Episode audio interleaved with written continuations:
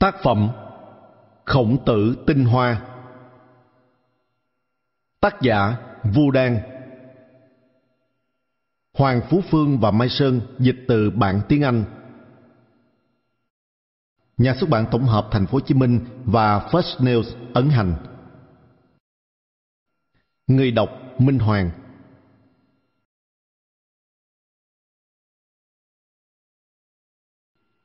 Lời tựa Cách đây hơn 2.500 năm, các học trò của nhà tư tưởng và triết học khổng tử đã cố gắng tìm tòi, ghi lại từng mảnh rời rạc và từng câu chuyện rời rạc về cuộc đời và những lời dạy của ông. Những ghi chép, phần lớn dựa trên những bài thuyết giảng, sau này được tổng hợp lại thành sách luận ngữ. Cách đây hơn 2.000 năm, Hoàng đế Vũ của nhà Hán loại bỏ 100 trường phái triết học khác để ủng hộ khổng tử, thực chất là biến nước Trung Hoa thành một nhà nước khổng giáo. Cách đây một ngàn năm, Vương An Thạch, từ giới phụ, tể tướng đầu tiên của nhà Tống, tự hào cho rằng ông có thể điều hành được thế giới này chỉ với một nửa cuốn luận ngữ. Từ những điều đó, chúng ta có thể thấy vai trò cực kỳ quan trọng của khổng tử trong sinh hoạt chính trị và xã hội thời cổ đại, cũng như sự kính trọng mà người xưa dành cho những lời dạy được góp nhặt lại của ông. Nhưng ý nghĩa thực hành của tư tưởng khổng tử trong xã hội và cuộc sống của chúng ta ngày nay là gì? Có lần, trong một thị trấn nhỏ nổi tiếng với những suối nước nóng ở miền Bắc Trung Quốc, tôi đọc thấy dòng chữ vấn bệnh tuyền, tức suối vấn bệnh. Người ta nói rằng bất cứ ai ngâm mình vào nước ở đây sẽ lập tức hiểu được nguồn gốc bệnh tật của mình. Người bị viêm khớp sẽ có cảm giác ngứa ren ở các khớp xương, người có vấn đề về dạ dày sẽ cảm thấy nóng trong bao tử, trong khi người mắc bệnh về da sẽ cảm thấy một cơn nóng bừng lan khắp trên da, như thể một lớp da đang được tẩy sạch như lớp da bị lột bỏ của con ve sầu. Theo tôi, minh triết của khổng tử chính là một nguồn suối ấm áp, sống động như vậy. Và tôi cũng cho phép mình đắm chìm trong nguồn suối đó, rồi thể nghiệm nó bằng chính con người và máu thịt của mình, như hàng ngàn, hàng vạn người, hơn hai nghìn năm qua, đam mê mãi đắm mình trong dòng suối đó và trải nghiệm những tặng vật của nó. Người tốt sẽ nhìn thấy sự thiện hảo trong đó, và người minh triết thấy sự minh triết. Có lẽ giá trị của cuốn sách kinh điển này không nằm ở các lễ nghi và sự tôn sùng gây nên nỗi kính sợ, mà nằm ở tính toàn diện và sự linh hoạt của nó, nằm ở sự minh triết mà rất nhiều người ở nhiều thời đại đã tự mình thấm nhuần để rồi từng cuộc đời và từng cá nhân, tuy lĩnh hội nó theo những cách khác nhau và đi theo những con đường khác nhau, cuối cùng đều có thể đạt đến cùng một mục đích. Người Trung Quốc có câu, chân lý không bao giờ ở xa những người bình thường, và điều này chắc chắc đúng khi chúng ta tiếp cận với sự minh triết của khổng tử. Theo tôi, các bậc hiền nhân không bao giờ dùng những câu trích dẫn tối tâm trong kinh sách để làm mọi người e ngại, cũng không chất đầy trong tác phẩm của họ những cách nói khác thường và những từ ngữ khó hiểu để gây khó khăn cho người tìm đến. Khổng tử nói, ta đang nghĩ đến việc từ bỏ lời nói. Tự cống vội hỏi, nếu thầy không nói nữa, học trò của thầy lấy gì truyền đạt? Khổng tử nói điềm đạm và giản dị. Trời có nói gì đâu, thế mà bốn mùa cứ thay nhau, vàng vật sinh hóa. Trời có nói gì đâu. Chú thích. Một số câu dịch luận ngữ trong quyển sách này được chúng tôi trích lại hoặc dựa trên bản dịch tứ thư trọn bộ, Đại học Trung Dung luận ngữ. Mạnh tử, đoàn trung còn dịch, nhà xuất bản Thuận Hóa năm 2006. Chúng tôi xin được chân thành cảm ơn dịch giả đoàn trung còn. Những chân lý giản dị về thế giới này có thể đi vào tâm hồn mọi người bởi vì chúng chưa bao giờ là sự áp đặt, mà là một tiếng gọi từ bên trong đánh thức từng trái tim và linh hồn. Những người tìm thấy ích lợi từ minh triết của khổng tử có thể trải nghiệm khoảnh khắc khai minh tuyệt vời khi sự nhận thức đột nhiên chảy tràn qua họ. Khi chúng ta đọc luận ngữ trong dòng chảy cuộc sống hôm nay, thì mọi thứ bỗng trở nên rõ ràng với chúng ta. Và khổng tử chắc hẳn đang mỉm cười lặng lẽ nhìn về chúng ta xuyên qua nhiều thế kỷ. Những gì chúng ta có thể học hỏi từ khổng tử hôm nay không phải là môn khổng học do Hán Vũ Đế lập ra, không phải là khổng giáo long trọng cao quý, nặng nghi thức bên cạnh đạo giáo và Phật giáo, cũng chẳng phải học thuyết khổng tử của các học giả đầy luận chứng sâu xa và mang tính bác học khuôn phép. Những gì chúng ta có thể thu nhận được từ luận ngữ của khổng tử là những chân lý dạng gì mà mỗi người tâm đắc và đều có thể tiếp nhận. Nửa đêm 16 tháng 11 năm 2006, Vu Đan Phần 1 Đạo của trời và đất Bạn không nên nghĩ rằng minh triết của khổng tử là quá cao siêu và xa vời, hoặc là một điều gì mà con người ngày nay chỉ có thể sùng kính ngước nhìn. Những chân lý về thế giới này lúc nào cũng dễ hiểu và giản dị, hệt như mặt trời mọc mỗi ngày ở phương Đông, như mùa xuân gieo hạt và mùa thu gặt hái. Những chân lý mà khổng tử đem đến cho chúng ta luôn luôn là những chân lý dễ nắm bắt nhất. Chân lý ấy dạy cho chúng ta cách sống một cuộc sống hạnh phúc theo nhu cầu tinh thần của chính mình. Minh triết của khổng tử có thể giúp chúng ta đạt được hạnh phúc tinh thần trong thế giới hiện đại, giúp chúng ta làm quen với nhịp sống hàng ngày và cảm nhận những gánh nặng riêng để biết chúng ta đang ở đâu trong cuộc đời này. Thỉnh thoảng, chúng ta có thể nghĩ rằng những gì chúng ta đọc là thiếu tính logic. Rất nhiều câu nói tập trung vào chỉ một vấn đề, không có nhiều đoạn văn dài hơi và gần như mọi thứ chúng ta tìm ra đều đơn giản và ngắn ngủi. Không tự nói, trời có nói gì đâu, thế mà bốn mùa cứ thay nhau, vàng vật cứ sinh hóa, trời có nói gì đâu. Trích trong luận ngữ, chương 17, tiết 18.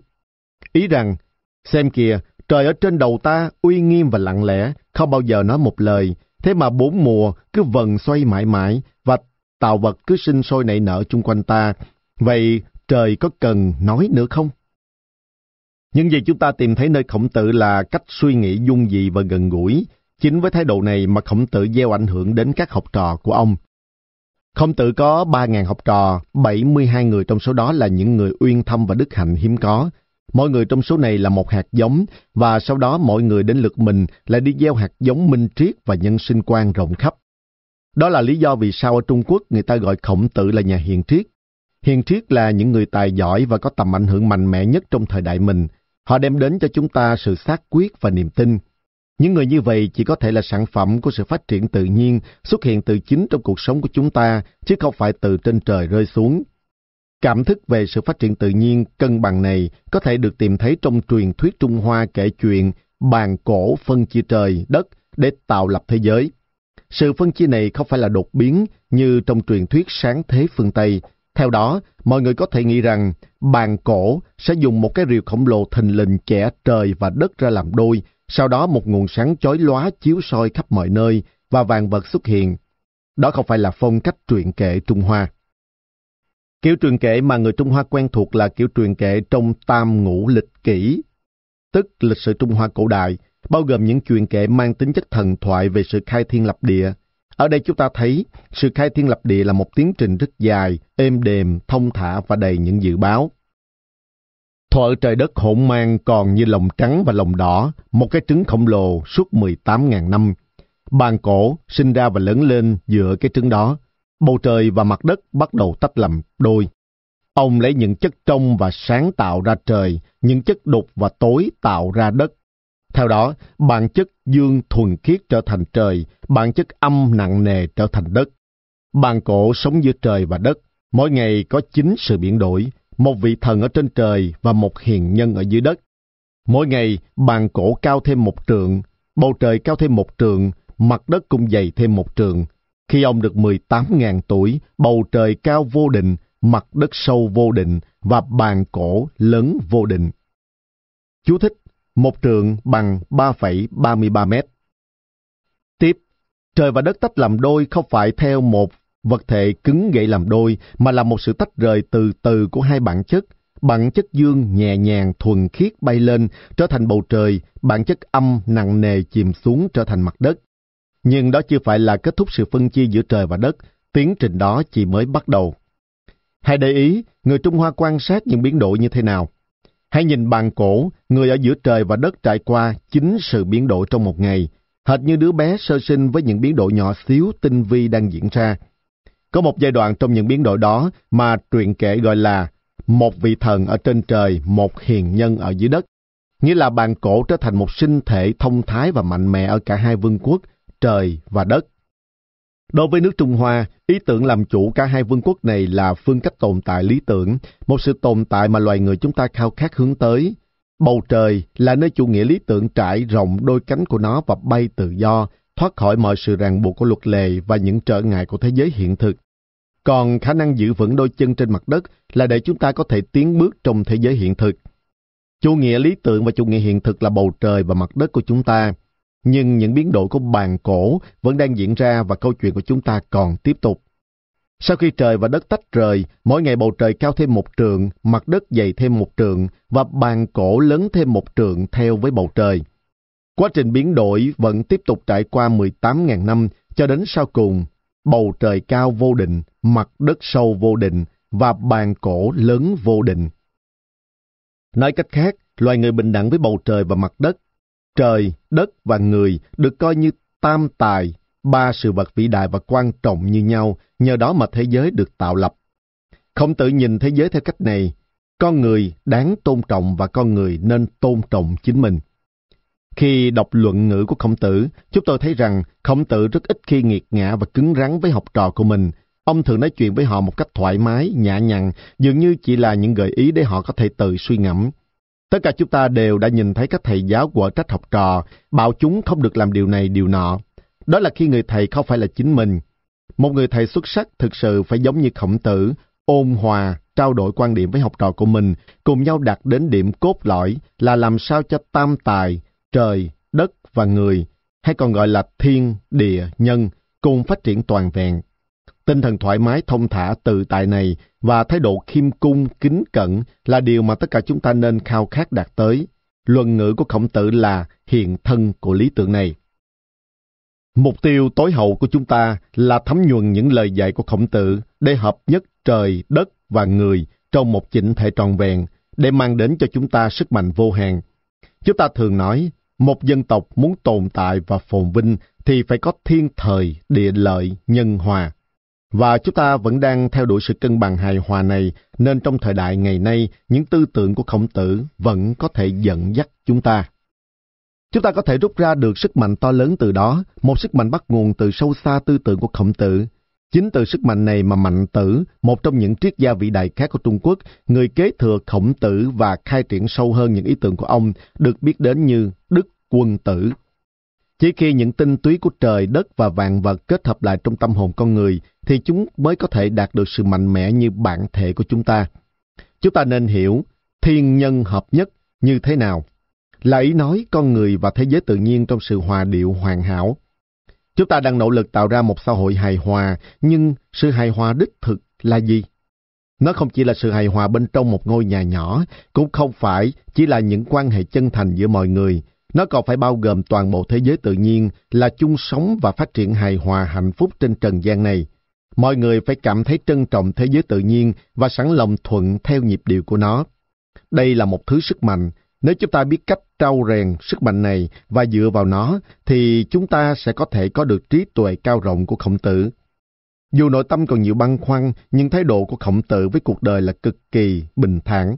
Đó là vì ông có sức mạnh sâu xa bên trong, cắm rễ trong sức mạnh của những điều ông xác tín. Tự cống, học trò khổng tử có lần hỏi khổng tử những điều kiện nào cần thiết để có một đất nước thanh bình và một chính quyền ổn định. Câu trả lời của khổng tử rất giản dị. Chỉ có ba điều kiện, vũ khí đầy đủ, lương thực đầy đủ và lòng tin của dân chúng. Thứ nhất, cơ cấu bên trong của nhà nước phải mạnh mẽ, nó phải có đủ sức mạnh quân sự để tự bảo vệ. Thứ hai, nó phải có đủ nguồn cung cấp để dân chúng được ăn no mặc ấm. Thứ ba, dân chúng phải tin tưởng vào quốc gia. Người học trò này lúc nào cũng có những câu hỏi lạ lùng. Tự công nói rằng ba điều kiện là quá nhiều. Xin thầy cho biết nếu phải bỏ bớt đi một điều kiện, thầy sẽ bỏ điều kiện nào trước tiên? Không tự đáp, bỏ vũ khí. Chúng ta có thể không cần đến sự bảo vệ quân sự. Tự cống lại hỏi, nếu phải bỏ thêm một điều kiện nữa thầy sẽ bỏ điều kiện nào? Không tự đáp, bỏ lương thực. Chúng ta sẵn sàng không ăn. Không tự tiếp, cái chết luôn ở bên ta từ khi chào đời, nhưng khi không có niềm tin, dân chúng sẽ không có gì để nương tựa. Không có lương thực chắc chắn sẽ dẫn đến cái chết, nhưng từ xưa đến nay đã từng có ai không phải chết. Vì thế chết không phải là điều tồi tệ nhất có thể xảy ra.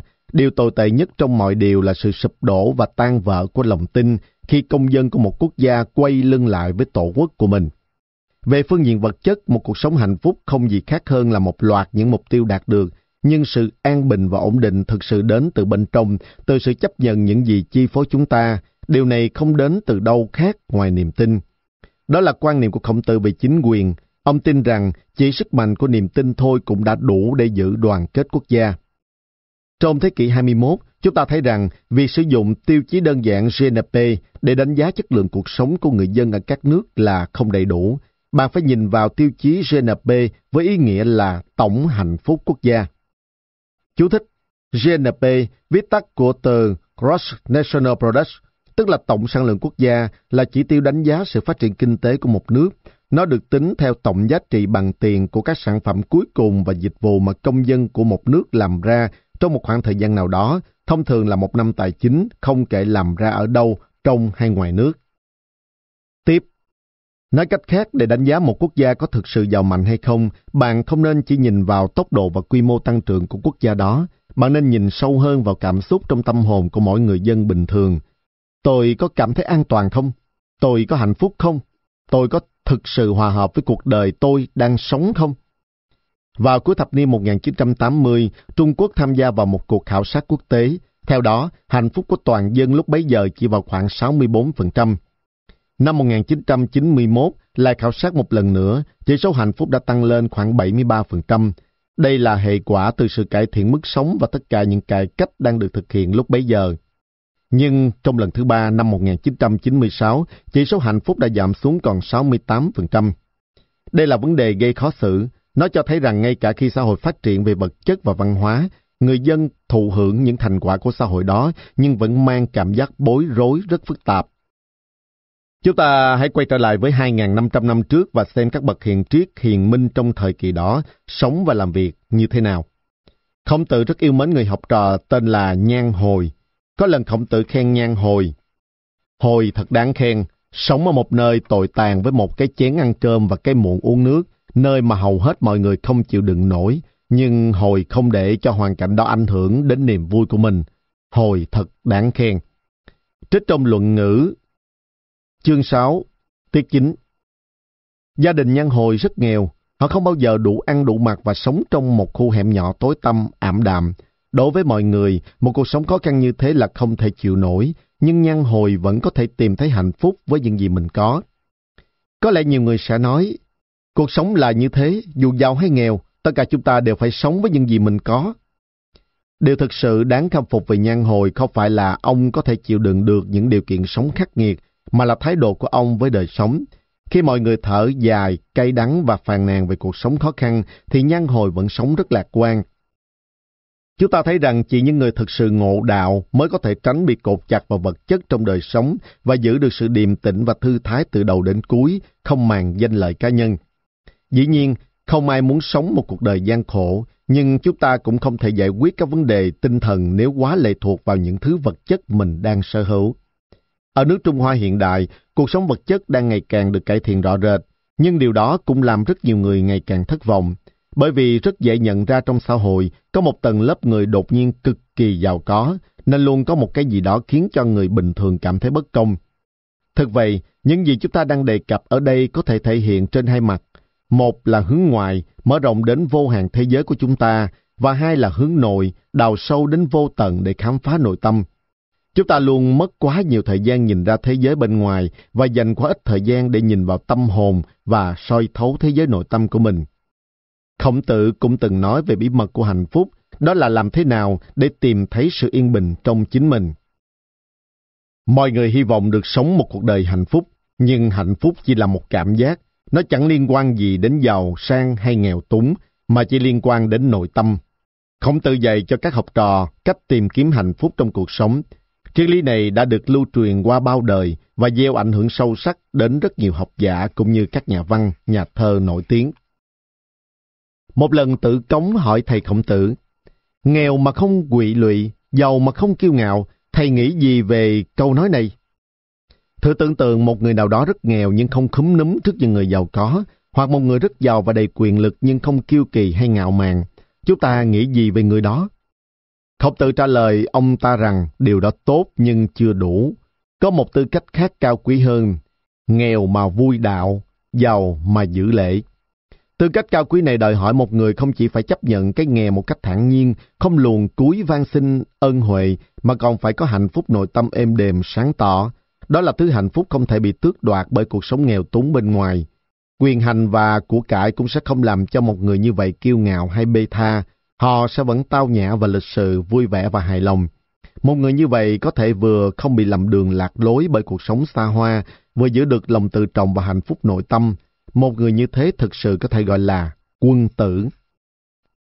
Từ quân tử xuất hiện thường xuyên trong luận ngữ, mô tả mẫu người lý tưởng của khổng tử, người mà bất cứ ai trong chúng ta, bất luận giàu nghèo, đều có thể trở thành. Cho đến thời đại ngày nay, chúng ta vẫn dùng từ này như một chuẩn mực cho tư cách cá nhân. Khi những tư tưởng của khổng tử được lưu truyền qua các thế hệ, chúng tạo nên những khuôn chuẩn quân tử.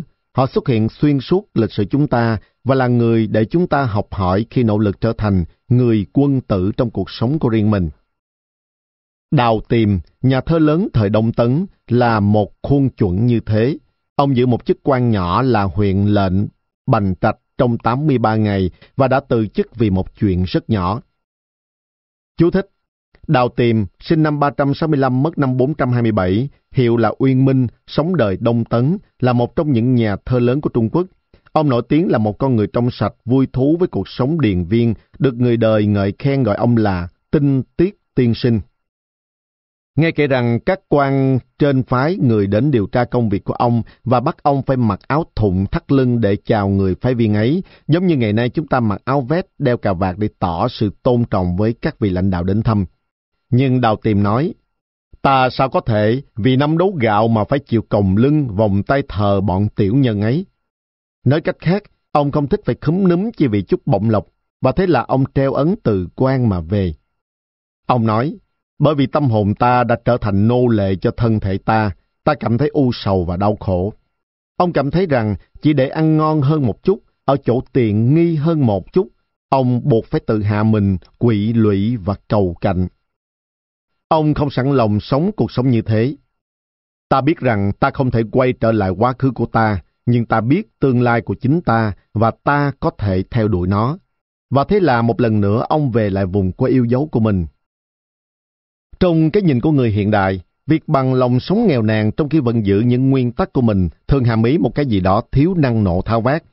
Mọi người đang làm việc vất vả để phát triển sự nghiệp của mình trước sự cạnh tranh khốc liệt và có vẻ như việc một người kiếm được bao nhiêu tiền, uy tín nghề nghiệp hoặc thiếu nó ra sao đã trở thành dấu hiệu quan trọng nhất của thành công. Nhưng cuộc cạnh tranh càng khốc liệt chúng ta càng cần phải điều chỉnh cái nhìn và mối quan hệ của chúng ta với người khác. Với quan niệm đó, chúng ta ăn ở thế nào trong xã hội hiện đại đấy? Có quy tắc nào hướng dẫn chúng ta không? Từ Cống lại hỏi Khổng Tử một câu cực kỳ quan trọng. Có một từ nào có thể hướng dẫn chúng ta ăn ở trong suốt cuộc đời không? Thầy có thể cho con một từ để con có thể dùng cho đến cuộc đời mà lúc nào cũng thấy được lợi ích của nó không? Khổng Tử đáp, nếu có một từ như vậy, có lẽ đó là chữ thứ. Nhưng chữ này nói lên điều gì? Khổng Tử tiếp, kỹ sở bất dục, vật thì ư nhân. Điều gì mình không muốn thì đừng làm cho người khác, nên suy từ lòng mình ra để biết lòng người. Nếu một người có thể thực hiện điều này trong suốt đời mình thì như thế đã đủ. Khổng tử là nhà hiền triết thực sự, ông sẽ không bắt bạn phải nhớ quá nhiều những gì ông dạy, và thỉnh thoảng chỉ một chữ thôi là tất cả những gì bạn cần. Tăng tử, một học trò của khổng tử có lần nhận xét, Phương pháp của thầy chủ yếu dựa vào việc làm tốt hết sức mình và dùng bản thân mình để đo lường người khác. Tất cả chỉ có vậy. Tinh túy trong sự truyền dạy của khổng tử có thể cô động trong hai chữ thành và thứ. Nói một cách dễ hiểu, bạn phải là chính bạn nhưng đồng thời bạn phải nghĩ về người khác. Với chữ thứ, khổng tử muốn nói rằng bạn không được ép buộc người ta làm những điều ngược lại ý muốn của họ bạn cũng không được làm những điều gây tổn hại cho người khác, bạn phải làm hết sức để đối xử với họ bằng sự khoan dung. Nhưng thường thì nói dễ hơn làm. Thông thường khi có điều gì bất công hay bất xứng xảy ra, chúng ta không thể không mãi miết nghĩ ngợi về nó, và khi làm như thế chúng ta liên tục bị tổn thương. Có một câu chuyện thú vị trong Phật giáo như sau. Hai nhà sư rời chùa xuống núi đi khất thực. Khi đến bên bờ sông, họ nhìn thấy một cô gái đang bối rối vì không biết cách nào đi qua sông. Người sư già bảo cô gái, tôi sẽ cổng cô qua sông, và ông đưa lưng cổng cô gái qua sông. Nhà sư trẻ đứng sững vì kinh ngạc, anh không dám hỏi điều gì. Họ tiếp tục đi bộ thêm 20 dặm. Cuối cùng không nén được nữa, nhà sư trẻ hỏi nhà sư già.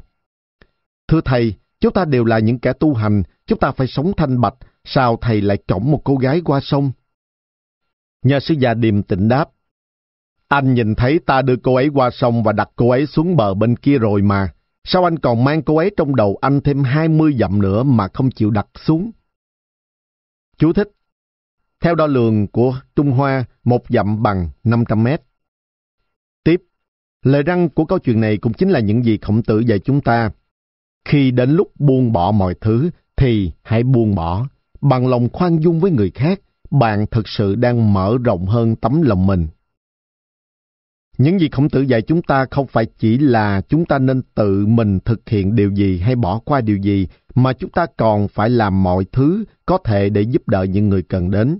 Đó cũng là những gì chúng ta muốn nói trong câu danh ngôn. Bàn tay trao tặng hoa hồng bao giờ cũng vương lại mùi hương. Cho có thể mang lại nhiều hạnh phúc hơn là nhận.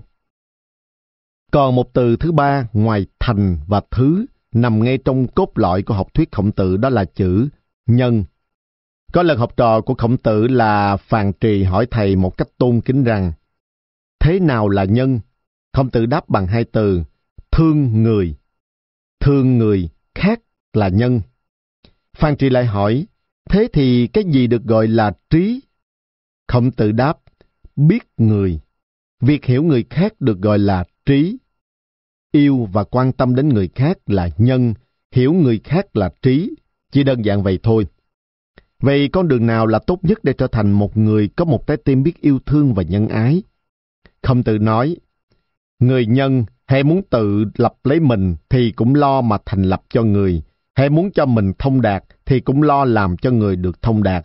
Hãy xử với mình thế nào thì cũng xử với mọi người chung quanh mình thế ấy. Đó là phương pháp phải thi hành để trở nên người nhân đức vậy. Trích trong luận ngữ chương 6 tiết 28 nếu bạn muốn mình tiến bộ thì hãy nghĩ đến việc làm sao để giúp người khác cũng tiến bộ. Nếu bạn muốn đạt được ý hướng riêng của mình thì hãy lập tức nghĩ đến việc làm sao để giúp người khác cũng đạt được các ý hướng riêng của họ. Bạn có thể làm được điều này bắt đầu bằng những điều nhỏ bé, gần bên bạn, đối xử với người khác như bạn muốn đối xử với chính bản thân mình. Đây là con đường để sống theo đức nhân và sự công chính. Trong cuộc sống, bất kỳ ai trong chúng ta cũng có thể nhận thấy tình trạng thất nghiệp, hôn nhân đổ vỡ bất ngờ, sự phản bội không thể lường trước của một người bạn hoặc bị ai đó gần gũi với ta bỏ rơi, và chúng ta có thể xem nó như cái gì đó nghiêm trọng hoặc không quan trọng. Không có bất kỳ tiêu chuẩn khách quan nào đánh giá những điều như vậy cả. Ví dụ, nếu bạn bị đứt tay, một vết cắt khá sâu, thì liệu chuyện ấy được tính như một vết thương nghiêm trọng hay một vết thương xoan? Một cô gái trẻ nhạy cảm, mảnh mai, có lẽ sẽ làm um lên vì câu chuyện như thế trong cả một tuần lễ. Nhưng một người đàn ông trẻ, cứng rắn, mạnh mẽ, có lẽ chẳng chú ý gì nhiều đến nó. Vì vậy, việc ta sẽ chọn vai trò là một cô gái trẻ mảnh mai hay một người đàn ông trẻ cứng rắn là hoàn toàn phụ thuộc vào chúng ta. Nếu bạn có một quan điểm khoáng đạt, bạn sẽ luôn có khả năng giữ các sự việc vào đúng tầm của chúng. Tôi nhớ có một câu chuyện trong cuốn sách giáo khoa tiếng Anh bậc đại học của tôi kể về một ông vua hàng ngày suy ngẫm về ba câu hỏi tối hậu. Ai là người quan trọng nhất trên thế giới? Điều gì quan trọng nhất trong mọi thứ? Thời điểm nào là thời điểm quan trọng nhất? Ông đặt ba câu hỏi này cho cả triều thần. Ông rất buồn lòng vì không ai có thể đưa ra câu trả lời. Đến một ngày, ông quyết định vi hành đến một vùng xa xôi và xin ngủ nhờ trong nhà của một ông lão. Nửa đêm, ông giật mình thức dậy vì tiếng huyên náo bên ngoài và ông thấy một người đàn ông máu me đầy mình đang lao vào nhà ông lão. Người đàn ông nói, có người truy đuổi tôi, họ muốn bắt tôi. Ông lão đáp, thế thì hãy trốn vào đây một lúc, rồi giấu người đàn ông đi. Nhà vua sợ quá nên không ngủ được. Một lúc sau ông thấy lính tráng tìm theo dấu vết ùa đến. Quân lính hỏi ông lão có thấy ai đi ngang qua không? Ông lão nói, tôi không biết, Chẳng có ai khác ở đây cả. Sau khi đám lính đi xa, người đàn ông bị đuổi bắt lúc nãy vòi cảm ơn rồi ra đi. Ông lão đóng cửa và trở vào ngủ. Ngày hôm sau bị vua hỏi ông lão, Tại sao ông không sợ khi che giấu người đàn ông đó vậy? Ông không sợ gặp rắc rối ư? Có thể mất mạng như chơi đấy chứ. Thế mà ông lại để hắn đi dễ dàng như vậy, ông không hỏi xem hắn là ai sao? Ông lão điềm tĩnh nói rằng, trong thế giới này, người quan trọng nhất là người đang cần được giúp đỡ trước mặt Ngài. Điều quan trọng nhất là giúp đỡ người ấy, và thời điểm quan trọng nhất là ngay lúc ấy. Ngài không thể chần chừ, thậm chí không thể chần chừ một giây phút nào cả. Đột nhiên nhà vua sáng rõ ra, ba câu hỏi triết lý mà ngài đã suy ngẫm từ bấy lâu nay đã được giải đáp. Câu chuyện này còn có thể được dùng như một ghi chú cho việc đọc khổng tử. Điều quan trọng nhất về những người như khổng tử hay bất kỳ nhà tư tưởng vĩ đại nào ở Trung Quốc cũng như trên thế giới, trong quá khứ và hiện tại, là họ rút ra những chân lý và các nguyên tắc từ những kinh nghiệm thực tế của riêng họ trong cuộc sống mà mọi người đều có thể áp dụng được. Những chân lý đơn giản ấy chúng ta không tìm thấy trong những bộ sách kinh điển, những văn thư khổng lồ của người xưa, nơi mà bạn cần phải có một kính lúp và một cuốn từ điển đồ sộ thì mới đọc được. Và bạn có thể phải bỏ cả đời nghiên cứu miệt mài mới hiểu. Các bậc hiền nhân đích thực hẳn sẽ không nói chuyện trên trời hoặc nói với một phong cách nghiêm khắc đầy bí ẩn. Họ đã truyền lại cho ta cuộc sống của họ, làm sinh động kinh nghiệm của cuộc sống con người thông qua mọi thay đổi to lớn, bao quát mà thế giới đã đi qua, để chúng ta có thể vẫn cảm thấy sự ấm áp và gần gũi của nó. Từ hàng ngàn năm nay, họ vẫn đang mỉm cười với ta, dõi theo chúng ta trong im lặng khi chúng ta tiếp tục thu hoạch được những giá trị từ các trải nghiệm của họ. Khổng tử mang lại cho ta các chân lý đơn giản, các chân lý này sẽ giúp ta phát triển tâm và hồn, đồng thời cho phép ta đưa ra các lựa chọn đúng đắn khi thực hiện chuyến du hành vào cuộc đời. Bước đi đầu tiên của chuyến du hành ấy là phải có một thái độ đúng đắn. Phần 2 Đạo của tâm và hồn Sống trên đời, chúng ta khó tránh khỏi những việc gây hối tiếc và thất vọng. Có thể ta thiếu sức mạnh để thay đổi những điều đó, nhưng chúng ta vẫn có thể thay đổi được chính thái độ của ta khi đối mặt với những trở ngại ấy. Một trong những điều quan trọng nhất về khổng tử là ông dạy chúng ta biết cách đối mặt với sự tiếc nuối và giữ lấy một tinh thần thanh thản. Nhưng liệu sự hiện minh cách nay 2.500 năm ấy có thực sự gỡ được những mối tơ lòng của con người ngày nay không?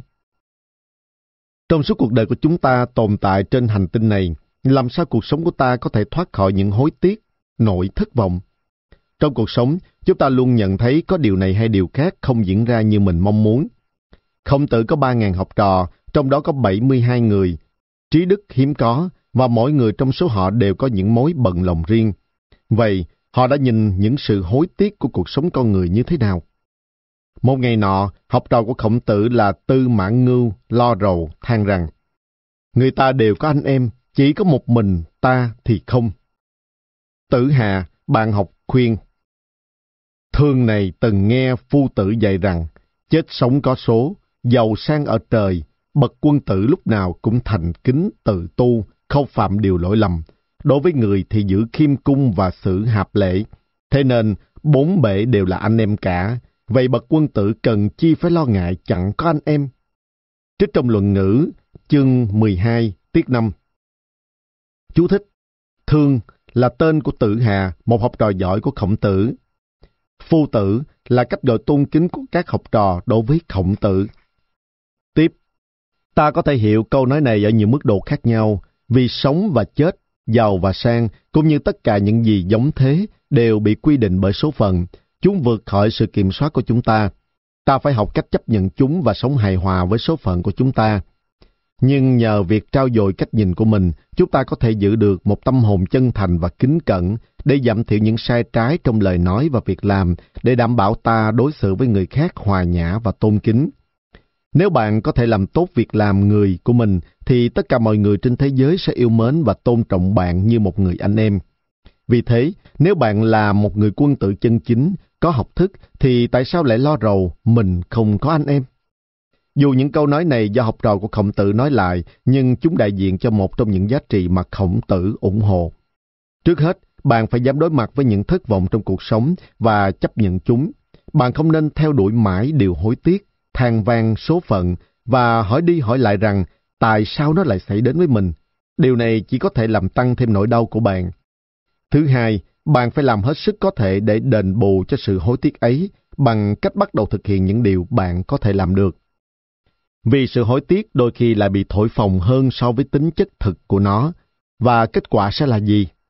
Như Tagore, một nhà thơ Ấn Độ đã nói, nếu bạn trào nước mắt khi mất mặt trời, bạn cũng sẽ mất luôn cả các vì sao. Chú thích Tagore, tên đầy đủ là Rabindranath Tagore, sinh năm 1861, mất năm 1941, là nhà thơ triết gia Bà La Môn và nhà dân tộc chủ nghĩa Ấn Độ, được trao giải Nobel văn học năm 1913, trở thành người châu Á đầu tiên đoạt giải Nobel. Biết chấp nhận những phần không vừa ý của cuộc đời và đền bù cho những thiếu sót ấy bằng nỗ lực của riêng mình chính là thái độ mà khổng tử đã dạy chúng ta khi đối mặt với những điều hối tiếc trong cuộc đời. Nếu một người không thể chấp nhận những hối tiếc ấy thì sẽ dẫn đến những hậu quả nào trong tương lai? Trong một tạp chí cũ mà tôi từng đọc, có câu chuyện kể về một nữ vận động viên quần vợt người Anh, Game Gilbert như sau. Khi còn nhỏ, Game đã chứng kiến một thảm kịch. Một ngày cô cùng mẹ đi đến nha sĩ theo lệ thường. Cô nghĩ rằng cô và mẹ sẽ sớm về nhà, nhưng vì một biến chứng gì đó mà mẹ cô đã chết ngay trên ghế nha sĩ. Cô không bao giờ quên được ký ức ảm đạm này và dường như cô không thể làm được gì để xóa bỏ nó. Thế là cô không bao giờ đi đến nha sĩ nữa. Nhiều năm sau cô trở thành một tay vợt danh tiếng và giàu có. Rồi một ngày cô bị đau răng khủng khiếp đến mức không còn chịu được nữa. Gia đình cô cuối cùng cũng thuyết phục được cô phải làm điều gì đó. Hãy gọi một nha sĩ đến nhà, chúng ta không cần phải đến phòng khám. Nha sĩ của con sẽ đến đây, chúng ta sẽ ngồi lại với con, con còn sợ gì nữa. Và thế là họ gọi một nha sĩ đến nhà cho cô. Nhưng điều không mong đợi đã xảy ra. Sau khi nha sĩ sửa soạn dụng cụ và chuẩn bị khám răng, ông quay lại và thấy rằng Game Giver đã chết.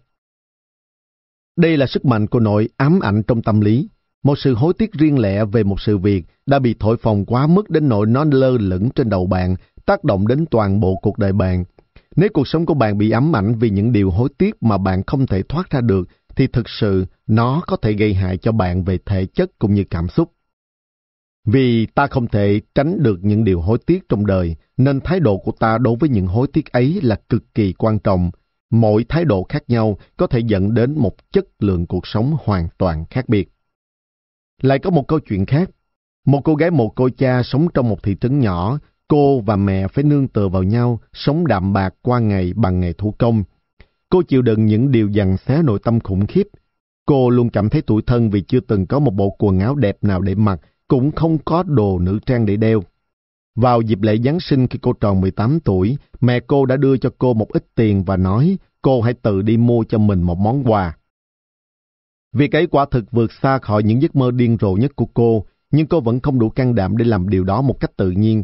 Khi đi đến cửa hàng, tay nắm chặt chiếc ví, cô tìm đường tránh đám đông và đi nép sát vào tường. Trên đường đi, cô nhìn cuộc sống tốt đẹp của mọi người và than thầm. Mình chẳng thấy trường mặt ra ở đây, mình là cô gái nghèo hèn nhất ở cái thị trấn này. Cùng lúc ấy, cô nhìn thấy chàng trai trẻ mà cô đã thầm thương trầm nhớ. Cô buồn đầu tự nhủ không biết ai là người bạn nhảy với chàng ở buổi khiêu vũ tối nay. Và thế rồi sau khi rón rén tránh mặt mọi người suốt quãng đường, cô cũng đến được cửa hiệu. Khi bước vào bên trong, đập ngay vào mắt cô là một bộ cài tóc cực đẹp. Khi cô còn sững sờ đứng đó, nhân viên cửa hàng đến nói với cô, Chị có mái tóc vàng dễ thương quá, chị thử cài một bông hoa xanh nhạt này xem, trông chị sẽ rất đẹp đấy. Cô nhìn bảng giá, một con số gần bằng số tiền cô có.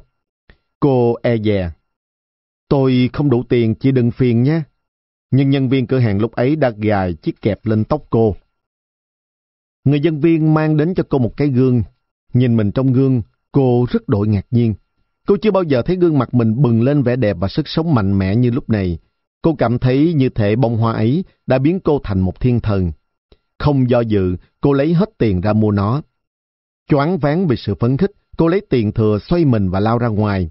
Cô va vào một ông già vừa mới bước vào cửa. Cô nghĩ cô nghe thấy tiếng ông ta gọi cô, nhưng cô không còn tâm trí để nghĩ đến điều ấy và cô lao vút đi, đôi chân nhẹ tên như bay. Trước khi nhận ra mình đang làm gì, cô đã chạy một mạch ra đường chính của thị trấn. Cô thấy mọi người sững sờ nhìn theo hướng cô chạy và cô nghe họ nói. Tôi chưa từng thấy một cô gái nào xinh đẹp đến nhường này trong thị trấn, còn ai thế nhỉ? Cô lại gặp cậu trai mà cô thầm thích và cô rất ngạc nhiên khi cậu ta gọi cô lại và nói anh có vinh hạnh được mời em làm bạn nhảy tại buổi khiêu vũ Giáng sinh không? Cô không thể tin nổi, cô vô cùng vui sướng. Cô nghĩ mình sẽ quay lại cửa hàng và mua thêm một cái gì đó bé bé với số tiền còn dư này. Và với ý nghĩ đó, cô phấn khởi chạy thật nhanh trở lại cửa hiệu. Ngay khi cô bước qua cửa, người đàn ông già mỉm cười nói với cô. Tôi biết cô sẽ quay lại, vì khi cô đụng vào tôi, chiếc kẹp hoa của cô đã rơi xuống. Nãy giờ tôi đợi cô quay lại lấy nó. Câu chuyện kết thúc ở đây. Cây kẹp tóc xinh xắn thực sự không bù đắp cho những thiếu thốn trong cuộc đời cô gái ấy, nhưng chính sự tự tin chấm nợ của cô đã tạo ra sự khác biệt. Vậy sự tự tin ấy đến từ đâu? Nó đến từ cảm giác thực tế và vững vàng của một nội tâm thanh thản, một trạng thái ung dung, không vội vã và chính là dấu hiệu của một bậc quân tử chân chính. Học trò của khổng tử là Tư Mã Ngưu có lần hỏi Ngài, thế nào là quân tử? Không tự đáp, bậc quân tử thì không lo, không sợ. Tư Mã Ngưu hỏi tiếp, không lo, không sợ, đủ gọi là quân tử sao? Có lẽ ông nghĩ rằng tiêu chuẩn ấy là quá thấp. Khổng tử nói, tự xét lấy mình, thấy mình chẳng mảy may tà ác, thì còn lo sợ nổi gì? Trích trong luận ngữ, chương 12, tiết 4. Ngày nay chúng ta có thể dùng một câu châm ngôn thông thường để diễn giải ý nghĩa câu nói của khổng tử như sau. Nếu lương tâm của bạn trong sáng, bạn sẽ không lo sợ bị gõ cửa lúc nửa đêm. Vậy thì làm thế nào chúng ta có được một nội tâm mạnh mẽ có thể giúp ta sống không lo âu, không do dự và không sợ hãi? Nếu muốn có nội tâm mạnh mẽ, bạn phải bình tâm trước mọi sự được mất, nhất là về mặt vật chất. Nhưng người quan tâm quá nhiều đến việc được mất đôi khi bị khổng tử xem như là kẻ tiểu nhân và bị gọi là thấp hèn, hay nói khác đi là những người có đầu óc bần tiện và thuộc loại tầm thường. Khổng tử từng nói rằng, Người có thể để loại tiểu nhân ấy lo chuyện đại sự quốc gia chăng? Không, khi những kẻ như thế không giành được lợi lộc, họ sẽ than phiền về việc không đạt được lợi lộc ấy. Khi họ đạt được cái mà họ muốn, họ lại lo sợ mất nó. Vì lo sợ mất nó, họ sẽ không bao giờ ngừng bảo vệ cái mà họ có và cố gắng thụ lợi nhiều hơn nữa. Lòng dũng cảm chân chính là gì? Nó khác với sự liều lĩnh khinh suất như thế nào? Không tự đã nói thế nào về lòng dũng cảm? Một người bị ám ảnh vì lời lộc và những thiệt hại cá nhân không bao giờ có thể có một tâm hồn rộng mở hay một tinh thần thanh thản, không lo sợ và cũng không thể có lòng dũng cảm thật sự. Không tự có một học trò tên Tử Lộ, một người rất bốc đồng và quan tâm nhiều đến lòng dũng cảm. Có lần khổng tử than rằng, đạo ta, người chẳng chịu thi hành, hay là ta bỏ hết mà đi, thả bè lên đên trên mặt biển còn hơn. Đi theo ta chắc chỉ có mình trò do, mà thôi. Trích trong luận ngữ, chương 5, tiết 6. Chú thích, trò do ở đây là tử lộ. Tiếp, tử lộ nghe được điều ấy lấy làm khoái chí lắm, nhưng khổng tử nói thêm rằng, ta nói điều này vì ngoài lòng dũng cảm ra, tử lộ chẳng có gì hết. Yêu mến lòng dũng cảm là một đặc trưng của con người tử lộ, nhưng sự dũng cảm của tử lộ lại là loại nông cạn, thiếu suy nghĩ. Nhưng vào ngày khác tử lộ lại hỏi thầy rằng, quân tử có chuộng lòng dũng cảm chăng? Không tự đáp, quân tử nên chuộng nghĩa hơn hết. Quân tử có dũng mà không có nghĩa thì làm loạn. Tiểu nhân có dũng mà không có nghĩa thì làm đứa trộm cắp. Trích trong luận ngữ chương 17 tiết 22. Không tự nói, ăn cơm thô, uống nước lạ, có cánh tay mà gói đầu. Ở trong cảnh đạm bạc như vậy, người có đạo đức cũng lấy làm vui. Chứ do nơi những hành vi bất nghĩa mà trở nên giàu có và sang trọng, thì ta coi cảnh ấy như mây nổi. Trích trong luận ngữ, chương 7, tiết 15. Điều này có nghĩa là việc một người quân tử đánh giá cao lòng dũng cảm là không sai, nhưng đó là một loại lòng dũng cảm có điều tiết và được kiềm chế. Nó có một điều kiện quyết định đứng trên nó, đó là nghĩa. Chỉ có sự dũng cảm nào đặt nghĩa lên hàng đầu mới là lòng dũng cảm chân chính. Còn ngược lại, một người quân tử có thể sử dụng sự dũng cảm của họ để làm loạn, và một kẻ tiểu nhân thì có thể trở thành một kẻ trộm cướp. Bạn hãy thử nghĩ về điều này xem, nếu những kẻ trộm cướp đột nhập vào nhà để cướp bóc, thậm chí giết người, bạn có thể nói đó là những người dũng cảm hay không? Do đó, sự dũng cảm mà không có nghĩa là một thứ nguy hại nhất trên đời. Nhưng, nghĩa là gì và làm sao ta biết cái gì là đúng, cái gì là sai? Không tự nói rằng, người nào biết ước thúc lấy mình, biết nương theo quy củ mà làm, thì ít lầm lạc, thất bại. Trích trong luận ngữ, chương 4 tiết 22. Nói khác đi, nếu một người có sự tự chủ trong nội tâm thì họ sẽ ít phạm sai lầm trong suốt cuộc đời. Nếu một người có thể thực sự làm được việc tự xét mình mỗi ngày ba lần, trích trong luận ngữ, chương 1 tiết 4, nếu bạn có thể thực sự đạt đến trạng thái mà thấy ai hiền đức, mình nên tự xét mình để cố gắng cho bằng người. Thấy ai chẳng hiền, mình nên tự xét, đừng bắt chước theo họ. Trích trong luận ngữ chương 4 tiết 17, thì bạn sẽ đạt được sự tự chủ, có khả năng suy ngẫm về những thất bại của mình và dám dũng cảm sửa chữa sai lầm. Đó là lòng dũng cảm chân chính mà khổng tử và các học trò của Ngài theo đuổi. Nhiều năm sau, Tô Thức đã mô tả sự dũng cảm mà ông gọi là lòng dũng cảm vĩ đại như sau. Người xưa gọi một con người là dũng cảm và có tài năng xuất chúng khi người đó có sự tự chủ vượt trên những người thường. Đó là những điều mà con người không thể làm được. Khi một người bình thường cảm thấy xấu hổ, họ rút gươm ra và lao vào đánh nhau. Điều này không đủ gọi là dũng cảm. Có những người có lòng dũng cảm vĩ đại trên thế giới, đó là những người bị khi bị tấn công bất ngờ thì không lo sợ, khi bị chê trách vô cớ thì không nổi giận. Đó là vì trí của những người ấy rất cao vời và họ nuôi dưỡng những khao khát thanh tao và cao quý. Chú thích Tô Thức hiệu Đông Pha cư sĩ nên còn gọi là Tô Đông Pha, sinh năm 1037, mất năm 1101. Nhà văn, nhà thơ nổi tiếng Trung Quốc thời Tống, ông được mệnh danh là một trong những bát đại gia đường Tống. Tiếp, như Tô Thức đã nói, lòng dũng cảm chân chính có một sự tự chủ vượt trên những người thường. Họ có thể chịu đựng được việc bị làm nhục cay đắng công khai giống như hàng tính khi xưa đã chịu chui qua hán một người nơi phố chợ chứ không phải bỏ phí hai mạng người trong cuộc chiến một mất một còn. Nhưng điều này không ngăn ông đạt được thành công vang dội trên chiến trường, giành được hàng loạt chiến thắng quyết định. Một người như ông hẳn sẽ không bao giờ phản ứng dựa trên một sự dũng cảm bốc đồng trong giây phút nào đó, chỉ để có được một khoảnh khắc thỏa mãn ngắn ngủi. Đó là vì ông có một lòng tự tin được lý trí điều khiển và một tinh thần điềm tĩnh, kiên định. Những điều này có được là vì ông có một tinh thần phóng khoáng và những khao khát thanh cao và cao quý. Chú thích Hàng tính Chưa xác định năm sinh, mất năm 196 trước công nguyên, là một danh tướng của Hán cao tổ Lưu Bang thời Hán Sở Tranh Hùng. Ông có công rất lớn giúp Lưu Bang đánh bại Hạng Vũ, lập nên nhà Hán kéo dài 400 năm. Tiếp, Tô Thức mô tả một người như vậy là người, khi bị tấn công bất ngờ thì không lo sợ, khi bị chê trách vô cớ thì không nổi giận. Trạng thái tinh thần ấy rất khó đạt được. Chúng ta có thể gắn trở thành những con người có đạo đức, có học thức và không xúc phạm người khác, nhưng khi bị người khác vô cớ xúc phạm, làm sao mà ta có thể không nổi giận được? Ví dụ, nếu một người bị đánh đập tàn nhẫn, vô cớ và bất ngờ vào thứ hai, đến thứ ba người ấy kể đi kể lại cho bạn nghe chuyện mình bị đánh, thì đến thứ tư, người ấy sẽ chìm vào trong một trạng thái ảm đạm và không muốn gặp ai hay đi đâu nữa. Đến thứ năm thì người ấy sẽ bắt đầu cãi cọ với gia đình của mình vì những chuyện vặt vảnh. Điều ấy có nghĩa là gì? Nó có nghĩa là mỗi lần bạn kể lại chuyện mình bị đánh thì cũng giống như bạn bị đánh lại lần nữa. Thậm chí sau khi sự việc qua đi, bạn vẫn bị nó tác động mỗi ngày. Khi có chuyện không may xảy ra, cách xử lý tốt nhất là hãy để nó trôi qua càng nhanh càng tốt. Chỉ bằng cách này bạn mới có thể có nhiều thời gian rảnh rỗi để làm những điều có ý nghĩa hơn. Như vậy, bạn mới có cuộc sống thoải mái và có nhiều cảm xúc tốt đẹp. Thường Tô Thức và Hòa Thượng Phật Ấn vẫn hay đàm đạo với nhau. Lão Hòa Thượng là một con người chân thật, đơn giản, do đó Tô Thức thường hay trêu chọc ông ta.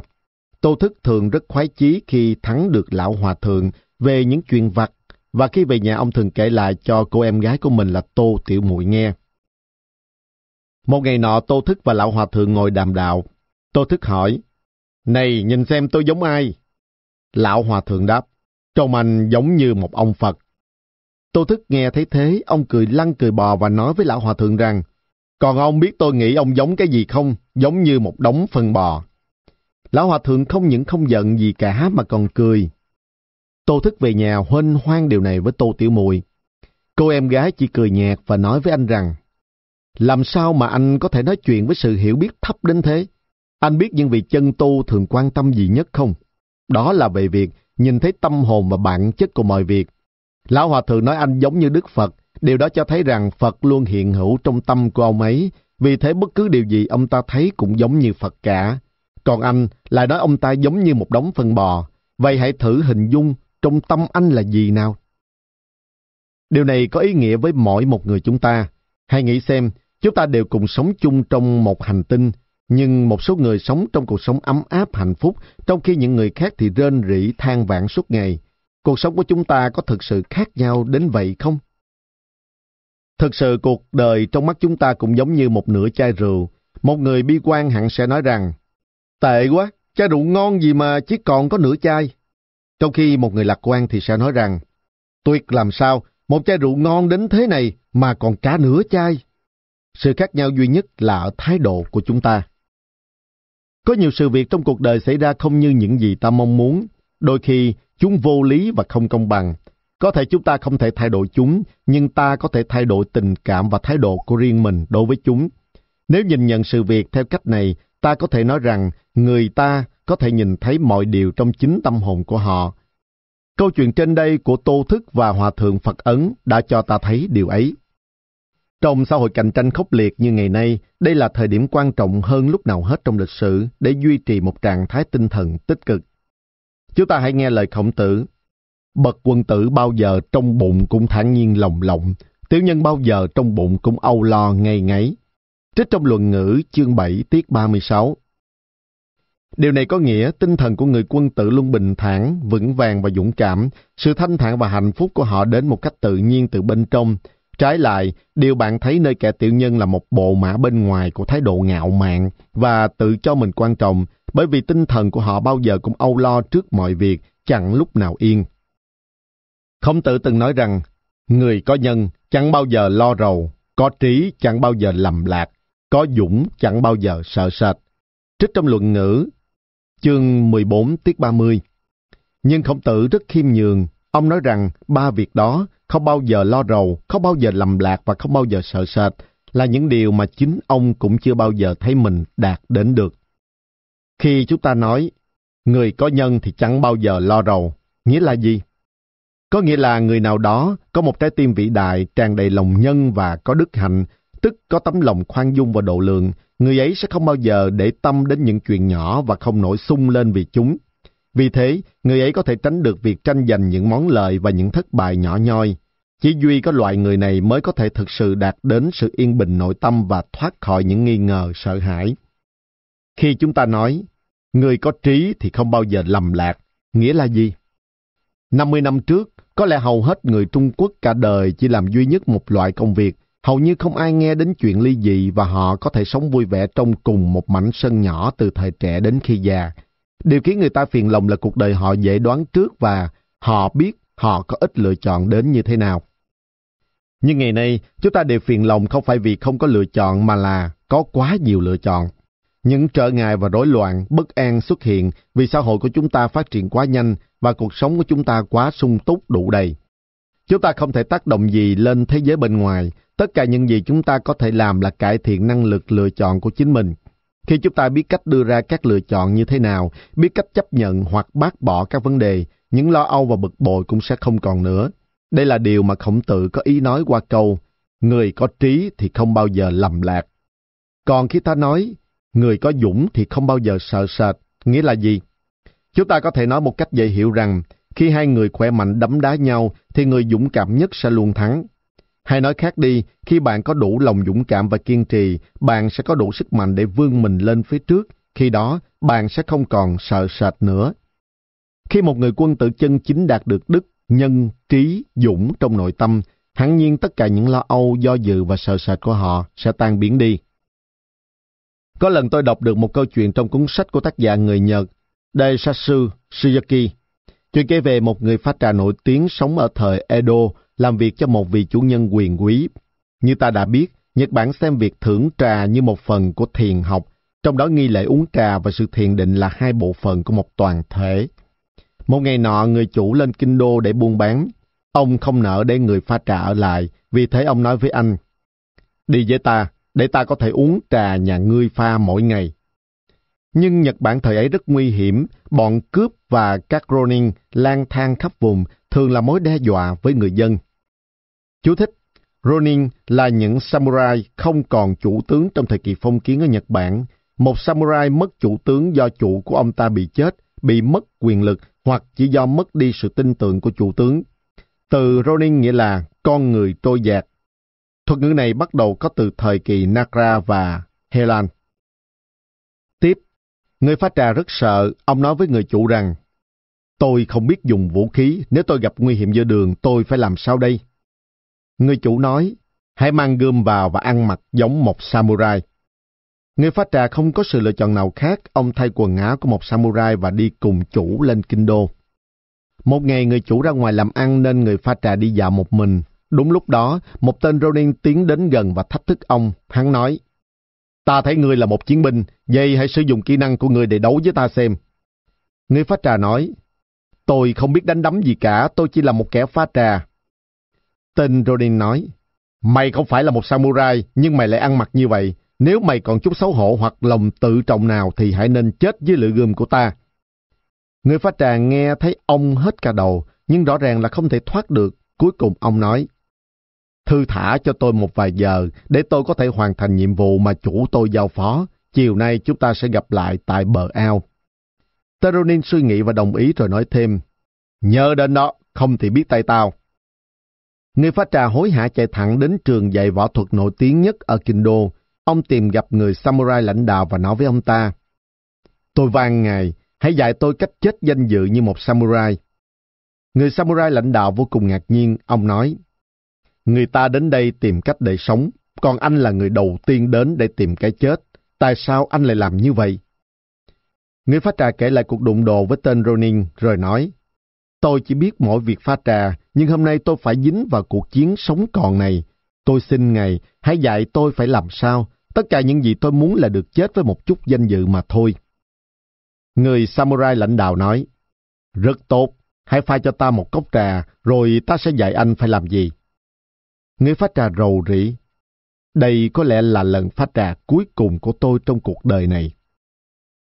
Ông pha trà với sự tập trung cao độ, chậm rãi theo dõi nước suối lấy từ, núi sôi lên trong ấm, rồi đặt các lá trà vào, rửa sạch trà, lọc trà và rót trà, mỗi lần một ít. Rồi ông cầm ly trà bằng cả hai tay trao nó cho người samurai lãnh đạo. Người samurai lãnh đạo đã xem toàn bộ tiến trình pha trải. Ông nhấp thử một ngụm và nói, Đây là ly trà ngon nhất mà ta được uống trong cả cuộc đời mình ta có thể nói ngay với anh rằng anh không cần phải chết. Người phát trà vội hỏi, Ngài sẽ dạy tôi điều gì chăng? Người samurai lãnh đạo nói, tôi không cần dạy anh điều gì cả. Khi anh đối mặt với tên Ronin đó, tất cả những gì anh phải làm là hãy nhớ đến trạng thái tinh thần khi anh pha trà. Anh không cần thêm bất kỳ điều gì khác nữa. Sau khi người pha trà nghe điều này, ông đi đến chỗ hẹn. Tên Ronin đã đợi ông ở đó và ngay khi người pha trà đến, hắn liền rút gươm ra. Giờ thì mày đến rồi, bắt đầu đấu nào. Người phát trà đã suy nghĩ đến những điều mà vị samurai vĩ đại kia nói trên suốt đường đi, nên ông đối mặt với tên Ronin bằng đúng trạng thái tinh thần mà ông có khi pha trà. Ông tập trung ánh mắt lên đối thủ, rồi chậm rãi cởi nón và đặt nó ngay ngắn bên cạnh mình. Rồi ông cởi áo choàng ngoài ra, từ tốn gấp lại, xếp nó gọn gàng dưới chiếc nón. Rồi ông cởi dây áo, cột ống tay áo trong của ông với cổ tay của mình một cách chắc chắn. Ông cũng làm như vậy với gấu quần dài. Ông chỉnh trang phục cho trận chiến từ đầu đến chân, trong suốt thời gian đó vẫn giữ thái độ hết sức bình thản. Trong lúc ấy, Teronin bắt đầu lo lắng. Càng nhìn hắn càng mất bình tĩnh vì không thể đoán được kỹ năng sử dụng vũ khí của đối thủ cao thâm đến mức độ nào. Cái nhìn từ cặp mắt và nụ cười của đối thủ càng lúc càng khiến hắn cảm thấy mất tự tin. Khi người pha trà chỉnh xong y phục, động tác cuối cùng của ông là rút thanh gươm từ vỏ ra kêu ring rít và khua lên trong không khí. Rồi ông dừng lại ở đó vì ông không biết phải làm gì nữa. Ngay lúc ấy tên Ronin quỳ phục xuống và van xin. Xin hãy tha mạng cho tôi, tôi lại ngài. Trong cuộc đời này, tôi chưa bao giờ thấy một tay kiếm nào có phong thái đỉnh đạt như ngài. Phải chăng chiến thắng của người phá trà thực sự là nhờ vào kỹ năng chiến đấu? Không, đó chính là lòng dũng cảm trong trái tim ông, là sự tự tin, điềm tĩnh, thanh thản trong chính nội tâm ông. Đó là thái độ mà ông có được khi làm việc. Kỹ thuật và kỹ năng không phải là vấn đề quan trọng nhất. Để hiểu tròn vẹn những sự việc vượt khỏi kỹ năng đơn thuần, chúng ta cần sử dụng đến trái tim, tức là tâm, và phần tinh nhạy của thế giới bên trong, tức là hồn của ta. Chúng ta có thể thấy rằng các tiêu chuẩn cư xử mà khổng tử đưa ra không chỉ là sự phê phán nghiêm khắc về thế giới quanh ta, mà còn chỉ ra cách sử dụng hiệu quả thời gian và sức lực có giới hạn của chúng ta, chuyển sự phê phán của ta vào bên trong, hướng đến trái tim và tâm hồn của riêng ta. Tất cả chúng ta đều nên nghiêm khắc hơn một chút đối với bản thân và chân thật hơn, khoan dung hơn một chút đối với người khác. Ngày nay, chúng ta cũng cho rằng một người tử tế phải chân thật và ngay thẳng, nhưng không theo nghĩa là ngây thơ và quá dễ bị thao túng. Thay vào đó, vấn đề quan trọng là phải khoan dung tha thứ cho những sai trái của người khác, đối xử với họ bằng sự cảm thông và xem xét các sự việc từ điểm nhìn của người khác. Vì lý do này, chỉ duy người quân tự chân chính mới có thể xoay sở sao cho, không oán trời, không trách người. Cũng không than vang số phận đã không mang lại cho họ dịp may mà họ cần, cũng không than phiền rằng chẳng có ai trên đời này hiểu được họ. Một trái tim và một tâm hồn mạnh mẽ có thể bù đắp cho cả những hối tiếc không thể tránh khỏi và những lỗi lầm lẽ ra bạn có thể tránh được trong đời. Đồng thời, nó có thể mang lại cho bạn sự tập trung vào mục tiêu, giúp bạn nâng cao tinh thần và để bạn sống một cuộc sống tròn vẹn nhất, hiệu quả nhất hết mức có thể. Mỗi ngày, bạn sẽ trải nghiệm một sự tái sinh mới và bạn sẽ chỉ cho những người khác biết cách trải nghiệm tất cả những điều đẹp đẽ ấy. Nếu đầu óc bạn trong sáng, tinh thần phóng khoáng, ngay thẳng và dũng cảm, thì bạn có thể nhận thấy rằng bạn thu hoạch được nhiều lợi ích không ngờ và mọi người sẽ sẵn lòng mang đến cho bạn nhiều điều tuyệt vời. Nhưng nếu ngược lại, bạn sẽ không nhận được bất kỳ lời khuyên tốt đẹp nào. Như Khổng Tử nói, nếu bạn đi ngang qua một người mà không gắn nói những điều có thể mang lại lợi ích cho người ấy, thì bạn đang bỏ phí một con người. Bạn đã bỏ mất cơ hội với người ấy, đó là điều không tốt. Ngược lại, nếu người ấy từ chối nghe bạn, lời nói của bạn bị phí phạm đi cũng là điều không tốt. Nếu bạn muốn là một người mà người khác có thể nói chuyện được, thì chìa khóa là phải giữ được một tinh thần trong sáng và phóng khoáng.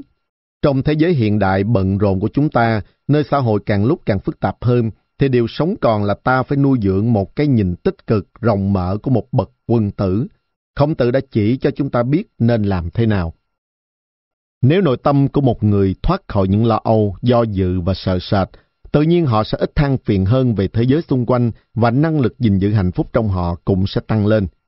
Gia tăng năng lực gìn giữ hạnh phúc của bản thân là điều tốt nhất mà chúng ta có thể học được. Phần 3.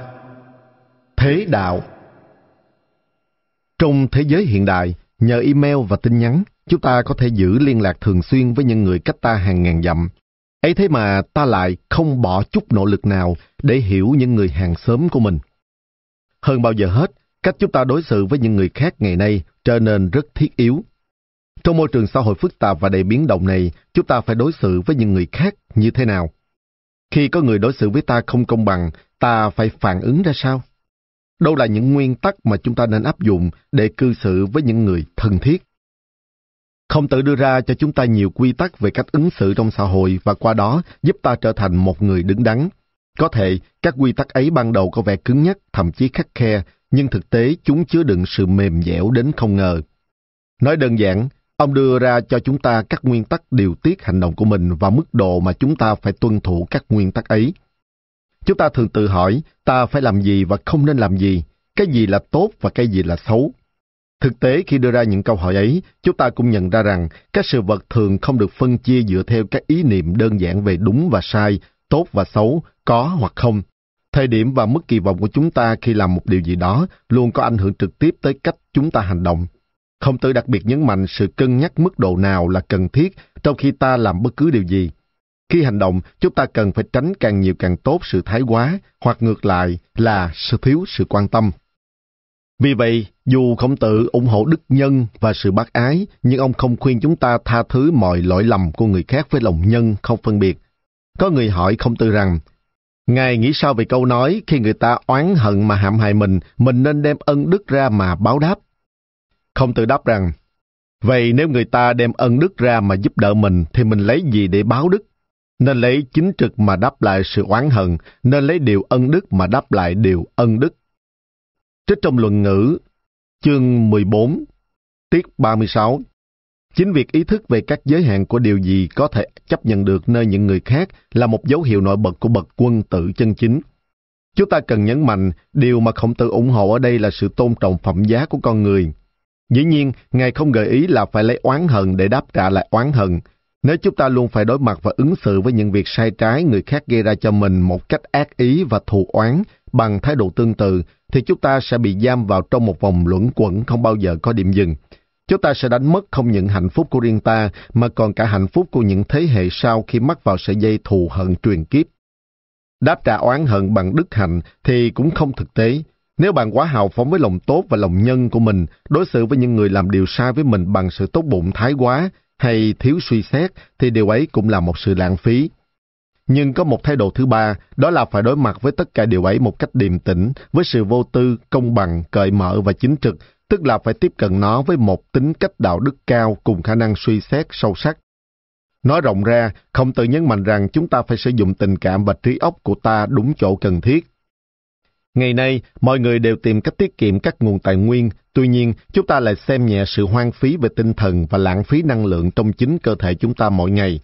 Sự thịnh vượng vật chất và tốc độ ngày càng tăng của các nhịp điệu cuộc sống ngày nay đòi hỏi chúng ta phải đưa ra những phán đoán thật khôn ngoan. Chúng ta phải lựa chọn con đường tốt nhất để sống, một con đường thật sự là của riêng chúng ta. Không tự dạy rằng cả sự tách biệt thái quá lẫn sự thân cận thái quá đều không phải là lý tưởng. Đối với ông, đi rất xa cũng tồi tệ như đi quá gần. Sự gần gũi thái quá không phải là một tình huống lý tưởng cho hai người muốn sống hòa thuận với nhau. Trong cuộc sống chúng ta thường gặp các tình huống gây bối rối. Cha mẹ quá yêu thương con nhưng điều ấy lại chỉ đẩy họ xa đứa con mình. Bạn bè thân cận gần gũi hết mức nhưng lại thường kết thúc bằng việc làm tổn thương lẫn nhau. Có người tìm mọi cách cố gắng cải thiện mối quan hệ gần gũi hơn với cấp trên và các đồng nghiệp của mình, nhưng kết quả thường hoàn toàn ngược lại. Làm sao lại ra nông nổi này? Vậy, làm thế nào ta đạt được những mối quan hệ tốt đẹp? Tử Du, học trò của khổng tử nói rằng, Càng giảng mà người trên không nghe thì mang nhục, khuyên lơn mà bằng hữu không sửa thì mất tình bằng hữu. Trích trong luận ngữ, chương 4, tiết 25. Hay nói khác đi, nếu bạn luôn quanh quẩn bên cấp trên của mình, xem liệu mình có giúp gì được cho họ hay không, dù bạn đang tỏ ra gần gũi thì bạn cũng sẽ sớm rứt nhục vào thân. Cũng vậy, nếu bạn luôn bám kè kè bên cạnh bạn bè mình, dù có vẻ như các bạn không thể chia xa, thì việc mất tình bằng hữu sẽ chẳng còn lâu nữa. Có câu chuyện ngụ ngôn như sau. Ngày xưa có một đàn nhím, tất cả đều có lông nhọn trên lưng nằm rút vào nhau để giữ ấm qua mùa đông. Hẳn là chúng không bao giờ có thể biết được rằng nếu tách xa nhau thì chúng sẽ ra sao. Chỉ có một chút xê dịch ra xa thôi là chúng không thể giữ ấm cho nhau được, vì thế chúng rút lại gần nhau hơn. Nhưng chúng càng ép lại gần nhau, các gai nhọn lại đâm vào nhau, thế là chúng lại bắt đầu tách xa nhau ra. Nhưng khi chúng làm vậy, chúng lại bị lạnh. Phải mất một thời gian khá dài để đàn nhiễm nhận ra khoảng cách thích hợp giữa chúng để chúng có thể giữ ấm cho nhau mà không làm nhau bị thương. Trong xã hội của chúng ta ngày nay khi trào lưu đô thị hóa ngày càng phát triển, nhất là ở các thành phố lớn, những khoảnh sân nhỏ của các đại gia đình thời xưa đều bị phá bỏ để xây dựng các tòa nhà lớn. Cho đến ngày mừng năm mới, một gia đình làm bánh bao đem ra khoảnh sân nhỏ để cùng chung vui với hàng xóm như thường niên, thì họ ngỡ ngàng khi thấy không còn ai ra đấy nữa. Khoảnh sân chung cũng không còn, thậm chí những láng giềng sống 3-4 năm đi chung trên một chiếc cầu thang cũng hầu như không biết nhau.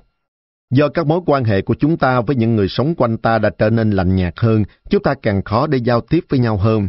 Rồi điều này gia tăng gánh nặng lên một vài người bạn mà chúng ta trông cậy. Có thể bạn nghĩ rằng nếu người bạn thân thiết nhất của tôi đối xử với tôi tốt hơn một chút, thì tôi sẽ cởi mở để đối xử với họ tốt hơn. Hoặc nếu gia đình bạn có chuyện, một vụ cãi nhau với vợ chẳng hạn, tại sao bạn lại không nói với tôi? Tôi có thể can thiệp và hòa giải giúp bạn mà. Nhiều người trong chúng ta nghĩ như vậy, nhưng chúng ta hãy nhớ lời tự du. Sự gần gũi thái quá có xu hướng làm tổn thương người khác. Vậy chúng ta nên sống hòa hợp với bạn bè của ta như thế nào? Có lần tự cống đã hỏi khổng tử câu hỏi này và khổng tử đã trả lời rằng như bằng hữu có lỗi, mình nên hết lời can gián, mà phải nói một cách khéo léo dịu ngọt. Như bằng hữu không nghe, thì mình nên thôi, đừng nói dai mà mang nhục. Trích trong luận ngữ, chương 12 tiết 22. Khi bạn thấy một người bạn đang làm điều gì đó sai trái, bạn nên cảnh báo cho họ và can gián bằng thiện chí. Nhưng nếu họ thực sự không lắng nghe, thì hãy thôi, đừng nói thêm gì nữa, nếu không bạn sẽ bị tổn thương. Vì vậy với những người bạn tốt thì cũng cần có giới hạn, thái quá thì sẽ bất cập. Các nhà tâm lý học có một thuật ngữ để chỉ loại hành vi mà chúng ta thường thấy trong sự tương tác của những con người hiện đại là hành vi không yêu thương. Nó mô tả chính xác điều xảy ra khi người ta dựa vào danh nghĩa tình yêu để cư xử theo một cách thức gượng ép, cưỡng bách đối với những người thân yêu nhất của họ. Điều này thường xảy ra giữa chồng, vợ, giữa những người đang yêu nhau, giữa cha mẹ và con cái, hay nói khác đi, giữa những người thân thiết nhất với nhau. Không tử khuyên rằng chúng ta phải giữ một khoảng cách nhất định với bạn bè hoặc với người trên của ta và phải biết đâu là ranh giới nằm giữa sự thân cận và xa lạ. Còn với gia đình, những người thân yêu với ta hơn bất kỳ ai khác, liệu chúng ta có nên gần gũi hết mức không? Hay chúng ta cũng nên giữ một khoảng cách nhất định giữa cha mẹ và con cái, chồng và vợ hoặc giữa những người yêu nhau? Một người vợ có thể sẽ nói với chồng rằng, Hãy nhìn xem, em đã từ bỏ những gì để yêu anh, em đã làm điều này, điều kia chỉ vì cái gia đình này, vậy mà bây giờ anh đối xử với em như thế này sao? Nhiều bà mẹ nói với con cái của mình rằng, con nhìn xem, sau khi sinh con, mẹ chậm thăng tiến trong công việc, mất đi vóc dáng tươi trẻ của mình. Mẹ đã hy sinh mọi thứ cho con, vậy sao con không thể gắn học thêm chút nữa hả?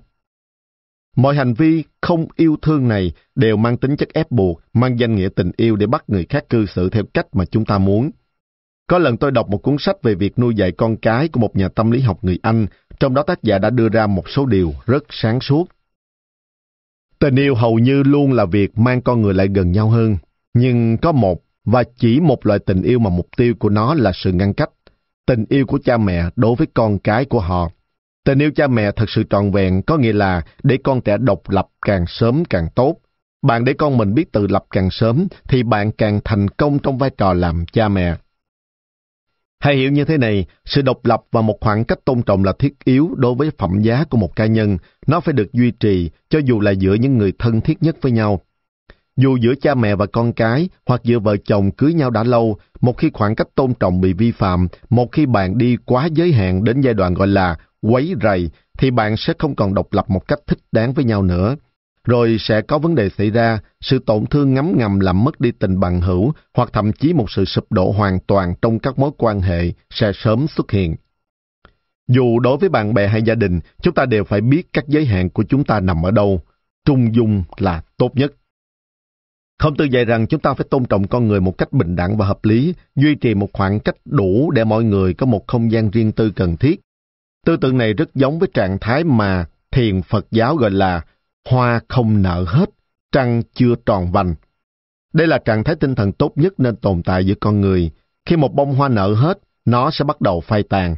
Ngay khi mặt trăng tròn vành vạnh, nó bắt đầu khuyết dần.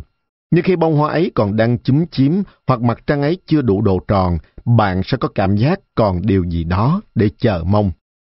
Không tự nói rằng, dốc lòng tin, ham sự học, giữ cho vững dẫu chết cũng không thay đổi, làm cho cái đạo hay hơn lên, không vào nước đạo nguy. Không ở nước có loạn. Đời có đạo thì ra làm mọi việc, đời không có đạo thì ẩn mà sửa mình. Nước có đạo mà mình nghèo và hèn là xấu hổ, nước không có đạo mà mình giàu sang là xấu hổ. Đối với cả bạn bè lẫn gia đình chúng ta cũng vậy, bằng cách cho họ khoảng không cần thiết, bạn sẽ nhận ra những chân trời mới vốn luôn mở ra trước mắt mình. Thực tế khi bạn đi xin việc, đặc biệt là với các công ty nước ngoài, trưởng phòng nhân sự sẽ đưa cho bạn một bản mô tả chi tiết công việc đã được viết sẵn, ghi rõ vị trí và công việc bạn sẽ làm. Mọi người đều có một bản như vậy, từ thư ký và nhân viên đánh máy cho đến quản trị viên cấp cao. Chúng ta luôn nói rằng những người trẻ phải làm việc chăm chỉ và thật tốt, người nào có khả năng làm công việc của ba người là giỏi nhất. Điều này rất lạ lùng và dường như đi ngược lại tinh thần quản trị doanh nghiệp hiện đại. Người chịu trách nhiệm cho một nhiệm vụ phải là người hết lòng quan tâm đến nó, theo cách này, mọi người đều hợp lại với nhau như bộ phận của một chiến lược chặt chẽ. Không tự nói, nếu mình không có chức vị trong một xứ thì chẳng cần mưu tính chính sự của nước ấy. Trích trong luận ngữ, chương 14 tiết 27. Nói khác đi, dù bạn đang ở vị trí nào, bạn phải làm bổn phận của mình, không được vượt quá thẩm quyền của mình mà can thiệp vào công việc của người khác, vượt quá vấn đề của mình để làm những việc mà bạn không phải làm. Thái độ chuyên nghiệp này đối với công việc là một thái độ mà xã hội hiện đại của chúng ta hẳn sẽ đặc biệt quan tâm. Tuy nhiên, có một điều kiện được hàm ý ở đây là khi ta có chức vụ trong một xứ thì phải mưu tính chính sự của xứ ấy. Vậy thì bạn phải quan tâm đến các vấn đề thuộc trách nhiệm của mình như thế nào? Làm thế nào để chúng ta biết mình phải làm gì? Không tự nói rằng quân tử đối với việc của thiên hạ không có việc gì cố ý làm, không có việc nào cố ý bỏ, hệ hợp lễ nghĩa thì làm. Trích luận ngữ, chương 4 tiết 10 Không tự có ý muốn nói, người quân tử không cố cường ép, không chống đối sự việc mà không có lý do, không đòi hỏi quá cao mà cũng không nhân nhượng thái quá, không quá gần gũi mà cũng không quá lãng tránh. Tất cả mọi hành động đều theo lễ và sự công chính. Lễ và sự công chính phải là những nguyên tắc và chuẩn mực cho việc cư xử của tất cả chúng ta. Một khi chúng ta biết cái gì quy định cách hành động của mình, thì chúng ta phải quan tâm đến chính những hành động của ta. Giữa lời nói và việc làm, không tự đánh giá cao việc làm. Không tự cực kỳ cảnh giác với những người khoe khoang và phô trương. Không tự nói rằng, kẻ nào miệng nói lời hoa mỹ, còn mặt mày thì trao chuốt, hình dạng kiểu cách, áo quần lòe loẹt, hàng kệ kém lòng nhân. Trích luận ngữ chương 1 tiết 3 bà không thể tìm thấy người có đức hạnh thực sự giữa loài người miệng nói lời hoa mỹ và có thái độ kiều cách. Vậy khổng tử ủng hộ điều gì? Rất đơn giản, nói ít, làm nhiều. Bà phải nhiệt tình trong các hành động của mình, nhưng Ngài khuyên nên nói năng thận trọng, không được nói những gì bạn không thể làm. Tục ngữ có câu, thần khẩu hại sát phàm, tức là cái miệng hại cái thân. Chỉ ít thì những lời khoác lác cũng làm giảm giá trị con người bạn, càng nói nhiều thì càng mất ý nghĩa. Học trò của khổng tử là tử trương trong khi đi học có ý muốn làm quan hưởng lộc. Ông hỏi khổng tử xem mình nên làm gì. Khổng tử nói rằng, nên nghe cho nhiều, những điều mình nghe chẳng tỏ, hay còn hồ nghi thì để qua một bên đừng có nói. Coi những điều mình nghe được rõ ràng, mình nên nói một cách dè dặt. Như vậy, người ta ít có dịp mà quở trách mình. Nên thấy cho nhiều, những điều mình thấy chẳng rõ, có thể nguy hại thì để qua một bên, đừng có làm. Còn những điều mình xét chẳng có hại, mình nên làm một cách dè dặt. Như vậy, mình ít có dịp phải ăn năn. Nói mà ít bị quở, làm mà ít ăn năn, bỗng lộc tự nhiên ở đó rồi. Trích luận ngữ chương 2 tiết 18 Nên nghe cho nhiều, những điều mình nghe chẳng tỏ hay còn hồ nghi thì để qua một bên đừng có nói. Có nghĩa là trước hết bạn phải biết cách lắng nghe xem người ta đang nói gì với bạn. Những phần nào bạn không chắc thì phải để qua một bên. Chúng ta gọi việc học hỏi từ những gì xảy ra với ta là kinh nghiệm trực tiếp, trong khi việc học hỏi từ các kinh nghiệm của người khác, kể cả những thất bại và bất hạnh được gọi là kinh nghiệm gián tiếp. Những điều mình nghe được rõ ràng, mình nên nói một cách dè dặt. Có nghĩa là bạn phải cẩn thận khi bàn luận về những gì mình đã nghe, kể cả những phần mà bạn nghĩ là mình đã hiểu rõ. Nên thấy cho nhiều, những điều mình thấy chẳng rõ có thể nguy hại thì để qua một bên, đừng có làm. Nghĩa là hãy nhìn xung quanh bạn và để qua một bên những gì bạn còn chưa chắc chắn. Sự lẫn lộn cũng như hầu hết những sai lầm con người gặp phải là kết quả của một tầm nhìn bị giới hạn. Làm thế nào một con ếch ngồi đáy giếng có thể hiểu được sự bao la của đại dương hay sự cao rộng của bầu trời? Ngay khi bạn dày dạn kinh nghiệm, bạn vẫn phải cẩn trọng trong các hành động của mình. Loại cẩn trọng trong cách cư xử này được mô tả như đi xuống vực sâu, như đi trên băng mỏng. Trích luận ngữ, chương 8 tiết 4. Hãy suy ngẫm nhiều hơn, lắng nghe nhiều hơn, nhìn nhiều hơn, thận trọng trong lời nói và trong hành động của mình. Lợi ích mà bạn thu được khi thực hiện những điều này là bạn sẽ ít hối tiếc hơn. Trong thế giới này, không nơi đâu có thuốc chữa trị cho những điều hối tiếc. Ngay khi một người biết họ đã làm điều gì đó sai trái, thì sự việc ấy cũng đã xảy ra rồi, và có thể là không bao giờ sửa chữa được nữa. Nếu một người tránh được việc trách móc than phiền khi nói và tránh được những hành động có thể dẫn đến hối tiếc về sau, thì chắc chắn sẽ thành công trong những gì họ đang dự định làm. Tôi từng đọc được một câu chuyện như sau.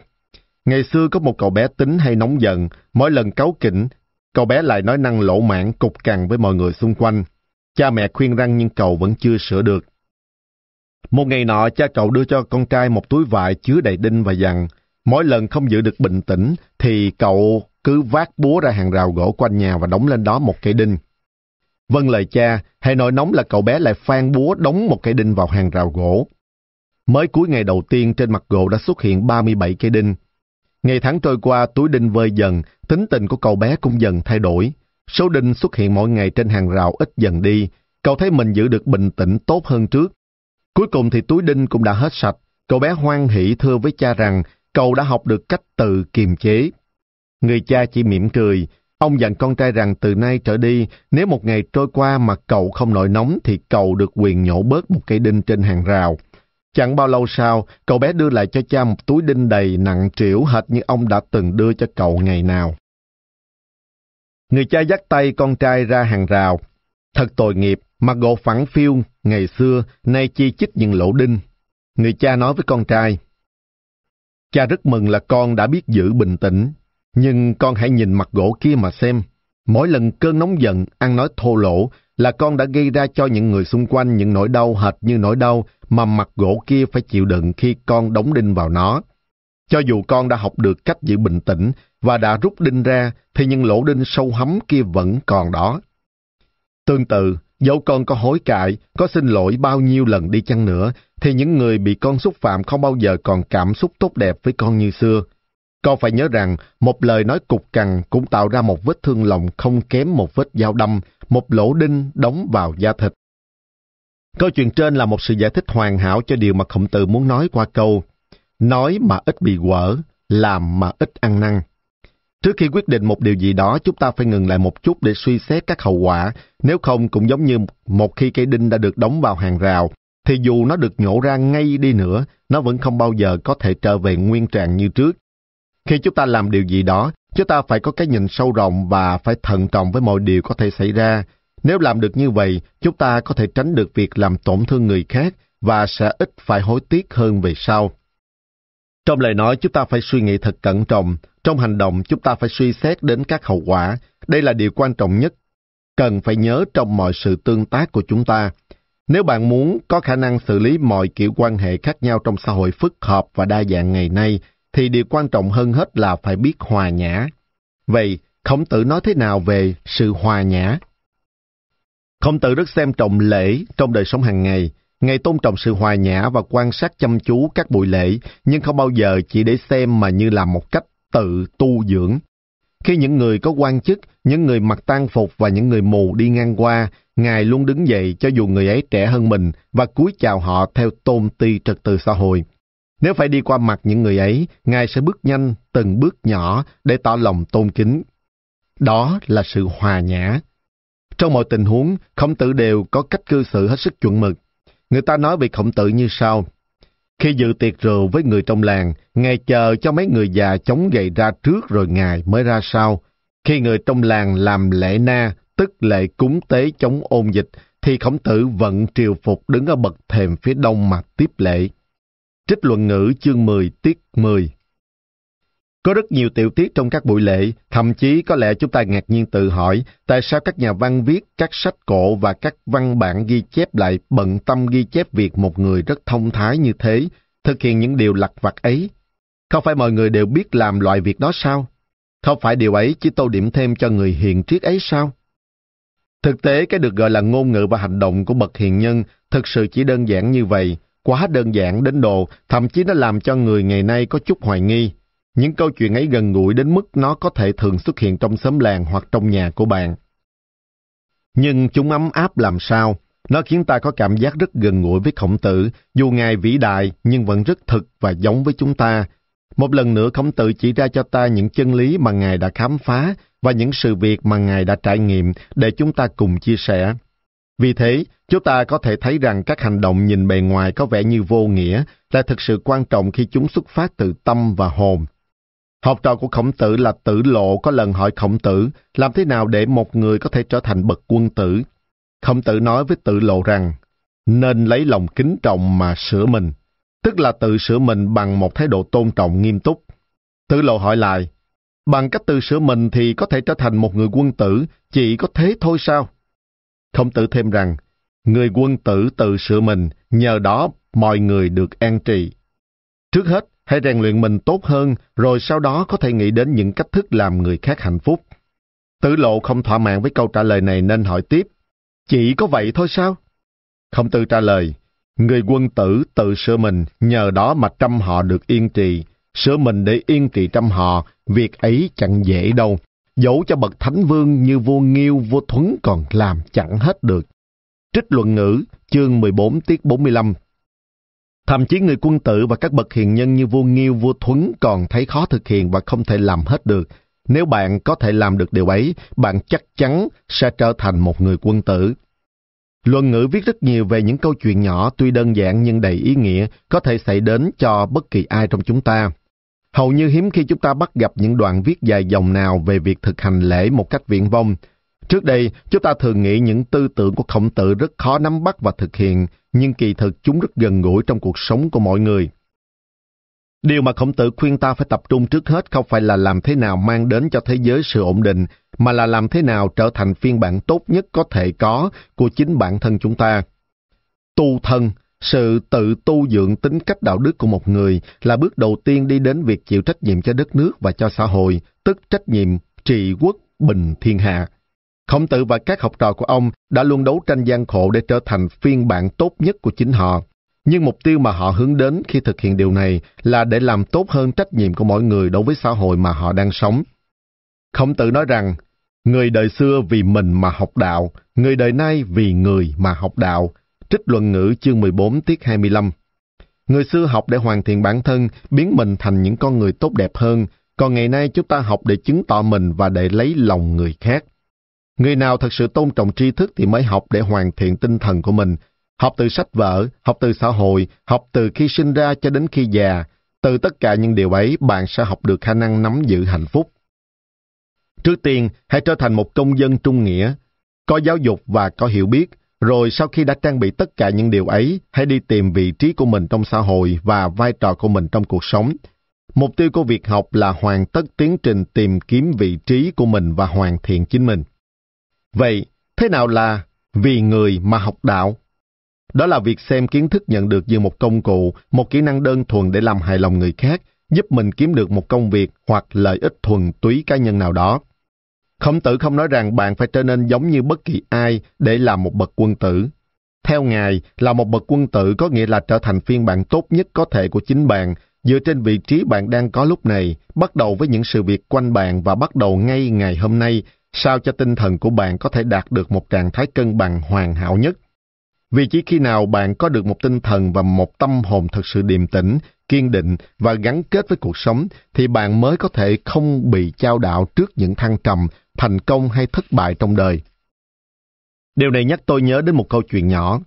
Có ba người thợ may, mỗi người mở một cửa hiệu trên cùng một con đường, mỗi người đều muốn thu hút nhiều khách hàng cho mình. Người thợ may thứ nhất treo lên một tấm bảng hiệu lớn trên đó viết, tôi là người thợ may giỏi nhất tỉnh. Khi người thợ may thứ hai nhìn thấy tấm biển, ông muốn chơi trội hơn nên làm một bảng hiệu lớn hơn với dòng chữ Tôi là người thợ may giỏi nhất nước. Người thợ may thứ ba nghĩ, mình có nên nói rằng mình là thợ may giỏi nhất thế giới không nhỉ? Ông suy xét vấn đề này trong một thời gian rất dài, sau đó ông chỉ đưa ra một bản hiệu rất nhỏ. Nhưng tấm miệng nhỏ ấy đã thu hút tất cả khách hàng trên con đường ấy đến cửa hiệu của ông, làm cho hai cửa hiệu kia vắng teo. Tấm bản hiệu của người thợ may thứ ba đã viết gì?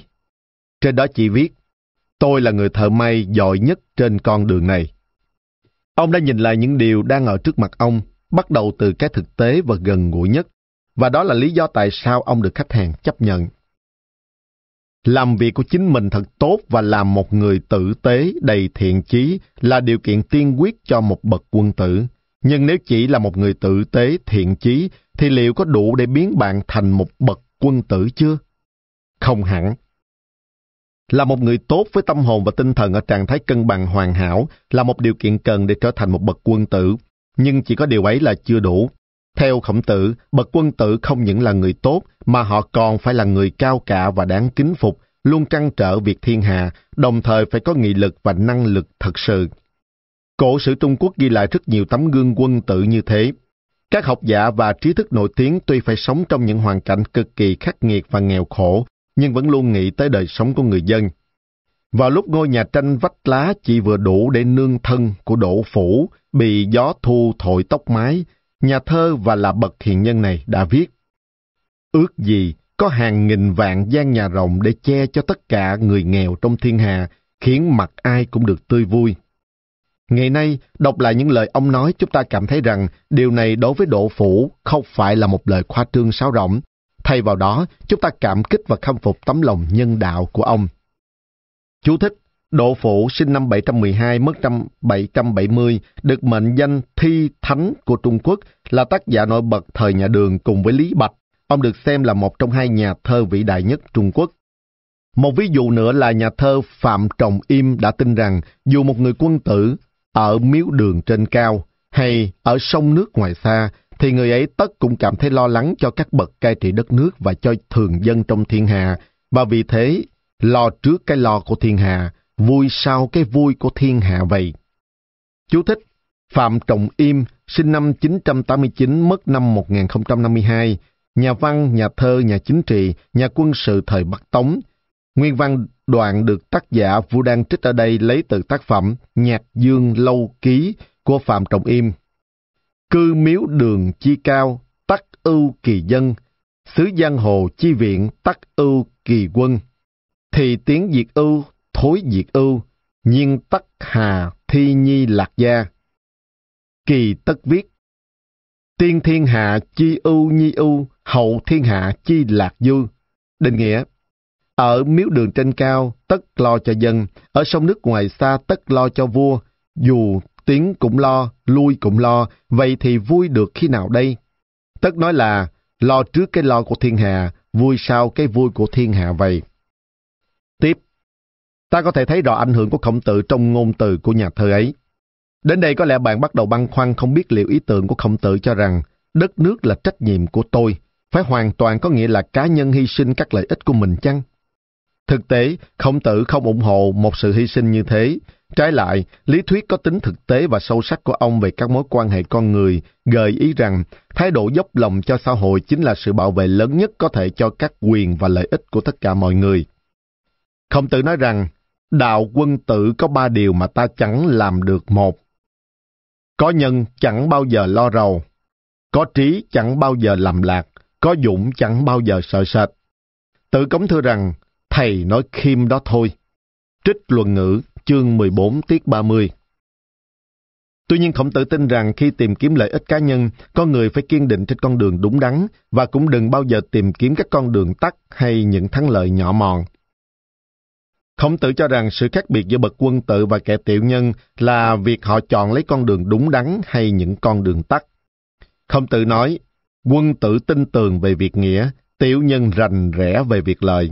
Trích luận ngữ chương 4 tiết 16 Từ nghĩa ở đây hàm ý về đạo đức. Nghĩa là con đường mà người quân tử chọn là đường đi đúng đắn nhất và phù hợp nhất từ điểm khởi đầu cho đến lúc kết thúc. Trong khi đó, một kẻ tiểu nhân lại tập trung vào lợi ích cá nhân và theo đuổi lợi ích ấy, vì vậy họ rất dễ rơi vào những con đường lầm lạc, ma quỷ. Vậy sự khác biệt giữa một người quân tử và một kẻ tiểu nhân bộc lộ ra như thế nào? Không tự nói, bậc quân tử mong cho đức hạnh của mình ngày càng cao, còn kẻ tiểu nhân thì mong cho có chỗ ăn chỗ ở cho sướng cái thân. Bậc quân tử ghi nhớ pháp luật để giữ mình, còn kẻ tiểu nhân thì ghi nhớ ân huệ để cày nhờ. Trích luận ngữ chương 4 tiết 11 hay nói khác đi, một người quân tử không có mối quan tâm thường nhật và tầm thường như kẻ tiểu nhân. Không ngày nào trôi qua mà một người quân tử không nghĩ về lễ và sự tu dưỡng, trong khi một kẻ tâm địa hẹp hòi chỉ tính toán đến những điều trước mắt của riêng mình, tức nhà của họ hoặc những nhu cầu và những ham muốn cá nhân của họ. Người quân tử luôn sống bằng các quy tắc của một bộ luật đạo đức nghiêm ngặt vốn không thể bị phá vỡ, trong khi kẻ tiểu nhân trong đầu chỉ toàn nghĩ về những ân huệ vụn vặt và làm thế nào để chiếm được ưu thế. Người nào ngày ngày bận tâm đến những chuyện riêng của gia đình họ như làm thế nào có thể mua được một ngôi nhà sang trọng hoặc trèo cao trên nấc thang sự nghiệp, người mà lòng chỉ toàn những mưu đồ nhỏ nhen để phụng sự cho lối sống của gia đình mình thì đó là loại tiểu nhân mà khổng tử đang nói đến. Dĩ nhiên không có gì sai khi làm những việc ấy, nhưng nếu người ta để tâm hồn mình trở nên tù túng khi sục sạo tìm kiếm những lợi ích cá nhân vụn vặt, nếu họ vứt bỏ những sự kiềm chế của lễ hay của luật để bảo vệ hoặc mở rộng những lợi ích nhỏ nhoi ấy, thì điều đó có thể rất nguy hiểm. Người quân tử luôn luôn tôn trọng lễ và luật. Nó cũng giống như bất kỳ ai trong chúng ta khi đứng đợi đèn xanh và đi bộ qua đường tài vạch dành cho người đi bộ. Chấp hành điều ấy có vẻ như ta bị quản thúc nhưng những quản thúc nhỏ ấy đảm bảo an toàn cho ta, thật sự cho thấy sự tôn trọng lẫn nhau giữa mọi người và làm tăng giá trị của xã hội. Những kẻ tiểu nhân, những người ham muốn lợi ích trước mắt, những người luôn tìm kiếm sơ hở để giành lấy những lợi ích nhỏ bé và riêng tư, có thể sẽ nhận được cái mà họ muốn một hai lần.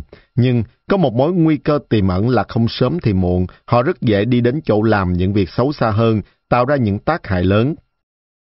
Hãy quay trở lại ví dụ về việc băng qua đường lúc nãy. Khi một kẻ tiểu nhân thấy đèn giao thông chuẩn bị đổi, không cần đợi tín hiệu dành cho người đi bộ, họ chạy qua luôn. Có thể họ vẫn sẽ vượt qua được vài lần, nhưng không sớm thì muộn cũng gây ra tai nạn. Những kẻ tiểu nhân không bao giờ xem xét sự việc theo cách đúng đắn, mà luôn háo hức chập lấy những điều lợi nhỏ. trong xã hội ngày nay, chúng ta có thể làm gì để trở thành một bậc quân tử? Chúng ta bắt đầu với ý niệm về sự bền chí hay còn gọi là sự kiên trì. Khi còn trẻ chúng ta đều sống quá lý tưởng, đầy ước vọng và khát khao đạt được cái gì đó hữu dụng cho mọi người. Nhưng thường thì ta lại không cố gắng theo đuổi và thực hiện được những ước vọng ấy. Tại sao? Trong cuộc sống hiện đại, chúng ta phải đối mặt với nhiều lựa chọn phức hợp và với mọi sự kích động và khuấy động này, chúng ta rất khó đưa ra các quyết định khi lưỡng lự giữa vô vàng các lựa chọn. Chúng ta cảm thấy không thể lựa chọn được phải đi theo con đường nào để đạt được các ước vọng của ta. Vậy điều này cho ta thấy thiếu sự bền chí. Nếu chúng ta thật sự bền chí và học cách nhìn thật rộng, cho dù chúng ta không đạt đến trạng thái cao quý của những người mà khổng tử đã mô tả như không có một chỗ ở nhất định nhưng có một trái tim kiên định. Biết quan tâm nhiều đến thế giới nội tâm hơn cuộc sống bên ngoài thì chúng ta vẫn đang đi đúng đường để trở thành một bậc quân tử. Có một tiêu chuẩn thứ hai cho người quân tử đó là quân tử nghiêm chính mà không tranh với ai, hợp quần với mọi người mà không bè đảng. Nói khác đi, một bậc quân tử là phải sống hòa thuận với mọi người, giữ phẩm giá và không bao giờ tranh giành với những người quanh mình. Một người quân tử hẳn cũng sẽ không bao giờ kết bè kết đảng hoặc lập mưu vì lợi ích cá nhân.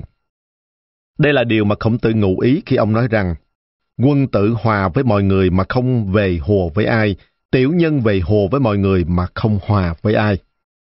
Trong bất kỳ tập thể lớn nào, những xác tính cá nhân của mọi người sẽ không bao giờ chính xác như nhau, nhưng một bậc quân tử chân chính sẽ biết lắng nghe từng quan điểm riêng và tôn trọng cũng như thấu hiểu lý lẽ của mọi người, trong khi vẫn bám chắc vào lý lẽ của riêng họ. Điều này duy trì cả sự thống nhất lẫn sự hài hòa, trong khi vẫn đảm bảo rằng tiếng nói của tất cả mọi người đều được lắng nghe. Ngày nay, dù ở bất kỳ quốc gia nào, chúng ta cũng luôn muốn xây dựng một xã hội hài hòa.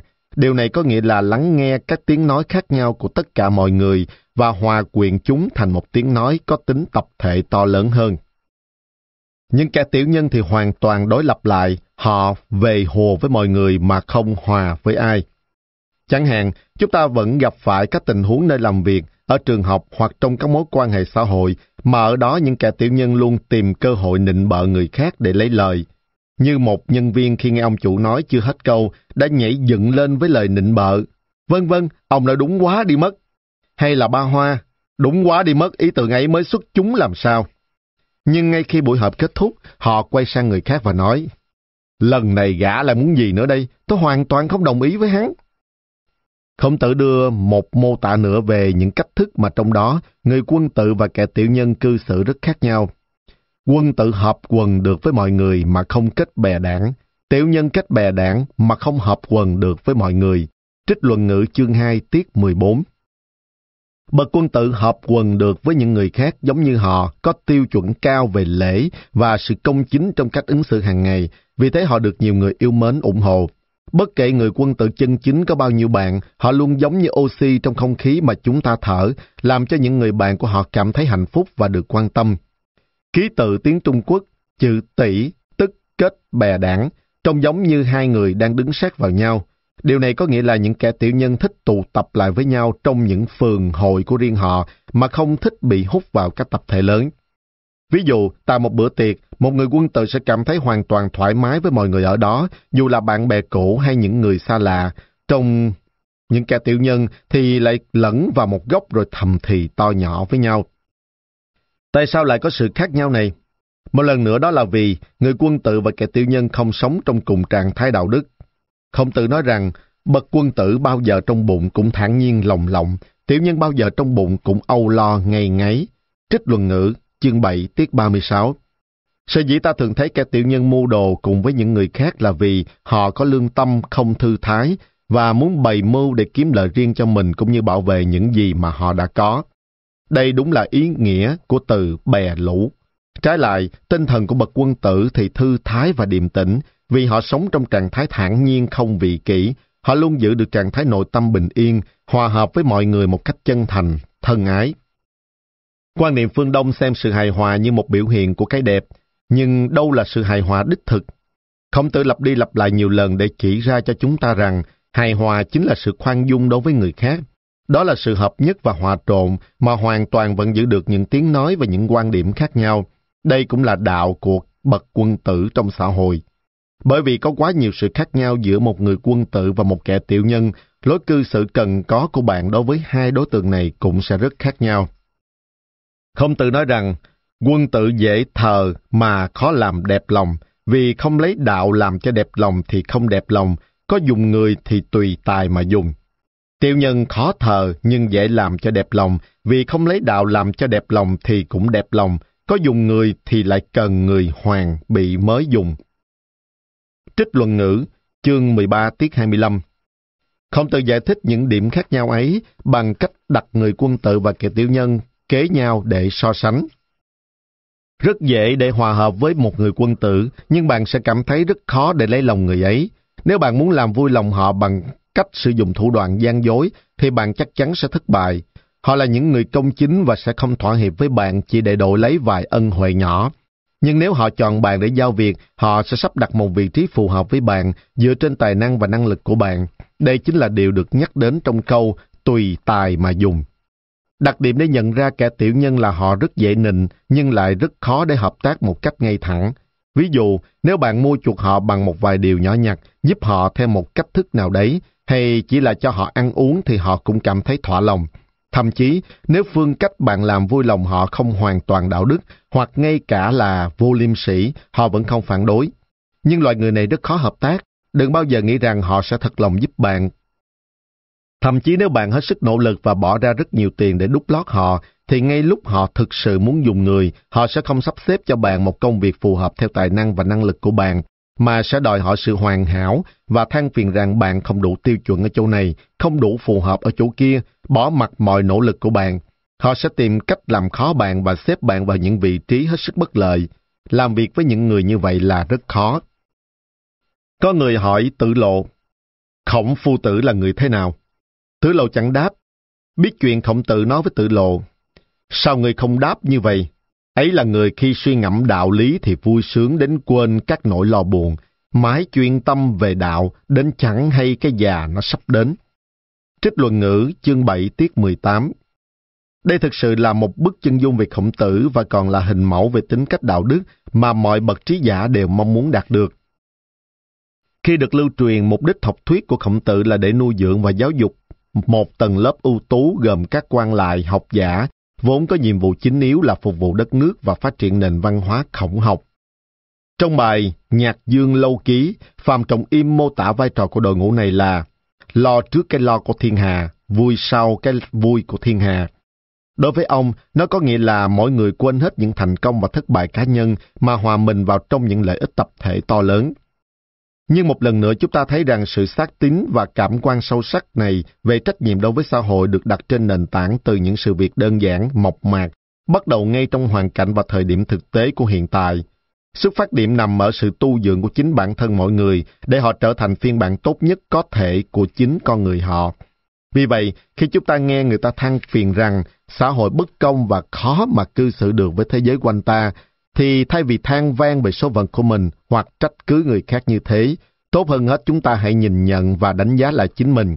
Nếu chúng ta hiểu đầy đủ những giới hạn của bản thân, biết thận trọng trong lời nói cũng như hành động, biết hòa nhạo với thế giới, biết phát triển cả tinh thần và thể chất của ta, chúng ta sẽ bớt gây khó khăn cho mình.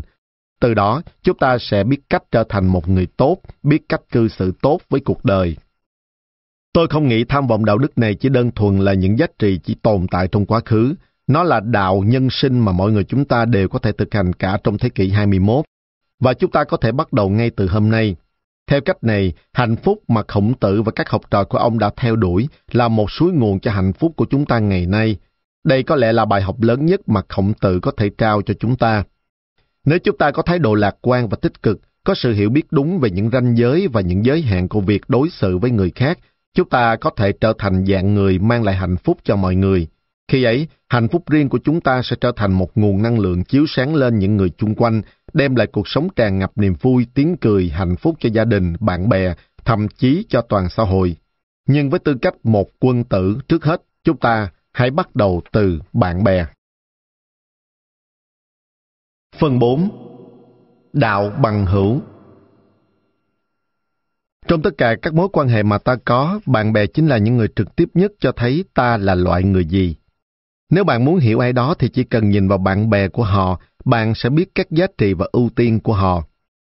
Bạn bè cũng được phân chia thành hai loại tốt và xấu. Bạn tốt có thể giúp bạn rất nhiều, còn bạn xấu sẽ mang đến cho bạn vô vàng rắc rối, thậm chí có thể dẫn bạn vào con đường sai trái. Do đó, việc lựa chọn bạn bè của mình một cách khôn ngoan là điều cực kỳ quan trọng. Vậy, loại bạn nào là bạn tốt, loại bạn nào là bạn xấu? Làm thế nào để tìm được những người bạn tốt? Không tự cho rằng tác động của bạn bè lên sự phát triển của một con người là cực kỳ quan trọng. Ngày dạy, các học trò của mình chỉ nên giao du với những người bạn tốt và tránh xa những người bạn xấu. Theo khổng tử có ba loại bạn có thể giúp đỡ chúng ta. Loại đầu tiên là những người bạn ngay thẳng. Ngay thẳng ở đây có nghĩa là chính trực, thiện lương và công bình. Một người bạn ngay thẳng thì luôn chân thành và hào hiệp. Họ hiểu rõ giá trị bản thân và không bao giờ có tính nịnh nọt. Tính cách của họ có ảnh hưởng tốt đến bạn. Họ sẽ mang đến cho bạn lòng can đảm khi bạn nhút nhát, sự quả quyết và kiên cường khi bạn do dự. Loại thứ hai là những người bạn trung thành và đáng tin. Loại bạn này thì chân thành và tử tế trong cách cư xử với người khác. Họ không bao giờ giả dối. Kết giao với loại bạn này chúng ta luôn cảm thấy dễ chịu, yên tâm và an toàn. Họ thanh lọc và nâng cao tinh thần của chúng ta. Loại thứ ba là những người bạn có kiến thức. Loại bạn này rất am hiểu cuộc đời và có nhiều trải nghiệm về thế giới. Thời khổng tử sống là thời tiên tần trước năm 221 trước công nguyên, rất khác với thời đại ngày nay. Chúng ta ngày nay được tiếp cận mọi thứ, máy vi tính, Internet, các nguồn thông tin đa dạng và mọi loại truyền thông.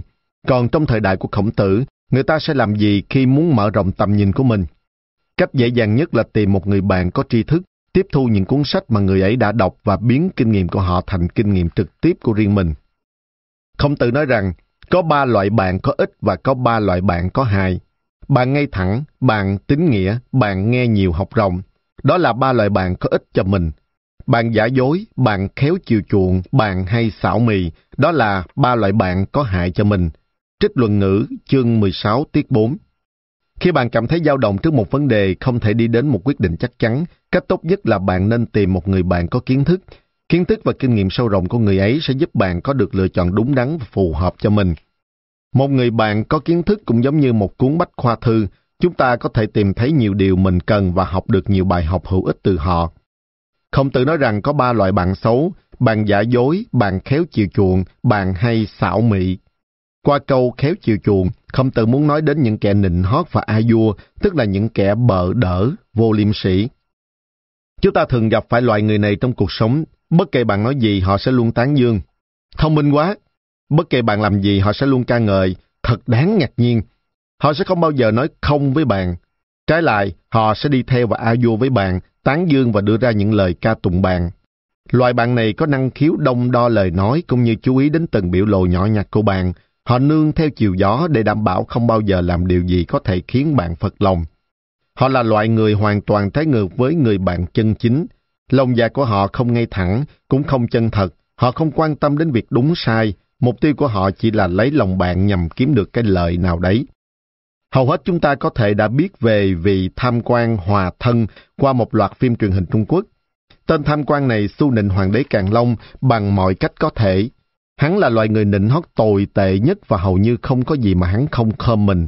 Hắn là một điển hình của loại bạn xấu. Một người bạn như vậy sẽ khiến bạn cảm thấy dễ chịu và vui sướng một cách bất thường, giống như hoàng đế Càn Long trong loạt phim truyền hình kia. Vị vua biết rất rõ rằng hòa thân đang ăn của đúc lót và làm sai phép tắc, nhưng dù vậy Ngài vẫn không thể chịu được cảnh thiếu hòa thân. Như khổng tử nói, làm bạn với loại người ấy là cực kỳ nguy hiểm. Tại sao? Là vì sau khi bạn được nghe tất cả những gì muốn nghe, được phỉnh nịnh đến độ thỏa mãn, những điều ve vuốt ấy bắt đầu đi vào trong đầu óc bạn như một thói quen. Cái tôi của bạn sẽ mất kiểm soát và bạn sẽ trở nên tự cao tự đại một cách mù quáng, chẳng biết đến ai ngoài chính mình. Bạn sẽ đánh mất năng lực cơ bản nhất là tự biết mình và không lâu sau đó bạn sẽ tự chuốc lấy tai ương từ sự mù quáng này. Loài bạn khéo chiều chuộng a vua su nịnh là độc dược ngắm từ từ và giết chết linh hồn bạn. Loài bạn có hại thứ hai là người mà khổng tử gọi là giả dối hay còn gọi là loại người hai mặt. Họ trông rất vui vẻ và ngọt ngào trước mắt bạn, hết sức rạng rỡ khi đưa ra những lời khen ngợi và nịnh nọt. Họ chính là loại người mà khổng tử gọi là kẻ miệng nói lời hoa mỹ còn mặt mày thì trao chuốt, nhưng sau lưng bạn, họ sẽ giao rắc các tin đồn và những lời vu khống ác ý. Chúng ta thường nghe người ta phàn nàn rằng, Bạn của tôi có vẻ rất tử tế và đáng yêu, lời nói của anh ta rất hòa nhã, hành vi rất chín chắn. Tôi tin anh ta là người bạn thân thiết nhất, gần gũi nhất của mình. Tôi thật lòng tận tâm giúp đỡ anh ta. Tôi cũng trút hết tâm tư của mình cho anh, nói cho anh biết những bí mật thầm kín nhất của mình. Nhưng anh ta lại phản bội tôi, làm dụng lòng tin của tôi cho các mục đích cá nhân. Anh ta bắt đầu đàm tiếu về tôi, lan truyền các bí mật của tôi, phá hoại thanh danh tôi. Và sau đó khi tôi đối diện anh ta, anh ta trơ tráo phủ nhận tất cả với vẻ mặt ngây thơ vô tội. Đó là loài người giả dối và đạo đức giả, khác hoàn toàn với người bạn trung hậu và đáng tin. Những người như vậy thực sự đều là kẻ tiểu nhân, nhỏ nhen với lòng dạ đen tối. Tuy nhiên, những người này thường đeo một cái mặt nạ là người tốt. Vì muốn che giấu động cơ của mình, ngoài mặt họ sẽ rất thân thiện với bạn, thậm chí có thể tự tế với bạn gấp trăm lần người khác. Vì vậy, nếu bạn không cẩn thận và để những người như vậy lợi dụng, thì bạn đã tự đeo còng vào mình. Bạn sẽ khó thoát khỏi họ khi chưa trả một cái giá đắt nào đó. Đây là một thử thách cho phán đoán của chúng ta, cho sự hiểu biết của chúng ta về con người cũng như các quy tắc của cuộc đời. Loại thứ ba được khổng tử gọi là bạn hay xảo mị, chỉ những kẻ khoe khoang khoác lác, ta thường gọi họ là những kẻ ba hoa. Những người này thường có những lập luận có thể cuốn bạn theo, làm bạn không còn biết phương hướng để nhận chân sự việc. Họ muốn bạn tin những gì họ nói đều là sự thật, nhưng thực tế ngoài tài ăn nói liến thoáng ra, họ hoàn toàn chẳng có gì hết. Có một sự khác biệt rõ ràng giữa loài người được mô tả ở trên với người có kiến thức là họ chẳng có tài năng hay kiến thức thực sự gì hết. Một người hay xảo mị là người có miệng lưỡi liến thoáng nhưng bên trong lại rộng tuếch. Khổng tử luôn nghi ngờ những người ăn nói huyên thuyên và giọng điệu ngọt ngào. Một người quân tử phải nói ít làm nhiều. Khổng tử tin rằng vấn đề không phải là một người nói cái gì, mà là anh ta làm được cái gì. Dĩ nhiên sau hiện đại đã có sự thay đổi trong một số thái độ và giá trị.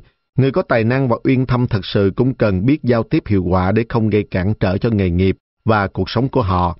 Tuy nhiên, với người chỉ biết nói mà không có năng lực thực sự thì đúng là tồi tệ. Nhưng làm thế nào để chúng ta có thể nhận diện được đâu là người tốt, đâu là kẻ xấu? Làm thế nào chúng ta có thể kết giao được với những người bạn tốt và tránh xa những người bạn xấu? Nếu muốn kết giao bạn tốt, tránh bạn xấu, bạn cần có hai điều. Một là phải có mong muốn kết giao với bạn tốt. Hai là phải có khả năng để thực hiện việc kết bạn ấy. Chúng ta đã biết nhân và trí là hai phẩm chất quan trọng như thế nào và nó chính là chìa khóa để ta kết giao với bạn tốt. Ham muốn kết bạn tốt đến từ đức nhân và năng lực thực hiện được điều ấy đến từ đức trí. Khi Phàn Trì hỏi Khổng Tử rằng Khổng Tử muốn nói gì khi nói đến đức nhân, Ngài trả lời chỉ bằng hai chữ, thương người. Sau đó Phàn Trì hỏi, thế thì cái gì được gọi là trí?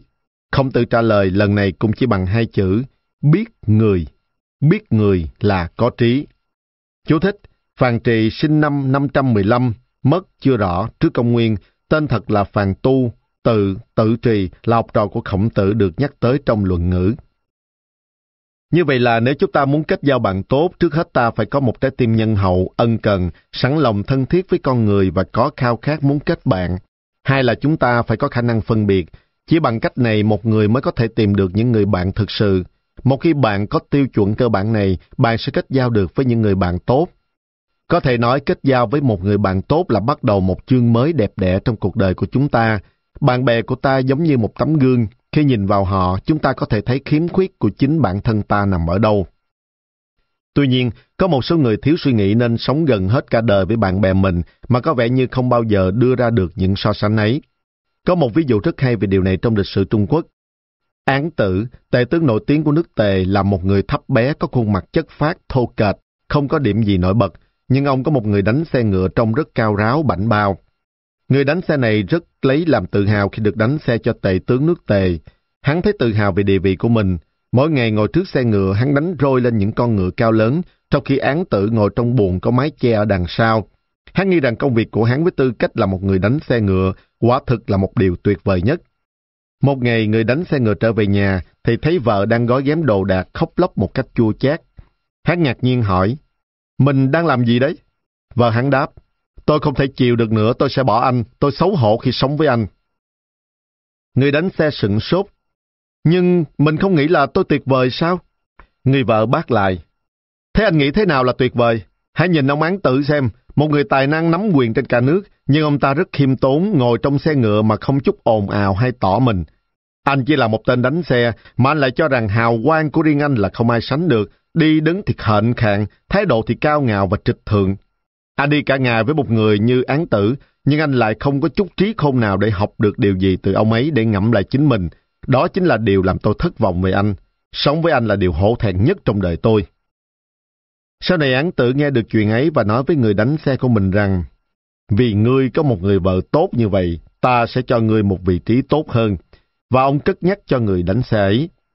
Câu chuyện này ngụ ý rằng những người quanh ta với lối sống và thái độ của họ trong quan hệ với thế giới xung quanh có thể trở thành một tấm gương cho ta. Điều cốt yếu là ta phải biết cảnh giác về bản thân mình. Những con người mà khổng tử tán thành để kết tình bằng hữu là những người có thể giúp ích cho ta. Tuy nhiên, điều đó không bao hàm ý là người bạn ấy sẽ nâng đỡ ta, vì khổng tử không bao giờ ủng hộ việc giao thiệp với những người giàu có hay quyền thế để mưu lợi. Thay vào đó, Ngài ủng hộ việc kết bạn với những người có thể hoàn thiện tính cách đạo đức của bạn, gia tăng sự tự tu dưỡng của bạn và làm giàu bản ngã của bạn. Trong kinh điển Trung Quốc có một trường phái gọi là thơ điền viên. Các nhà thơ thuộc trường phái này nổi tiếng vì khao khát muốn rút lui khỏi xã hội để sống trong ẩn dật và hòa mình với thiên nhiên. Họ ngợi ca những niềm vui với tự nhiên và sống một cuộc đời dân dã, giản dị. Vậy chúng ta có thể tìm thấy sự cảm thông với tự nhiên ở đâu? Nó không nằm nơi núi cao rừng sâu mà là trong đời sống thực. Người ta nói rằng dễ tìm thấy sự cô liêu nơi chốn thành thị hơn là nơi hoang dã. Chỉ một người quy ẩn chưa hoàn thiện năng lực tự tu dưỡng của mình mới ẩn lánh nơi núi cao và tự tạo cho mình một nơi tu đạo giả tạo. Một ẩn sĩ đích thực không cần rút lui khỏi thế giới trần tục, vẫn có thể sống giữa trung tâm thành phố náo nhiệt, ồn ào, làm những việc bình thường như mọi người xung quanh. Nhưng chỉ khác là họ có sự điềm tĩnh và vững vàng nội tâm. Đào Uyên Minh, một trong những ẩn sĩ không bao giờ thỏa hiệp lý tưởng của mình, là người đặt nền tảng cho trường phái thơ Điền Viên. Đào Uyên Minh sống trong hoàn cảnh khá túng quẫn, nhưng ông rất hạnh phúc. Cuốn Nam Phương Truyện còn ghi rằng Đào Uyên Minh không có kiến thức gì về âm nhạc, nhưng ông có một cây đàn tam thập lục. Cây đàn tam thập lục này chỉ là một khúc gỗ lớn dài, nó thậm chí không có dây. Mỗi lần ông mời bạn hữu đến nhà, ông đều chơi đàn bằng cách đánh vào khúc gỗ. Ông dốc hết tâm trí vào việc chơi đàn, có khi hàng giờ liền. Và mỗi lần ông đánh đàn, những bạn hữu thực sự hiểu âm nhạc đều xúc động dân tràn cùng nỗi niềm của ông. Đào Uyên Minh đánh lên âm nhạc tâm hồn ông trên cây đàn tam thập lục không dây, trong khi bạn hữu của ông uống rượu và trò chuyện vui vẻ. Sau cuộc vui, ông sẽ nói, Tôi say và buồn ngủ rồi, các ngài về được rồi. Bạn bè ra về mà không gây ồn ào, sau đó sẽ tiếp tục gặp gỡ vào những dịp khác. Những người bạn như vậy là những người bạn đích thực, vì tâm hồn bạn bè cùng chia sẻ một sự cảm thông không cần nói ra, và cách sống ấy mới là cách sống mang lại niềm hạnh phúc đích thực. Có lần tôi đọc được một bài viết của nhà văn nổi tiếng Lâm Thanh Huyền của Đài Loan, viết về một người bạn hỏi xin chữ ông để treo trong phòng đọc sách. Người bạn ấy đã nói với ông rằng, viết cho tôi chữ gì đó thật đơn giản nhưng hữu ích cho tôi khi tôi nhìn nó mỗi ngày. Lâm Thanh Huyền suy nghĩ một thời gian dài rồi ông chỉ viết bốn chữ bằng tiếng Trung Quốc. Bốn chữ ấy có nghĩa là thường nghĩ về một và hai. Người bạn đọc không hiểu và hỏi ông ý nghĩa của câu ấy. Lâm Thanh Huyền giải thích, chúng ta đều biết câu nói, trong 10 điều trên thế giới này thì có đến 8-9 điều không như ý ta muốn, và số người tôi có thể giao thiệp được chỉ đếm trên đầu ngón tay. Giả sử ta chấp nhận câu nói ấy, thì sẽ vẫn còn ít nhất một hoặc hai điều trong mười điều ấy có thể như ý ta muốn. Tôi không thể giúp bạn quá nhiều, tất cả những gì tôi có thể làm là nói với bạn rằng hãy nghĩ về một hoặc hai điều kia thôi, để hướng tâm trí của bạn vào những điều tốt đẹp, để khuếch đại ánh sáng của hạnh phúc, để tránh xa sầu muộn trong tâm hồn bạn. Với tư cách là một người bạn, đây là điều tốt nhất tôi có thể làm cho bạn. Có một câu truyện cổ phương Tây kể về một ông vua sống hết sức xa hoa trong rượu, phụ nữ, âm nhạc và những cuộc phiêu lưu. Tất cả mọi điều đẹp đẽ nhất và quý giá nhất trên thế giới đều có sẵn để ông dùng, nhưng ông vẫn không hạnh phúc. Ông không biết được cái gì đã khiến ông không hạnh phúc nên đã cho gọi quan ngự y đến. Vị quan ngự y khám cho ông rồi kê ra một phương thuốc chữa bệnh. Bệ hạ hãy cho người tìm kiếm người hạnh phúc nhất trong vương quốc của mình, mặc áo của người ấy thì nó sẽ làm bệ hạ thấy hạnh phúc. Nhà vua liền phái người đi tìm người hạnh phúc nhất vương quốc và cuối cùng họ cũng tìm thấy một người đàn ông thật sự hạnh phúc. Nhưng các vị quan lại trở về tay không và tâu với vua rằng họ không thể nào mang áo của người đàn ông ấy về để vua mặc được. Nhà vua hỏi, tại sao thế? Các người phải mang cái áo ấy về cho ta. Các quan thưa, người ấy là một gã cùng khổ, gã thậm chí không có nổi một cái áo. Điều này có ý nghĩa gì?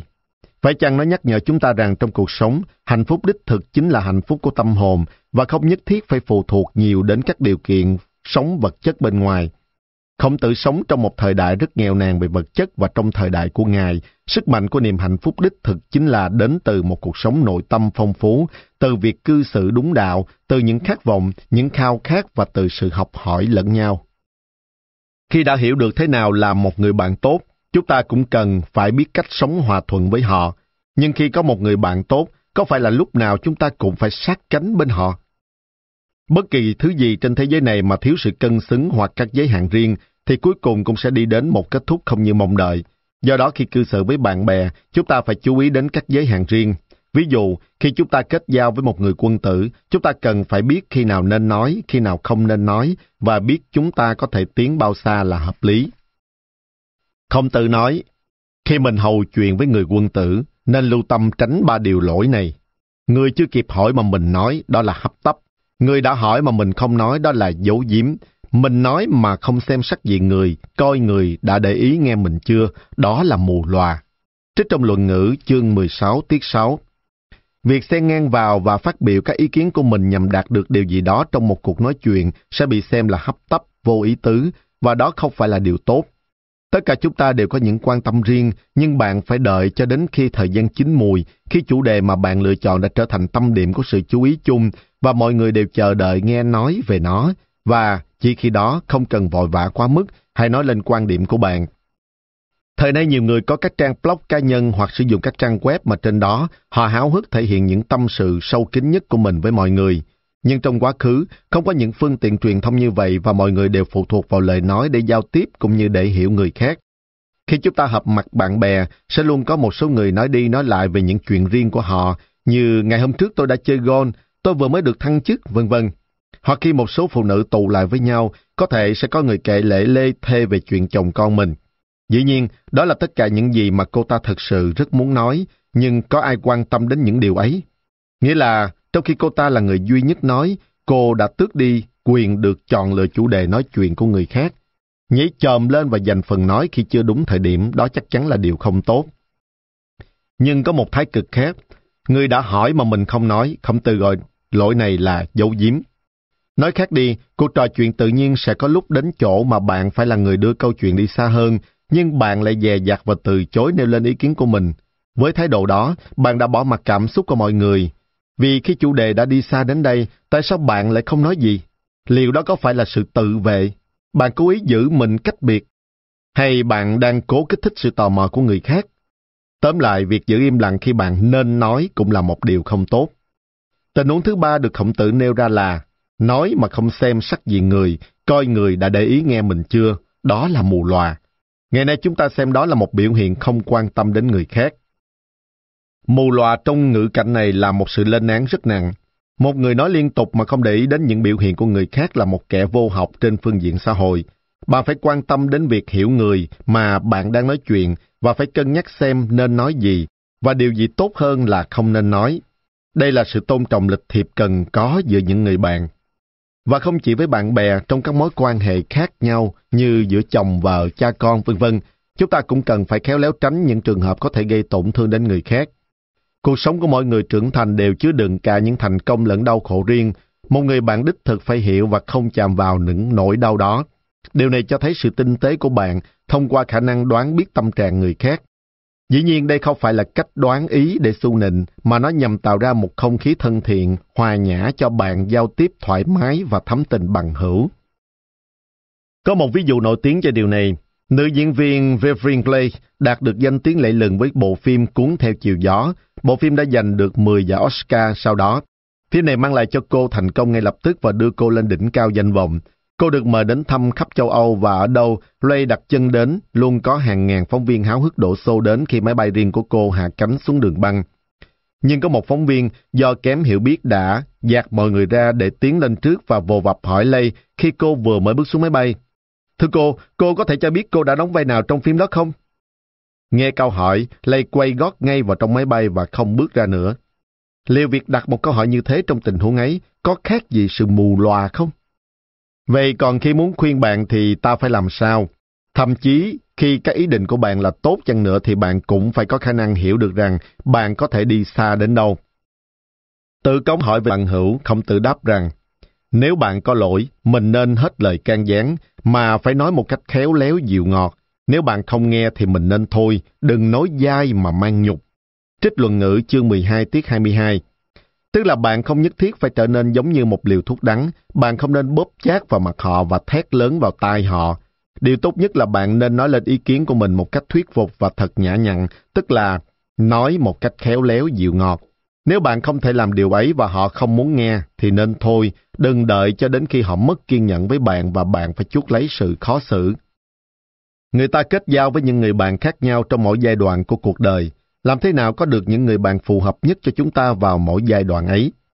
Dù làm bất cứ điều gì, bạn cũng không thể chỉ ra lệnh để buộc người ta làm theo. Ngày nay thậm chí các bà mẹ cũng không thể mong đợi sự tuân lệnh như thế ở con mình. Mỗi cá nhân đều đáng được tôn trọng và với bạn bè, càng đặc biệt phải giữ sự tôn trọng lẫn nhau. Cho họ lời khuyên tốt hoặc một lời cảnh báo đúng, bạn làm bổn phận của mình và chỉ vậy thôi.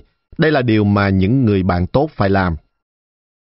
Không tự nói rằng 70-80 năm đời người dường như là một thời gian dài, nhưng nó có thể chia ra làm ba giai đoạn khác nhau, thời trẻ, thời chín chắn và thời già.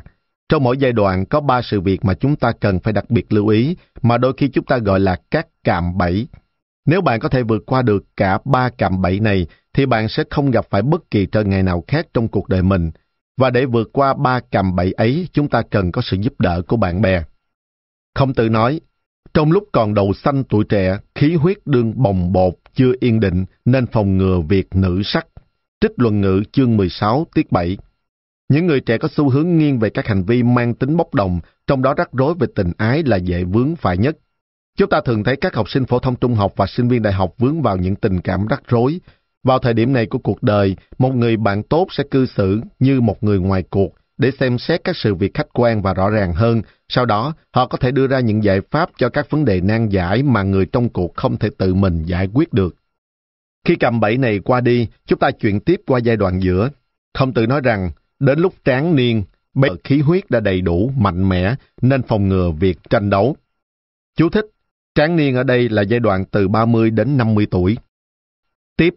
Khi người ta đến tuổi trung niên, cuộc sống gia đình thường đã vững và họ đã lập thân trong sự nghiệp của mình, vậy trong tâm trí họ lúc này điều gì là đáng quan tâm nhất?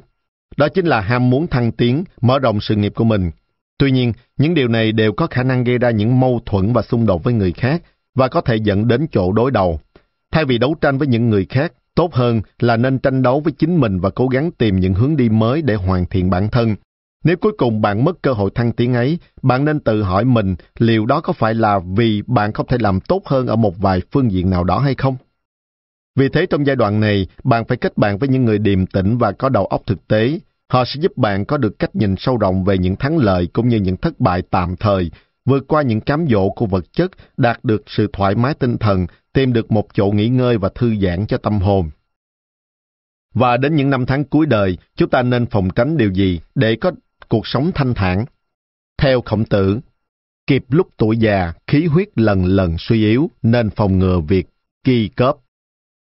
Khi đến tuổi già, tâm trí con người có xu hướng chậm lại. Triết gia Pentarosel so sánh giai đoạn này với một dòng sông đang chảy nhanh, lao xuyên qua những ngọn núi, rồi khi đến cuối nguồn chuẩn bị hòa vào biển cả, nó chạy chậm dần, dòng chảy rộng hơn và yên bình hơn.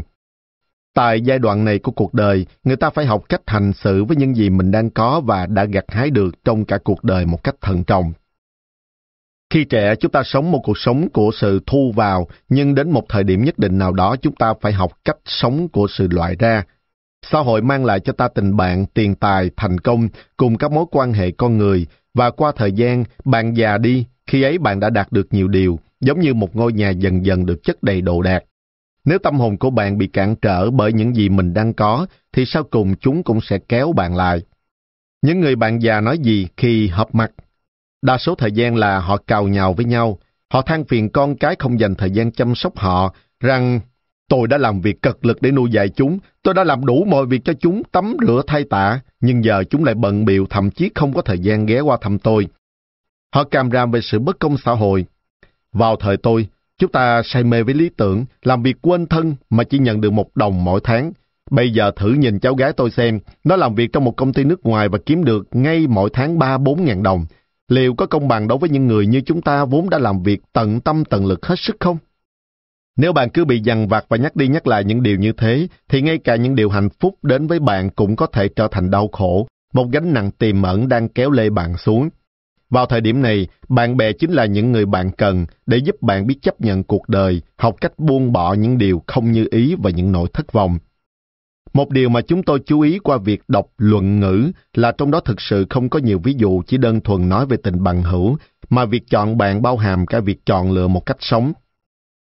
loài bạn bè mà chúng ta kết giao trước hết sẽ phụ thuộc vào chính tâm trí và sự tự tu dưỡng của ta, rồi sau đó là vào nhóm bạn bè riêng của ta, dù đó là bạn bè có hại hay có lợi trong cuộc sống.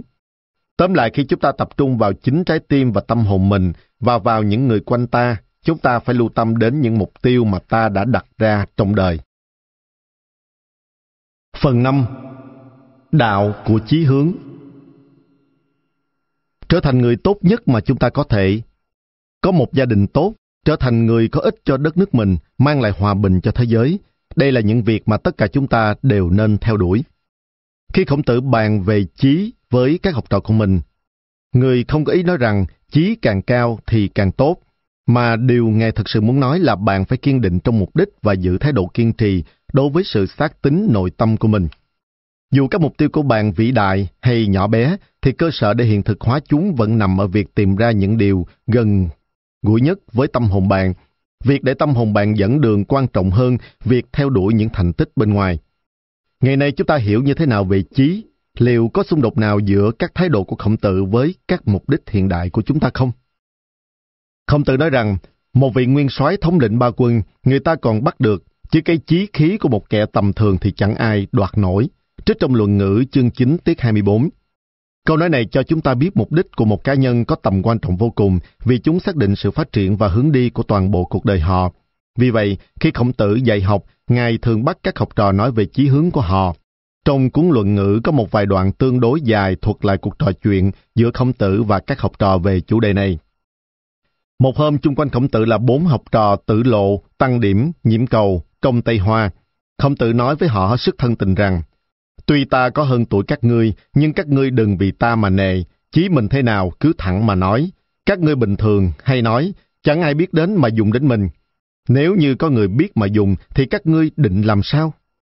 Tử lộ vốn có tính hấp tấp vội đứng lên thưa. Một nước nghìn cổ xe, ở chẹt vào với nước lớn, mà lại thêm có việc binh đao cùng sự đói kém. Giá cho do này được trị nước ấy, thì chỉ độ ba năm có thể khiến cho dân nước ấy có lòng dũng cảm và biết đạo lý. Có thể chúng ta nhận thấy tự lộ là người rất có chí và hẳn sẽ nghĩ rằng một người thầy như khổng tử vốn đánh giá rất cao việc cai trị đất nước bằng các nguyên tắc lệ nghĩa và sự tự tu dưỡng sẽ rất lấy làm vừa lòng khi thấy một trong những học trò của ngài có thể thực hiện được những điều ấy.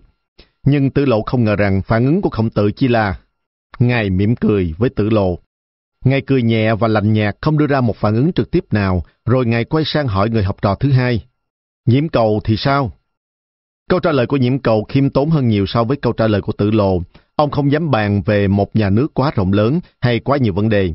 Nhiễm cầu thưa, một nước vuông độ 6-70 dặm hay 5-60 dặm, giá cho cầu này trị nước ấy thì chỉ độ 3 năm có thể khiến cho dân được no đủ, còn đến việc lễ nhạc xin để đợi bậc quân tử. Ông có ý nói rằng trên phương diện vật chất, ông có thể làm giàu cho dân và cho họ tất cả những gì họ cần, nhưng đối với niềm tin vào đất nước cùng việc mang lại sự thịnh vượng bằng lễ, nhạc thì quá sức của ông, tốt nhất là chờ đợi một người quân tử thông tuệ hơn ông. Khi ông nói xong, khổng tử cũng không có phản ứng trực tiếp gì. Ngài tiếp tục hỏi đến người học trò thứ ba. Công Tây Hoa thì sao? Công Tây Hoa càng khiêm tốn hơn nữa, ông đáp. Tôi không nói rằng tôi có khả năng, nhưng tôi sẵn sàng học hỏi. Câu này có nghĩa là trước hết ông trình bày thái độ riêng của mình, Tôi không có tuyên bố gì cho riêng mình, nhưng vì thầy hỏi tôi điều ấy nên mọi điều tôi có thể nói là tôi muốn học. Sau đó ông nói rằng, giá đến việc nhà tông miếu như lễ hội đồng, mặc áo huyền đoan, đội mũ chương phủ, thì xích này xin làm một chút tiểu tướng. Ông hoàn toàn không đề cập đến việc cai trị một đất nước hoặc người dân của nước ấy. Chú thích, tiểu tướng là quan phụ giúp việc tế lễ. Bạn thấy rằng từng người trong ba học trò của khổng tử, người sau đều khiêm tốn hơn người trước, giảm nhẹ hơn người trước, mỗi người đều gần hơn với xuất phát điểm trong cuộc sống riêng của Ngài và xa hơn khỏi những mục tiêu tối hậu của Ngài.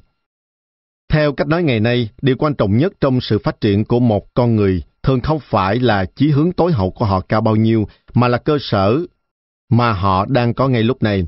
Chúng ta thường không thiếu gì những kế hoạch lớn và khát vọng lớn, nhưng chúng ta thiếu một con đường thực tế để dẫn ta từng bước từng bước đến những khao khát của mình.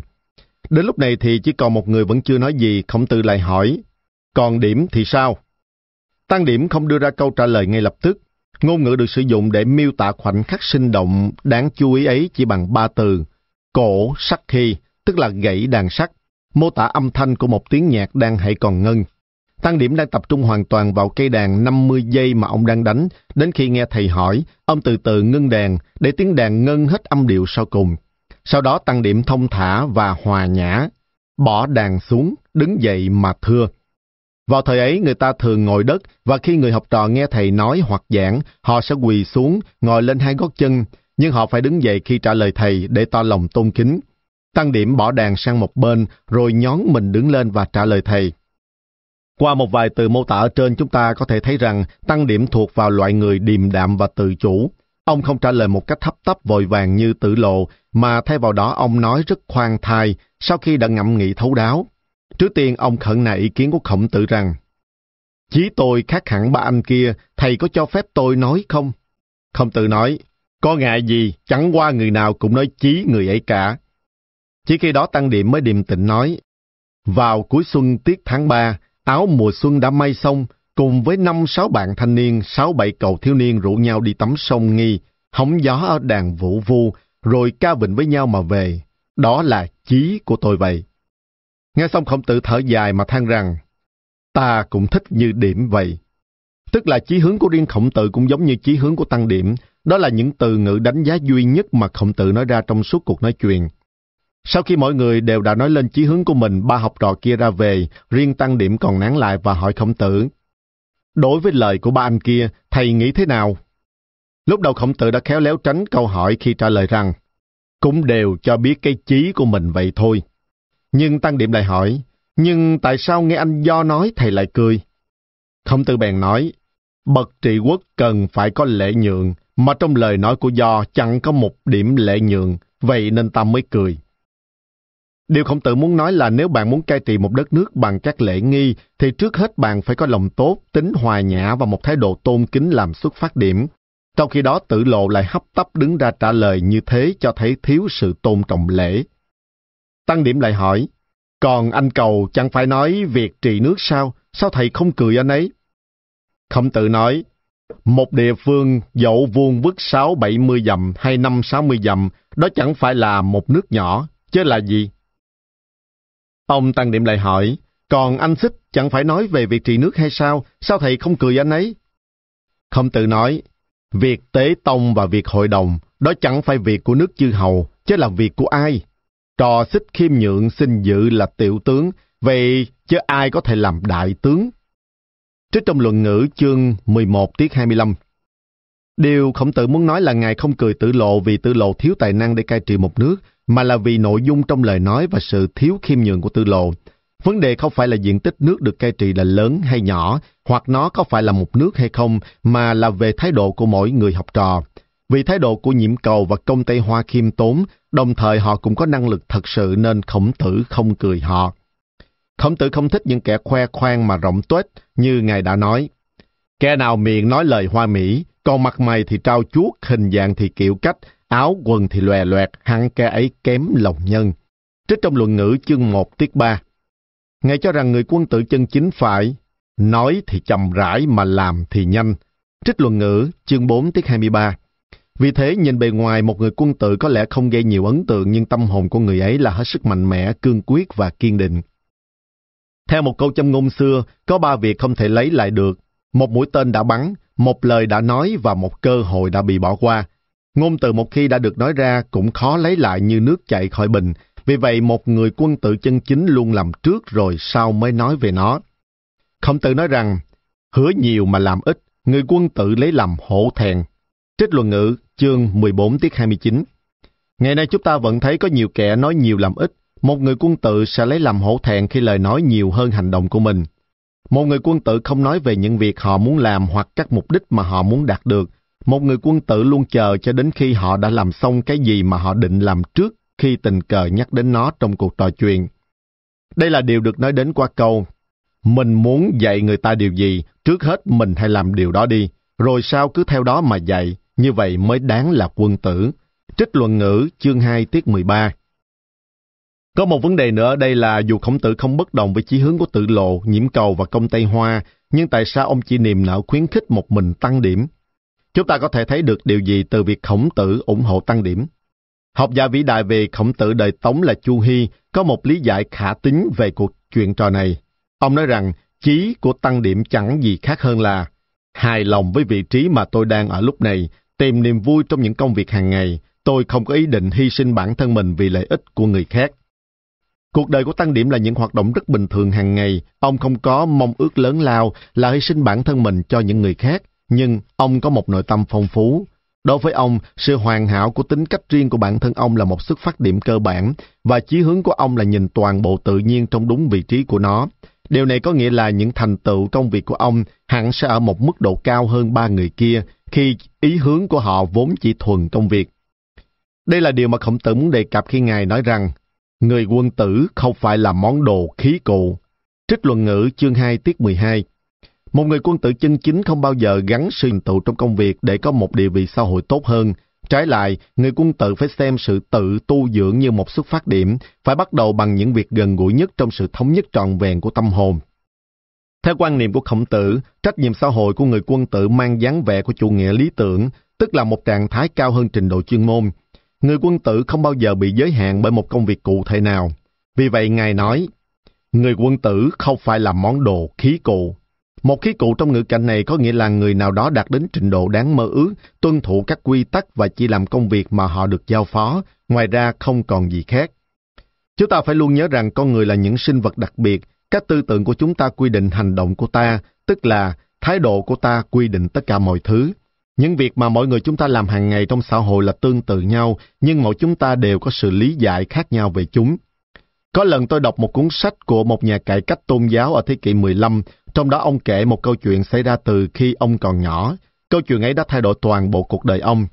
Ông viết rằng, một ngày nọ ông đi dạo ngang qua một tòa nhà lớn đang xây dưới ánh mặt trời nóng đến rợp cả da, Quanh đó là những người đàn ông đang bưng bê gạch đá, tất cả đều ướt đẫm mồ hôi. Ông đến bên người đàn ông đầu tiên và hỏi, Anh đang làm gì đó? Người đàn ông nói với một thái độ rất gắt gỏng, Mày mù à, lao động khổ sai, bê gạch. Ông hỏi câu hỏi ấy với người thứ hai, thái độ của người này điềm tĩnh hơn người trước, ông ta xếp những viên gạch thành một cột ngay ngắn, lướt mắt nhìn chúng rồi nói, tôi đang xây một bức tường. Sau đó ông đến hỏi người thứ ba, Dường như có một luồng ánh sáng nhẹ nhàng phấn khởi trong mắt người đàn ông này khi ông đặt những viên gạch xuống, ngẩng đầu lên, lau mồ hôi và nói rất hạnh diện. Anh hỏi tôi à, chứ tôi đang xây một công trình vĩ đại, một nhà thờ đấy. Chúng ta có thể thấy rằng cả ba người này đều đang làm một công việc giống nhau, nhưng những lý giải của họ lại hoàn toàn khác nhau. Tôi gọi thái độ của người đàn ông thứ nhất là bi quan. Anh ta xem công việc mình làm chỉ như một thứ gánh nặng trong cuộc đời cực nhọc, anh ta chỉ biết chăm chăm nhìn vào sự gian khổ của khoảnh khắc này. Dĩ nhiên, khoảnh khắc này là có thực. Thái độ của người đàn ông thứ hai là cái mà tôi gọi là tinh thần chuyên nghiệp. Anh ta biết mình đang xây một bức tường. Bức tường ấy là bộ phận của một sản phẩm hoàn chỉnh và anh ta phải làm hết sức để kiếm tiền. Đó là một bổn phận nghề nghiệp và thái độ của anh ta phụ thuộc nhiều vào trình độ chuyên môn. Đây là trạng thái mà khổng tử gọi là một món đồ khí cụ. Anh ta không có bất kỳ thiên hướng nào cao hơn. Tôi gọi thái độ của người đàn ông thứ ba là thái độ lý tưởng chủ nghĩa, bởi vì anh ta biết mọi viên gạch và mỗi giọt mồ hôi mình đang đổ ra sẽ đóng góp vào việc xây dựng nên một chốn thiên liêng, một nhà thờ. Anh ta thấy mọi đóng góp của mình đều có giá trị và anh đã nhìn thấy kết quả trong công việc gian khổ mình đang làm. Anh làm việc không phải với tư cách của một món đồ khí cụ. Những việc anh ta làm được nối kết với thế giới của chúng ta, với các ước mơ của chúng ta, và như anh ta nói, đó là một thứ hiện hữu với chúng ta, một nhà thờ. Và tại cùng thời điểm ấy vì anh ta đắm mình trong giấc mơ về một nhà thờ, nên tư tưởng anh ta vượt ra khỏi những thành quả mang tính cá nhân để đạt đến những giá trị tinh thần tuyệt vời hơn nhiều. Vai trò của một người quân tử trong xã hội cũng thế. Điều quan trọng không nằm ở các hành động của một người quân tử mà nằm ở chính các động cơ đằng sau các hành động ấy. người quân tử là lương tâm của xã hội, nhưng là một người quân tử là điều mà mọi người ai cũng có thể đạt đến được. Giấc mơ ấy, mục tiêu ấy, vừa cao lại vừa khó với tới, nhưng nó đã không vượt khỏi tầm với của chúng ta. Thực tế nó tồn tại ở đây và ngay lúc này trong nội tâm của mọi người chúng ta. Mỗi người trong chúng ta đều có những mục tiêu riêng, nhưng trong vòng tuần hoàn và những nhịp điệu vội vã, lặp đi lặp lại không ngừng của công việc, chúng ta phải bỏ ra bao nhiêu thời gian và không gian để quan tâm đến thế giới nội tâm của mình. Phần con người mà ta thực hiện trong vai trò xã hội thì có thể thấy được rõ ràng, nhưng chúng ta lại xóa mờ và bóp nghẹt tiếng nói của chính tinh thần mình. Có lần tôi đọc được câu chuyện ngắn về một người đàn ông cảm thấy mình rất bất hạnh trong đời. Ông ta ngờ rằng có lẽ đó là những triệu chứng ban đầu của sự trầm cảm, vì vậy ông ta đi gặp bác sĩ tâm thần. Ông ta nói với bác sĩ rằng, Mỗi ngày tôi đều rất sợ cảm giác trở về nhà sau giờ làm việc. Khi tôi làm việc, mọi thứ đều bình thường, nhưng ngay khi về đến nhà, tôi toàn cảm thấy nghi ngờ và lo sợ. Tôi không biết tâm hồn mình đang đi về đâu, tôi không biết phải nên lựa chọn gì nữa. Càng về đêm, cảm giác sợ hãi ấy càng dâng cao và áp lực càng lúc càng mạnh hơn. Suốt đêm, tôi thường không thể chợp mắt được, nhưng vào sáng hôm sau khi tôi đi làm và bước vào vai trò chuyên môn của mình, các triệu chứng ấy lại biến mất. Nếu điều này tiếp diễn lâu hơn nữa, chắc tôi sẽ phát điên mất. Khi nghe ông ta nói xong, bác sĩ đưa ra một đề nghị. Có một diễn viên hài kịch nổi tiếng trong thành phố, ông ta diễn xuất sắc lắm. Mọi người xem ông ấy diễn đều phá lên cười và quên hết mọi phiền muộn của mình. Để bắt đầu, tại sao anh không thử đến xem một buổi diễn của ông ấy? Sau đó chúng ta có thể có một buổi nói chuyện nữa, để xem liệu nó có giúp ích gì cho anh không. Rồi chúng ta sẽ bàn đến một kế hoạch chữa trị. Khi nghe xong, người đàn ông không nói gì, một lúc lâu sau ông ngẩng mặt lên nhìn thẳng vào vị bác sĩ, nước mắt lưng tròng khó khăn cất tiếng. Tôi chính là diễn viên hài ấy đây. Đây chỉ là một câu chuyện tưởng tượng nhưng ý nghĩa của nó là rất thật, là tình trạng có thể dễ dàng xảy ra trong cuộc sống của chúng ta ngày nay. Hãy nghĩ xem, khi một người trở nên quen thuộc với một vai trò và đóng vai trò ấy một cách vui vẻ, họ sẽ tin rằng nó là chí hướng của mình và họ có thể rất thành công trong sự nghiệp. Nhưng khi đó, còn bao nhiêu chỗ trống cho những khao khát tinh thần của họ đây? Chúng ta còn bao nhiêu khoảng trống bên ngoài vai trò của ta để chúng ta thực sự biết đến tâm hồn của mình?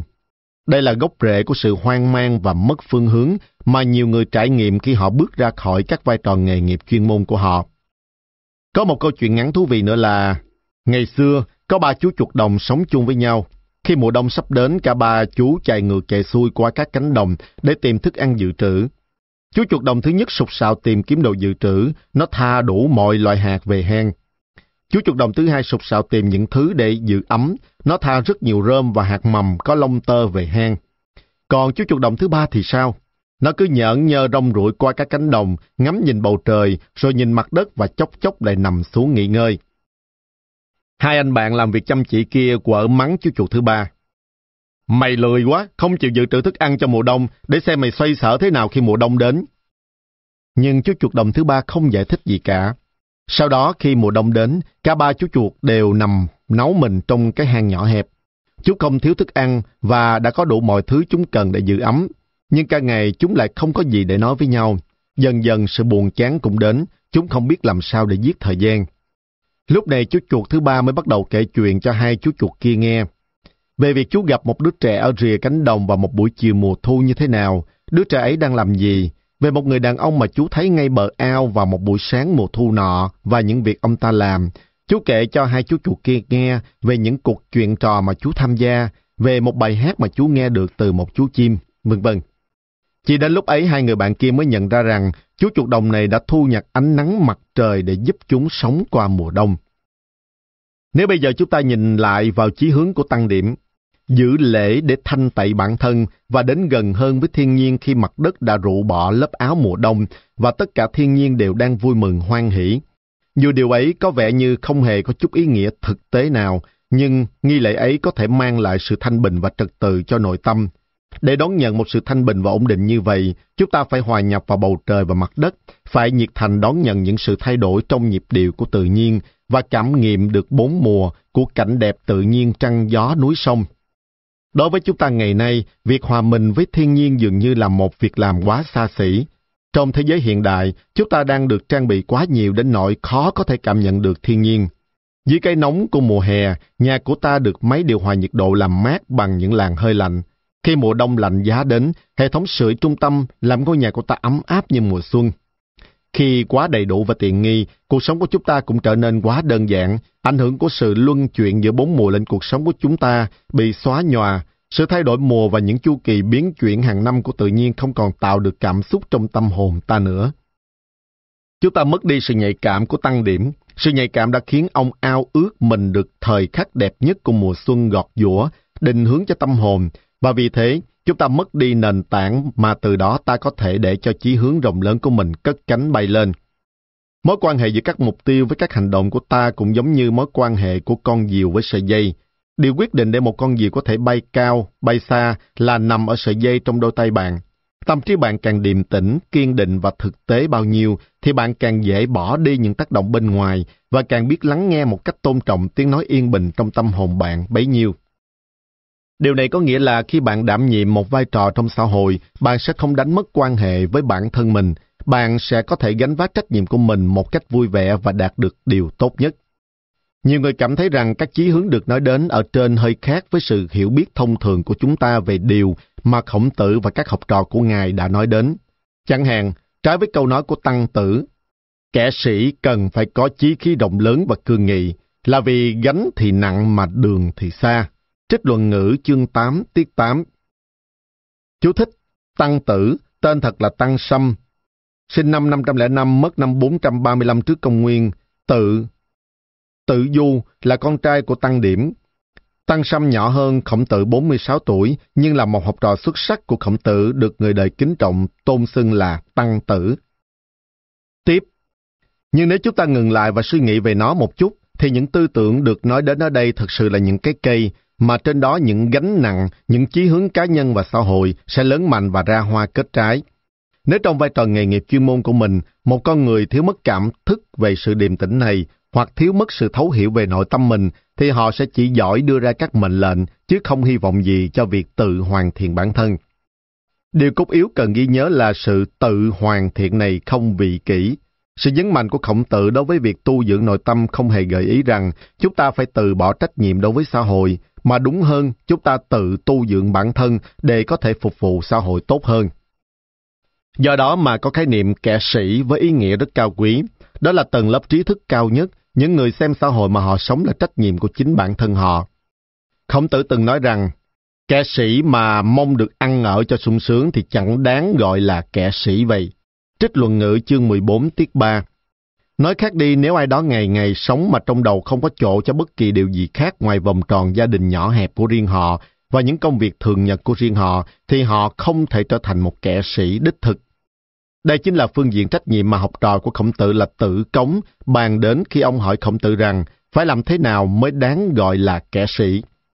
Khổng tử đáp, trong mọi cử chỉ và hành động của mình, phải biết hổ thẹn để tránh những việc trái lệ nghĩa. Khi đi sứ đến các nước, đừng làm nhục cái mạng lệnh mà vua giao phó cho mình. Như vậy có thể gọi là kẻ sĩ được. Điều khổng tử muốn nói là người ta phải hiểu sự khiêm nhượng và sự chính trực Họ phải là người có thể kiềm chế được hành vi của mình, có một tâm hồn kiên định, vững chắc và không xa rời những chuẩn mực, trong khi đồng thời phải có ích cho xã hội. Nói cách khác, khi một người đạt được sự tu dưỡng nội tâm này, họ sẽ không cho phép bản thân trở nên cao ngạo. Họ sẽ tiếp tục dấn thân và làm những điều có ích, sẽ trung thành với sứ mệnh của mình và sẽ không làm nhục cái mạng lệnh mà vua giao phó cho mình. Theo khổng tử, đó là tiêu chuẩn cao nhất của kẻ sĩ, và điều này không dễ vì không có cách nào biết trước được sứ mệnh của bạn sẽ là gì. Tự cống nghĩ tiêu chuẩn ấy là quá cao nên ông hỏi tiếp, kẻ sĩ bậc dưới hơn thì thế nào? Liệu có tiêu chuẩn nào thấp hơn một chút không? Không tự đáp, ấy là người mà họ hàng khen là Thảo Cha, làng sớm khen là Thuận Anh, Nói khác đi đó là người được họ hàng khen là sống tốt với cha mẹ của mình và được làng sớm biết tiếng là có cách cư xử tôn kính với người dân trong làng. Nếu bạn có thể bắt đầu từ những gì quanh bạn, nếu bạn có thể tỏa sáng với ánh sáng của tình yêu con người và các mối quan hệ con người, và sử dụng sức mạnh của tình yêu ấy khiến cho những người xung quanh phải khen ngợi và không làm xấu hổ tổ tiên của mình, đó là cấp bậc thứ hai của kẻ sĩ. Từ cống hỏi nữa, dám hỏi ca sĩ bậc thứ ba là như thế nào? liệu có cấp bậc thấp hơn nữa không? Không tự đáp, người nói ra thì giữ lời, làm việc thì quả quyết, Tuy là người hay chấp nhất nhưng cũng có thể sắp vào bậc thứ ba đó. Trích luận ngữ chương 13 tiết 20 Có lẽ những độc giả hiện đại sẽ ngạc nhiên vì điều này. Những tiêu chuẩn cư xử cao như vậy mà chỉ đặt vào hạng kẻ sĩ bậc ba sao? Một người có thể kiên định giữ lấy lời của mình và xem xét những hành động của mình từ đầu chí cuối. Người mà một khi đã quyết định làm điều gì sẽ làm đến cùng. Con người có những phẩm chất ấy mà chỉ có thể miễn cưỡng được liệt vào hạng kẻ sĩ bậc ba sao? Liệu có bao nhiêu người ngày nay có thể làm đúng những gì mình đã nói và biết xem xét hành động của mình từ đầu chí cuối đây? Không tự nói, kẻ sĩ chuyên tâm cầu đạo, nhưng còn thẹn vì nỗi áo xấu cơm thô, thì chưa đáng nghe ta bàn luận đạo lý. Trích luận ngữ chương 4 tiết 9 Mặc dù ba tiêu chuẩn ấy khó mà đạt được, nhưng đối với khổng tử, chúng là ba điều khái quát cho những cá nhân trưởng thành có thể đảm nhiệm thành công mọi vị trí trong xã hội. Có một câu chuyện về Lạng Tương Như, một chính khách nổi tiếng của nước Triệu thời chiến quốc 475 đến 221 trước công nguyên. Câu chuyện này sẽ minh họa cho tiêu chuẩn cao nhất của kẻ sĩ, đó là người không làm nhục cái mạng lệnh mà vua giao phó cho mình. Chuyện kể rằng vua nước Triệu được viên ngọc bích của họ Hòa nước Sở, một bảo vật quý hiếm không thể lượng giá được, đáng giá hơn nhiều thành trì. Vua nước Tần khao khát muốn có trong tay viên ngọc ấy, liền cử sứ thần gặp vua nước Triệu, nói rằng ông sẵn sàng đổi 15 thành của mình để lấy viên ngọc ấy. Vua nước Triệu biết rằng nước Tần là một nước lớn nhưng tham lam và tàn nhẫn. Một khi ngọc đã đến nước Tần thì không thể nào đòi lại được nữa. Nhưng lạng tương như tâu rằng, Tần đem thành đổi lấy ngọc mà Triệu không cho, thì điều trái là ở Triệu. Triệu cho ngọc mà Tần chẳng cho thành, thì điều trái là ở Tần. Xét lại kế đó thì thà cho Ngọc để Tần chịu phần trái. Nếu nhà vua thiếu người thì thần xin mang Ngọc Bích đi sứ. Thành có về tay nước triệu thì Ngọc mới ở lại đất Tần. Nếu Thành không về, thần xin giữ nguyên vẹn viên Ngọc mang về Triệu. Chú thích Ở thời Xuân Thu, nước sợ có người họ Hòa tìm được Ngọc Quý, mang dân sợ Lệ Vương. Lệ Vương cho là Ngọc giả bèn chặt chân Hòa trị tội lừa dối. Sợ Vũ Vương lên ngôi, Hòa lại mang dân, Vũ Vương cũng không tin và chặt nốt chân kia của Hòa. Tới đời sở Văn Vương, Hòa vẫn mang dân lần nữa. Văn Vương nhận ra là Ngọc Quý bèn trọng thượng Hòa, từ đó Ngọc Quý được gọi là Ngọc họ Hòa nước sở. Tiếp Khi làng Tương Như mang theo Ngọc họ Hòa nước sở đến nước Tần, vua Tần đón tiếp ông ở một sảnh bên không có gì là trang trọng, và để các quan lại cùng các mỹ nữ trong triều truyền tay xem viên ngọc quý vô giá ấy rồi cười đùa với nhau. làng tương như thấy vậy nhận ra rằng vua Tần không có ý giữ lời mà chỉ muốn lừa để lấy viên ngọc quý. Tuy nhiên, lấy lại bảo vật ấy là việc không dễ dàng gì. Vì vậy ông nói với vua Tần, Tâu đại vương, ngọc bích có vết, tôi xin chỉ cho đại vương xem. Khi vua Tần trao lại viên ngọc bích vào tay ông, làng tương như nhân cầm lấy ngọc đứng lùi vài bước tựa vào cột.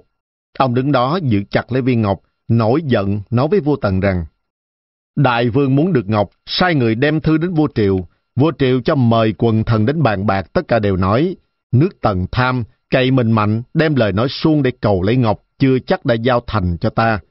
Họ bàn không muốn đưa ngọc bích cho tần. Thần cho rằng, kẻ áo vải chơi với nhau còn không dối nhau huống nữa là nước lớn. Vả chăng vì một viên ngọc mà làm nước tần mất vui thì không nên. Vì vậy, nên vua Triệu trai giới năm ngày, sai thần mang ngọc bích đi, vái mà đưa ở giữa triều đình.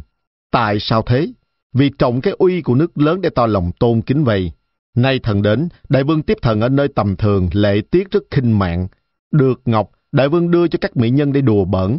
Thần xem đại vương không có ý đổi thành ấp cho vua triều, cho nên thần lấy ngọc về. Nếu đại vương thật sự muốn lấy ngọc, đại vương cũng nên trai giới năm ngày, đặt lễ cửu tân, thì thần mới dám dân ngọc. Nếu đại vương cứ muốn bức bách thần, thì đầu thần và viên ngọc đều vỡ ở cái cột này. Vua Tần lo sợ vội vã thuận theo các yêu cầu của ông. Làng Tương Như biết rằng vua Tần không muốn giữ lời, vì thế ông sai gia đình nửa đêm lẻn mang ngọc về triều. Tuy vậy, ông vẫn ở lại Tần và thú nhận với vua Tần mọi việc. Ông nói, thần biết đại vương không có ý trao thành cho triệu nhưng lúc này thì ngọc đã nguyên vẹn trở về đến triệu rồi.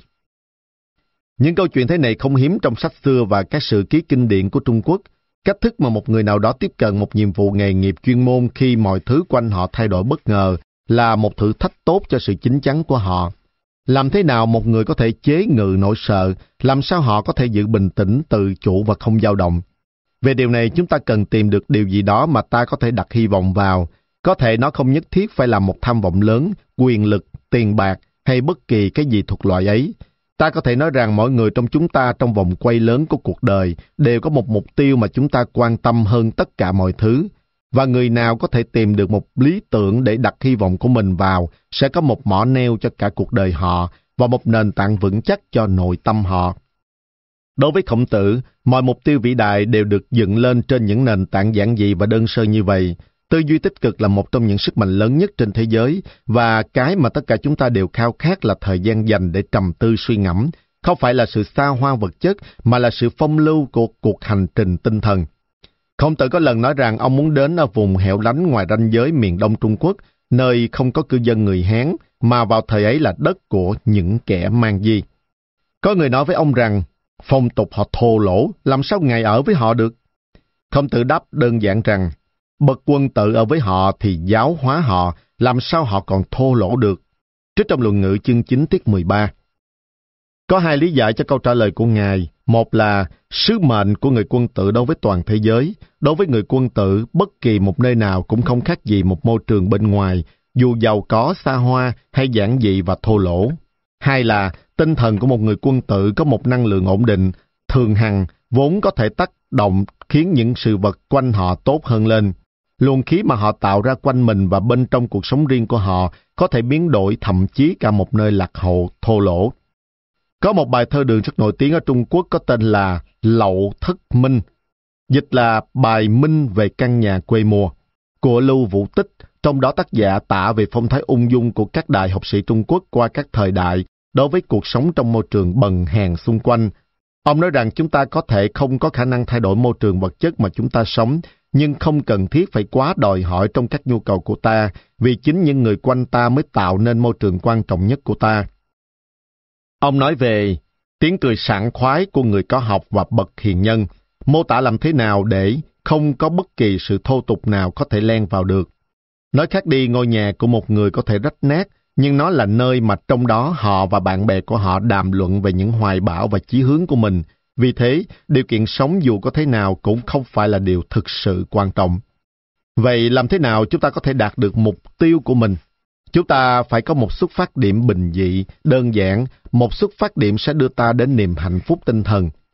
Khi chúng ta thực sự hiểu được quan niệm về cái chí của khổng tử, khi chúng ta đã đọc những lời chân thành rằng, ta cũng thích như điểm vậy, khi chúng ta biết rằng một bậc hiền nhân như thế, một hình mẫu cho mọi người chúng ta qua các thời đại, lại ước mơ một cuộc sống tắm sông nghi, hóng gió đàn vũ vu, rồi sau đó được ca vịnh với nhau mà cùng về nhà, thì chúng ta sẽ thấy rằng những khao khát ấy rất giống với sự đồng cảm của người ẩn sĩ với các thần linh trên trời và dưới đất được triết gia trang tự nói đến. Nói khác đi, những bậc có trí và những người có đức ngày xưa, tất cả đều bắt đầu cuộc du hành tinh thần của mình từ một cốt lõi cố định, đó là các giá trị cá nhân của riêng họ. Trước hết, họ đi đến chỗ hiểu những khao khát tinh thần của bản thân và chỉ sau đó họ mới có thể vạch ra những kế hoạch lớn lao hoặc đưa ra những chí hướng cao rộng. Tất cả chúng ta đều muốn tìm những điểm cố định trong cuộc đời mình để chúng ta cũng có thể tìm được một xuất phát điểm cho cuộc du hành dài phía trước. Hãy xây dựng cho chúng ta sự hiền minh trong tâm hồn, được đặt nền tảng trên sự hiền minh đến từ sự tự nhận thức. Hãy để chúng ta bước vào sự hiền minh của khổng tử, để chúng ta cũng có thể là các học trò khoan hòa của Ngài, vượt qua những thay đổi và những khuấy động của thời thế, để nhìn thấy gương mặt thanh bình, kiên nghị, trầm lắng của Ngài ngày hôm nay. Chúng ta hãy nhớ đến sự khuyến khích đến gần với tự nhiên của Ngài, và trong những đợt ngưng nghỉ hiếm hoi của cuộc sống bận rộn, lo toan của ta, hãy thách đại mình bằng một chút nghi lễ riêng, nho nhỏ của tâm hồn, không như nhà hài kịch kia, người mà nhân cách đã bị nứt gãy và không còn dám nhìn vào chính tâm hồn mình. Thực tế, trong kỷ nguyên hiện đại của chúng ta, sự trầm lắng mà chúng ta gặp được nơi những khái niệm căn bản của khổng tử, sự trong sáng và chân lý từ các ý tưởng của Ngài và sức mạnh mà ta thấy bên trong đó sẽ giúp ta có can đảm nuôi dưỡng tâm hồn và nhận ra rằng những gốc rễ của mọi ý hướng và mục tiêu của ta đều được tìm thấy nơi sâu thẳm bên trong ta. Khổng tử cũng biết những điều này khó thực hiện thế nào, nhưng lời giảng của Ngài dẫn chúng ta xuyên qua những thách thức khác nhau mà chúng ta sẽ phải đối mặt khi bước qua từng tuổi đời. Ngài giúp ta hiểu cái gì cần cho ta tại mỗi giai đoạn trong cuộc hành trình đi qua cuộc đời này. Phần 6 Đạo nhân sinh Khổng tử mô tả cuộc đời của Ngài qua sáu giai đoạn. Cuộc du hành của Khổng tử qua cuộc đời vẫn có một tầm ý nghĩa rất lớn cho chúng ta trong thế giới hiện đại ngày nay. Điều cốt yếu là ta phải nhận ra những gì Ngài muốn gửi gắm qua sự minh triết trong tư tưởng của mình để làm cho cuộc sống của ta hiệu quả và có giá trị nhiều hơn. Trong lịch sử, con người thường kêu than về sự vụt trôi của thời gian nhiều hơn bất kỳ điều gì khác. Người Trung Quốc đều biết câu đối do Tôn Nhiêm viết trên đôi cột ở lầu Đại quan vùng Cô Minh. Câu đầu tiên viết, 500 hải lý hồ điền trì trải rộng trước mắt ta. Câu thứ hai viết, ngàn năm vật đổi sao dời trải qua trong nháy mắt. Chú thích Vùng Cung Minh thuộc tỉnh Vân Nam, Trung Quốc. Tiếp, đối với một triết gia, dòng nước triều dân trôi chạy của một dòng sông không chỉ là một hiện tượng tự nhiên, có một thứ nữa cũng trôi chạy giống như nước của một dòng sông và không bao giờ có thể bị ngăn lại hoặc quay lại như cũ được, ấy là thời gian. Trong bài thơ Ai gian Đầu, dịch là Thương Đầu Sông của mình, nhà thơ Đỗ Phủ viết một đời nghĩ lại lệ ướt ngực hoa, nước trên sông đâu cùng cực. Và trong bài thơ Tây Tái Sơn Hoài Cổ, dịch là nghĩ lại chuyện xưa ở núi Tây Tái, Lưu Vũ Tích viết nhân thế bao lần thương chuyện cũ, hình non còn gói lạnh dòng sông. Cuộc đời con người chỉ như một gan tay, trong khi tự nhiên là vĩnh cửu, sự tương phản ghê gớm ấy cũng đủ làm tinh thần rung cảm, mắt rơi lệ sầu. Không ngạc nhiên gì khi nhà thơ đời đường Trương Nhược Hư đã đặt một câu hỏi muôn đời cho Trăng trong bài thơ Xuân Giang Hoa Nguyệt Dạ, dịch là Đêm Trăng Hoa trên sông Xuân rằng Trong suốt trời sông suốt một màu, trên sông vằn vặt một trăng cao, ai người đời đầu đã trông trăng ấy, trăng ấy soi người từ thuở nào. Người cứ đời đời sinh nợ mãi, trăng đã năm năm sông nước dại, soi ai nào biết được lòng trăng, chỉ thấy sông dài đưa nước chạy. Không tự cũng không ngoại lệ, không tự đứng bên bờ sông nói rằng, cũng như nước này trôi chảy, mọi vật đều đi qua, ngày và đêm không có vật chi ngừng nghỉ. Trích trong luận ngữ chương 9 tiết 16. Tuy là một câu nói khá mơ hồ nhưng chứa đựng bên trong là một sự thương tiếc sâu sắc về những biến đổi cùng những khó nhọc của đời người. Giữa vũ trụ bao la vô tận này, giữa những vòng tuần hoàn bất tận của tự nhiên, cuộc đời của mỗi con người là quá nhỏ bé, trôi qua trong một chớp mắt. Vậy ta nên hoạch định cuộc sống ngắn ngủi của ta như thế nào đây? Cùng lúc khổng tử thở dài bên dòng sông khi nó chạy qua, Ngài cũng nói về một đạo nhân sinh qua cuộc đời của chính mình cho các học trò và cho hàng ngàn thế hệ sau này biết rằng Ta, 15 tuổi để tâm trí vào sự học, 30 tuổi vững chí mà lập thân, 40 tuổi thì tâm trí sáng suốt, hiểu rõ việc phải trái, chẳng còn nghi hoặc, 50 tuổi thì biết mệnh trời, 60 tuổi thì hiểu thông, thấu đáo những gì nghe được, 71 trong tâm, dầu có muôn sự chi cũng chẳng hề sai phép tắc lệ nghi. Trích luận ngữ chương 2 tiết 4 Đây là một chuỗi sắp xếp đơn giản về từng giai đoạn của cuộc đời con người, trong đó mỗi giai đoạn đều được nhấn mạnh bởi những sự việc đặc biệt.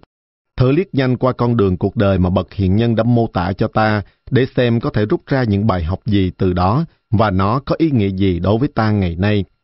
Một cuộc đời của con người không khác gì một khoảnh khắc ngắn ngủi được vay mượn từ thời gian, khi năm tháng trôi qua, chúng ta nắm lấy một vài năm ngắn ngủi ấy và khắc chúng thành một hình dạng nào đó, hy vọng sẽ tạo ra một vật trường cửu để ta được tưởng nhớ một khi qua đời.